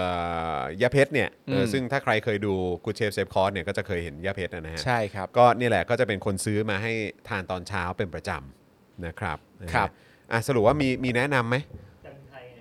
ไม่เอาซาลาเปาสิ ซาลาเปาทอด ซาลาเปาทอดอ่ะเออมีไหมมีคอมเมนต์มาไหม เยาวราชไหม โอ้โหเยาวราชอีกแล้วเหรอ่ะ เยาวราชน่าจะได้นะ แนะนำที่หนึงอยู่ท่าน้ำนนท์ อ้าวท่าน้ำนนท์ใกล้บ้าน นั่นไง ซะด้วย นั่นไงนั่นไงมามามาข้างข้างล่างข้างล่างปุ๊บอันนี้นี่เอ่อซาลาเปาทอด โกอ้วนหาดใหญ่โอ้โหครับผมอ่ะเดี๋ยวหาดใหญ่ถ้าไปเดี๋ยวเดี๋ยวจะไปกินนะ ไป ซาลาเปาทอดโกอ้วนหาดใหญ่อีกแล้วครับอ๋อบอกว่ามีแฟรนไชายที่กทม อ้าวเหรอครับ อ้าวเซฟก่อนดิ โกอ้วนเหรอครับ โกอ้วนหาดใหญ่โกโกโกอ้วน โกอ้วน โกอ้วนซาลาเปานี่ไง อยู่ที่ไหน เดี๋ยวกันเดี๋ยวกันศูนย์ราชการตึกบีก็มีสาขาเส้นหลุยอ๋อมีสองสาขาเหรอ ใกล้ๆครับ อ๋อเอออ๋อโอเคโอเคโอเคอ๋อศูนย์ราชการโอเคโอเคโอเค ศูนย์ราชการก็ใกล้นะ ใช่ใช่ใช่นะครับ ไปเลยไหม ไป ปิดอยู่ อ๋อ เมื่อกี้เสิร์ชดูแล้ว โถเอ้ย มีคนบอกว่าทิมโฮวานเหรอฮะอ๋อเหรอฮะอ้วนแน่จอนเฮ้ยไม่เป็นไรน้ำหนักผมลงมาแล้ว เออ เออ ะครับ กินให้มันกลับขึ้นไปได้ เพราะในเซ็นทรัลเวสเกตมีไม่เคยเห็น จริงมะเนี่ย จริงปะฮะ เอออ่ะโอเคโอเค เซ็นทรัลเวสเกต ซา มี ลา เหร เปา อ โกอ้วนเป็นแบบมีไส้เหรอฮะอ๋อเหรอเอออยากได้แบบไม่มีไส้อ่ะเออนะคบ ไม่เป็นไรก็ลองกินแบบมีไส้ดูก่อน อาจจะแบบติดใจขึ้นมาก็ได้ อุ้ยมีไส้ก็ไม่ธรรมดาเห มั กัน นนะ คือแป้งคล้ายๆปลาต้องโกใช่ไหมฮะ ใช่ มีคนบอกเหมือนกันเออใช่ไหม อร่อยจริงโกอ้วนเอาแล้ว อ่า คุณผู้ชมยืนยันมา ที่ตรังค่ะ คนตรังเรียกจาก โก้ย จากโก้ยเหรออ๋อ จากกล้วย จากโก้ยอ๋อคือหมายถึงว่าตัวซาลาเปาใช่ไหมฮะอืม นี่คไงรับผม รายการ Exclusive รายการมึงกับกูไปตามหา เอ โก อ อ้วน เออเอาไหม แล้วก็กิน เออ แล้วแบบเอออร่อยว่ะแล้วก็กลับ เออเฮ้ยหรือว่ามีเป็นแบบเอ็กซ์คลูซีฟเราไปแบบเออไปเยี่ยมเยียนที่ลาวอ๋อ ใช่ เออใช่แล้วก็ไอ้อันที่เดี๋ยวเราจะมีลงไป3จังหวัดชายแดนภาคใต้อะ ใช่ คุณคุณสนใจไหม สนใจแน่นอนอยู่แล้ว สใจะเออเราทำเป็นแบบคอนเทนต์เอ็กซ์คลูซีฟดีกว่าเะ สนใจแน่นอนอยู่แล้วครับ นะครับนะเผื่อคุณผู้ชมอยากดูนะครับ ครับผม นะฮะพังงาเรียก เจียเจีย เจี๊ย กล้วย เจี๊ย เจี๊ย โก้ กล้วย ย เจี๊ยโก้ยใช่ไหมฮะเออ เจี๊ย นะค ก รับ ล้วย มีใส่หมูแดงหมูสับและสังขยาอ๋อเหรอฮะซาลาเปาทอดนะนะ จริงเหรอ แต่ผมเชื่อว่าแบบไม่มีก็มีนั่นแหละ อืม แต่ว่า ครับ อยู่ ผม ที่ว่าแต่ละร้านโด่งดังแบบสูตรไหนเท่านั้นเอง อ่าคุณโปเกมอนบีบอกว่าอะไรนะฮะ สรุปคือมี 2 แบบค่ะ แบบไม่มีไส้แป้งแป้งคล้ายปลาต้องโก และแบบเอาซาลาเปา มีไส้มาทอดค่ะ ใช่ อ๋อโอเคนะครับผมนะฮะโอเค ขอบคุณมากครับ ขอบคุณนะครับอ่ะโอเคเดี๋ยวเดี๋ยวจะลอง ฮะ ชื่ออะไรนะ โกอ้วน โกอ้วน โกอ้วน เมื่อกี้ไปจำเป็น จ่าอ้วนหรือ จ่าไปแล้ว จ่ามาอีกแล้ว ไปผสมมาจากไหนวะเนี่ย จ่ามาอีกแล้วมึงฟังสวเยอะไปแล้ว โกอ้วนสาขาเซ็นทรัลเวิลด์ก็มี เอาเหรอ ชั้นเจ็ดมีครับ นี่เราตกข่าวอะไรพวกนี้ไปได้อย่างไรอืม ทั้งทั้งที่คุณเป็นคนชอบกินซาลาเปาทอดมากขนาดนั้น มีคนถามว่าถ้าเป็นร้านสลิมจะกินไหมฮะ ก็แกล้งไม่รู้ได้ไหมฮะ ครับผม แกล้งไม่รู้ ร้านไหนเหรอเออ ซื้อเขาก็ขายให้ โอ้ครับผม ไอ้ยเราไปด้วยเรื่องของเอ่อของกิน นี่ประชานิเวศ อ้าว เจ็ดอะไรนะเจ็ดปาต้องโกเกลียว ตลาดประชานิเวศหนึ่งค่ะ แวะมาได้นะ นี่ ก็ได้นะนี่คือ คืออะไรครับ คือเป็นร้านของคุณนฤมลเหรอครับ ถ้าเป็นร้านของคุณนรุมนเราจะไปทันทีเลยนะฮะ แล้วผมต้องเสิร์ชยังไงครับ คุณคุณคุณนฤมลคือคือผมอยากเห็นแบบอยากเห็นร้านอะปลาต้องโกเกลียวเหรอฮะปลาต้องโกเกลียวปลา โกเกลียว ปลาต้องเจ็ดปลาต้องโกเกลียว โอ้เกลียวอ่ะเกลียว เซเว่น อ๋อผมเจอแต่ครัวคุณต่อยเหรอ คุณมุกว่าไงคุณมุกว่าไงฮะ อ๋อ คือเป็นร้านเดียวกันเหรอ คุณมุกว่าไงฮะอาจารย์แบงค์ครับ ไม่ต้องลงมาฮะนั่นแหละครับมุกบอกว่าเราชอบกินซาลาเปาทอดเหมือนกันเมื่อก่อนอะไรนะ เมื่อก่อน อ๋อ ของห้องอาหารแต้จิ๋วค่ะไม่รู้ตอนนี้ยังมีไหมอ๋อโอเค อ๋อ เจอแล้วฮะ เออ อ๋อ โอเค เป็นไรร้านซา ป ลา ระ เปา ชานิเวศหนึ่งอ๋อ โอเค อ๋อเลยฮะ เป็นร้านคุณคุณคุณนฤมลหรือเปล่า หรือว่าเป็นร้านร้านย่านคุณนฤมล คุณนฤมลบอกว่า แม่ขายค่ะ อ้าวได้สิครับ อ้าวก็ต้องแวะเวียนไปสิครับอย่างนี้ อุ้ยแต่ก่อนผมกับคุณจองก็ไปประชานิเวศกันบ่อยฮะ ครับ ผม จอนชอบกินแหละ อ่ะฮะ อะไรนะฮะ อันเนี้ย ของร้านนี้ใช่ไหมใช่ไง มีซาลาเปาทอดอยู่ดูสิ ไปไปซื้อไปซื้อเข้ามากินในรายการเลย วู้อะไรนะ ถ้าน้ำนวล ท่าน้ำนนท์เหรอ เฮ้ย ประชานิเวศเนี่ยใกล้กว่าเนี่ย งั้นมึงไปมึงไปประชานิเวศกูไปทามนนท์ เขาเปิด แล้วเราเอามาวัดกัน เขาเปิดกี่โมงครับเผื่อกูไปตอนเช้า อืม ร้านเจ็ดปลาท่องโกเกลียว โอ เหรอ เคโอเคโอเค อืมนะครั ได้ บ แล้วได้ลายแทงแล้ว นะฮะเอ่อคุณคุณมุกบอกว่าอ่ะต้องได้เจอกันละคุณนฤมล โอเค าครับผม อุ้ย เออ น่ากินจังเลยอ่ะ เนาะน่ากินเนาะ อุ้ยมีนมข้นหวานมีสังขยา มีอะไรด้วย ใช่สินะครับ คุณจรชอบหมันโถ ทอดไหมคะหมันโถทอดเดี๋ยวขอเห็นรูปก่อนนะหมันโถทอด แต่แค่ฟังก็รู้สึกว่าโดนแล้วเพราะผมเป็นคนชอบหมันโถอยู่แล้ว ผมชอบกินหมันโถแต่ก็ไม่เคยกินหมันโถทอดเหมือนกัน โถทอดนี่ไงเจอแล้ว อยากกินนี่เลยอะ ชอบครับ เห็นรูป เห็น ช รู อบ ป เลย แล้ว ครับ ชอบครับ ชอบแล้วเคยกินไหมฮะ เคยเคย อ๋อ เคยเคเคย ย ฮะ เคยแต่ว่าแต่ว่าผมก็ไม่รู้ว่าจะมีร้านไหนแนะนำกันหรือเปล่า เอออื มนะครับ นี่คุณผู้ชมบอกเนี่ยแล้วเอามาแล้วมาเอาวัดกันด้วยชอบคอนเทนต์นี้ อ่าโอเคได้ ได้เลย นะครับนะฮะ หนึ่งแม้ซื้อของมายันกัน อะไรนะซื้อของมายันกันเหรอเออครับผมนะฮะคุณมูน X บอกว่าวราพรหมั่นโถทอดอืม ใช่ โอเควราพรนะ แต่ผมมาชอบกินซาลาเปาทอดแบบที่มันมีไส้เหมือนไส้แบบไส้ไข่เค็ม อ่าร าวาครีมอะไรเงี้ย อ่า อร่อคยรับผม มาก แล้วมันจะร้อนๆแล้วมันจะลวกปากดิอร่อย ครับผมนะฮะส่วนคุณซ่อมกล้องบอกว่าข่าวหมดแล้วเหรอโอ้ยคุณซ่อมกล้องครับกำลังจะ 3 ชั่วโมงแล้วครับ สาม ข่าว ชั่วโมงครับ ข่าวหมดแล้วครับคุณ ข่าวหมดแล้วครับ เออคือจริงๆแล้วมีอีกข่าวหนึ่งก็คือข่าวของผู้กำกับโจนะครับแต่ ครั ผ บ มรู้สึกว่าอืมมันก็มันยังอยู่ในขั้นของการแบบส่งฟ้องหรืออะไรต่างๆ แต่ผมก็แบบรู้สึกว่าอืมมันดูแบบจ้ะออ เดี๋ยวพรุ่งนี้ ความความรู้สึกมันเป็นอย่างนั้นฮะ ครับ จ้ะอืมนะครับ เดี๋ยวพรุ่งนี้แถมให้แว็บหนึ่งก็ได้ฮะ เออจ้าอืม ได้จ้า นะครับนะฮะเอ่อคุณอารีเฟนใช่ไหมบอกว่าโค้ชแขกต้อง มาสอนทำซาลาเปาแล้วงานนี้ ครับ เออนะครับนะฮะอ่ะมีคนบอกว่าหิวแล้วหิวหิวไม่ไหวแล้วเว้ยเออ หิวใช่ไหมครับ ผมแนะนำเลยนะครับ ครับ สั่งพริกลาบวอนครับ แล้วก็ไปจัดกับข้าวไข่เจียว ใช่ครับผ ร้อ ม นๆครับ ถูกต้องครับ อ ผม ร่อยมากเลยฮะ เออ เนี่ยเดี๋ยวผมกลับไป ครับ ค่ำคืนนี้ ครับ ก็ต้องโดนครับ สักหน่อยไหม ต้องโดนนะ เ ต้องโดน นะครับผมนะฮะอ่ะโอเค คุณผู้ชมครับโอ้โหมีคนบอกว่าหมันโถทอดที่แม่ห้องสอนนะครับอื้อหืออยากไปเหมือนกันครับนะ ครั ฮะ บ เออนะฮะแต่ว่าขอบคุณคุณผู้ชมมาก ๆ เลยนะครับ เออเมื่อกี้แนะนำเข้ามาเดี๋ยวตรงประชานิเวศเดี๋ยวอาจจะต้องไปรบกวนคุณแม่คุณนฤมลหน่อย ใช่ เออ นะครับ แล้วก็เดี๋ยวชื่ออะไรฮะ โก โก โกอ้วน โกอ้วน เออ โกอ้วน คือความตลกของรายการเราคืออะไรรู้ไหม ครับ คือเรามีอะไรเราก็ถามคุณผู้ชม ถามคุณผู้ชม รู้ดีสุดคือคุณผู้ชมแหละ เครียดอยู่หิว ใช่ ไม่แล้วมันตลกมากเลยนะ วันนั้นนะผมจัดการอะไรกับโทรศัพท์สักอย่างอะคือผมจะทำอะไรสักอย่างกับโทรศัพท์แบบหนึ่งแล้วคุณจรก็พยายามจะมาหาคำตอบให้ แล้วคุณจรก็หาคำตอบไม่ได้ แล้วคุณจรก็พูดขึ้นมาว่าก็เดี๋ยวมึงรอเข้ารายการแล้วก็ถามคุณผู้ชม ดิ นี่ เรามากันง่าย ๆ แบบนี้เลย ใช่ ใช่ใช่ใช่ใช่ มีอะไรก็ถาม เออ นะครับนะฮะ ก็ ขอบ ก็ พระคุณ รู้สึกว่า คุณผู้ชม เออ นะฮะ นะฮะ ก็คุณผู้ชมคือเป็นคนสำคัญและเป็นเพื่อนของเราจริง ๆ เป็นผู้รู้ของ นะ เรา ครับนะฮะเวลามีปัญหาอะไรก็ปรึกษาคุณผู้ชมได้นะครับ คขอรับบพระ ผม คุณคุณผู้ชมมากๆเลยนะครับนะฮะอ่ะทิ้งท้ายกันนะครับก็เอ่อฝากไว้ด้วยนะครับ คุณผู้ชมอย่าลืมนะครับสนับสนุนพวกเรา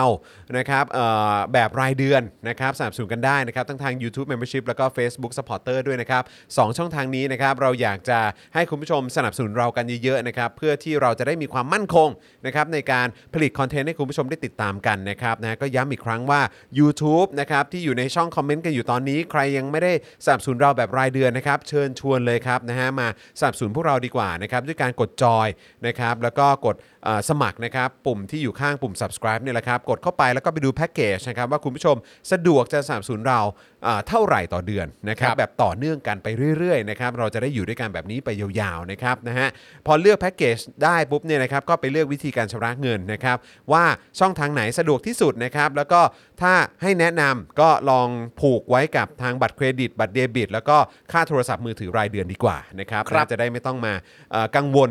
ทุกๆเอ่อปลายเดือนนะครับ ว่าเฮ้ยเราหลุดไปแล้วหรือยังอะไร ครั แบบ บ แบบนี้นะครับนะฮะถ้าผูกไว้กับเอ่อบัตรเครดิต บัตรเครดิเอ่อบัตรเดบิตนะครับแล้วก็ค่าโทรศัพท์มือถือเนี่ยเอ่อก็โอกาสจะหลุดยากนะครั ครับ บผม นะฮะก็เข้าไปกรอกรายละเอียดให้ครบถ้วนนะครับแล้วก็กดยืนยันแค่นี้ก็เป็นเมมเบอร์แล้วนะครับส่วนทาง Facebook นะครับก็ใต้ไลฟ์นี้เลยนี่คุณผู้ชมลองดูนะครับ นี่ นะฮะข้างๆกล่องคอมเมนต์มีปุ่มสีเขียวอยู่ที่มีรูปหัวใจครับไปกดปุ่มนั้นได้เลยนะครับนะฮะพอกดแล้วเนี่ยนะครับเขาก็จะพาไปที่หน้าชำระเงินเลยนะครับเพราะว่า Facebook นี่ไม่ได้มีแพ็กเกจให้เลือกนะครับคุณสามารถสนับสนุนได้ทันทีเลยนะครับแล้วก็ไปเลือกช่องทางเช่นเดียวกันบัตรเครดิตเดบิตค่าโทรศัพท์มือถือรายเดือนนะครับเครือข่ายโทรศัพท์มือถือได้หมดเลยนะครับหรือว่า wallet ต่างๆ ก็ได้ด้วย กรอกรายละเอียดให้ครบถ้วนเรียบร้อยนะครับแล้วก็กดยืนยันแค่นี้ก็เป็นซัพพอร์เตอร์ทาง Facebook แล้วนะครับนะฮะยังไงก็ ก็ฝากคุณผู้ชมด้วยละกันนะครับสองช่องทางนี้ชัวร์สุดๆครับนะฮะเราจะได้อยู่กับคุณผู้ชมไปยาวๆ ไม่ต้องอยู่ในสถานการณ์ที่หวาดเสียวว่าเราจะไม่ได้เจอกันอีกนะครับนะฮะ ครับ แล้วก็แถมใครที่เป็นเมมเบอร์และสปอร์เตอร์เราเนี่ยนะครับคือเป็นผู้สนับสนุนรายเดือนเนี่ยนะครับคุณจะได้รับชมคอนเทนต์สุดเอ็กซ์คลูซีฟนะครับที่ดูแบบปกติไม่ได้นะครับนะฮะต้องเป็นเมมเบอร์ต้องเป็นสปอร์เตอร์เท่านั้นถึงจะดูได้นะครับเพราะฉะนั้นเดี๋ยวคอยติดตามแล้วกันนะครับ ครับ นะฮะ ผม แล้วก็ใครอยากจะเติมพลังแบบรายวันก็เติมได้นะครับ ผ่านทางบัญชีกสิกรไทยนะครับ 0698 975 539 หรือสแกน QR Code ก็ได้นะครับ เบิร์นดาวเข้ามาก็ได้นะครับนะฮะแล้วก็ยังมีช่องทางอย่างการเอ่อไปช้อปปิ้งกัน อ่า ที่ Spoke Dark Store ก็มีด้วยนะค ครั รับบ ผม นะฮะสินค้ามีให้เลือกสรรเยอะแยะมากมาย แวะเวียนกันไปได้เอ่อกันไปได้นะครับผมนะฮะอ่ะโอเค คุณผู้ชมครับ วันนี้หมดเวลาแล้วครับนะฮะกำลังจะ 3 ชั่วโมงแล้วนะครับ ขอบคุณคุณผู้ชมมากๆ ดีใจมากเลยนะครับ เพราะว่าข่าวดีของเราในวันนี้อีกหนึ่งข่าวก็คือคุณปาล์มจะอยู่กับเราตลอดทั้งสัปดาห์ ครับผม นะครับนะแล้วก็พรุ่งนี้เนี่ยนอกจากครูทอมจะกลับมาแล้วนะครับหลายๆ คนก็คิดถึงกันเหลือเกินนะครับ ใช่ครับ นะฮะก็พรุ่งนี้จะกลับมาแล้ว ไม่รู้ว่าตัวจะแทนขึ้นหรือเปล่า ผิวสีแทน ผิวสีแทน คม นะฮะ เข้มหล่อเหผิลาวสีน้ำผึ้งกลับ ครับ มาแน่นอนนะครับนะเดี๋ยวคอยติดตามแล้วกันนะครับ ครับ นะฮะก็เอ่อพรุ่งนี้เดี๋ยวเราเมาส์กันต่อนะครับจะมีข่าวอะไรความคืบหน้าของประเด็นนะครับการอภิปรายเกี่ยวกับร่างรัฐธรรมนูญฉบับประชาชนจะเป็นอย่างไร พรุ่งนี้เดี๋ยวกลับมาติดตามกันนะครับวันนี้ผมจอห์นวินยูนะครับจอห์นคิปอินทัช ครับ นะครับคุณปาล์มนะครับบินมาโดนต่อยหรือคุณปาล์มเซอร์วิสนั่นเองนะครับ ครับผม นะฮะคุณปาล์มคุณปาล์มต้องบอกอะไรเออคุณปาล์มเซอร์วิสแหละถูก คุณ แล้ว ปาล์มคนคุก เออคุณปาล์มคุณคุกด้วย นะครับนะแล้วก็อาจารย์แบงค์มองบนถอนในใจไปพลางๆนะครับ พวกเรา 3 คนลาไปก่อนนะครับ สวัสดีครับ สวัสดีคร บ๊ายั บา บ ย Daily Topics กับจอห์นวินยู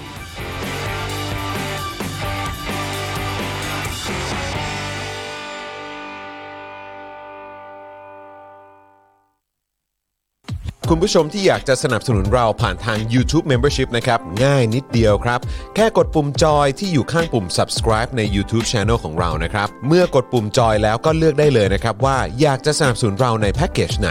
หลังจากนั้นก็เลือกวิธีในการชำระเงิน และเข้าไปกรอกรายละเอียดให้ครบถ้วนนะครับ แล้วก็กดปุ่ม subscribe ครับ แค่นี้คุณก็เป็นเมมเบอร์ของ Spoke Dark TV แล้วครับ สำหรับคุณผู้ชมที่อยากจะเป็น s u p p อร์เตอร์ให้กับพวกเรานะครับ คลิกเข้าไปที่หน้าแฟนเพจของ Spoke Dark TV และรายการในเครือของเราครับ แล้วกดปุ่ม Become a supporter นะครับ หรือกดปุ่ม support now ใต้คลิปรายการของเราก็ได้นะครับ แล้วเข้าไปเลือกเลยนะครับว่าจะชำระเงินทางไหนครับ ไม่ว่าจะผ่านบัตรเครดิต เดบิต เครือข่ายโทรศัพท์มือถือหรือ wallet ต่างๆ ก็ง่ายนิดเดียวนะครับ พอคลิกเข้าไปแล้วนะครับ ก็อย่าลืมใส่ข้อมูลและรายละเอียดให้ครบถ้วนนะครับ พอครบถ้วนแล้วก็กดปุ่ม subscribe ครับ แค่นี้คุณก็เป็น supporter ของ Spoke Dark TV แล้วครับ และเพื่อให้มั่นใจได้ว่าทุกท่านจะสามารถสนับสนุนเราได้อย่างต่อเนื่องในทุกๆเดือน โดยไม่หลุดจากการเป็นสมาชิก คุณผู้ชมสามารถเลือกสนับสนุนในช่องทางและแพ็กเกจที่ทุกท่านสะดวกที่สุดสำหรับการตัดบัญชีอัตโนมัติอย่างต่อเนื่องนะครับ เพื่อที่ Spoke Dark TV จะได้มีกำลังในการผลิตคอนเทนต์ดีๆ เพื่อคุณผู้ชมต่อไปครับ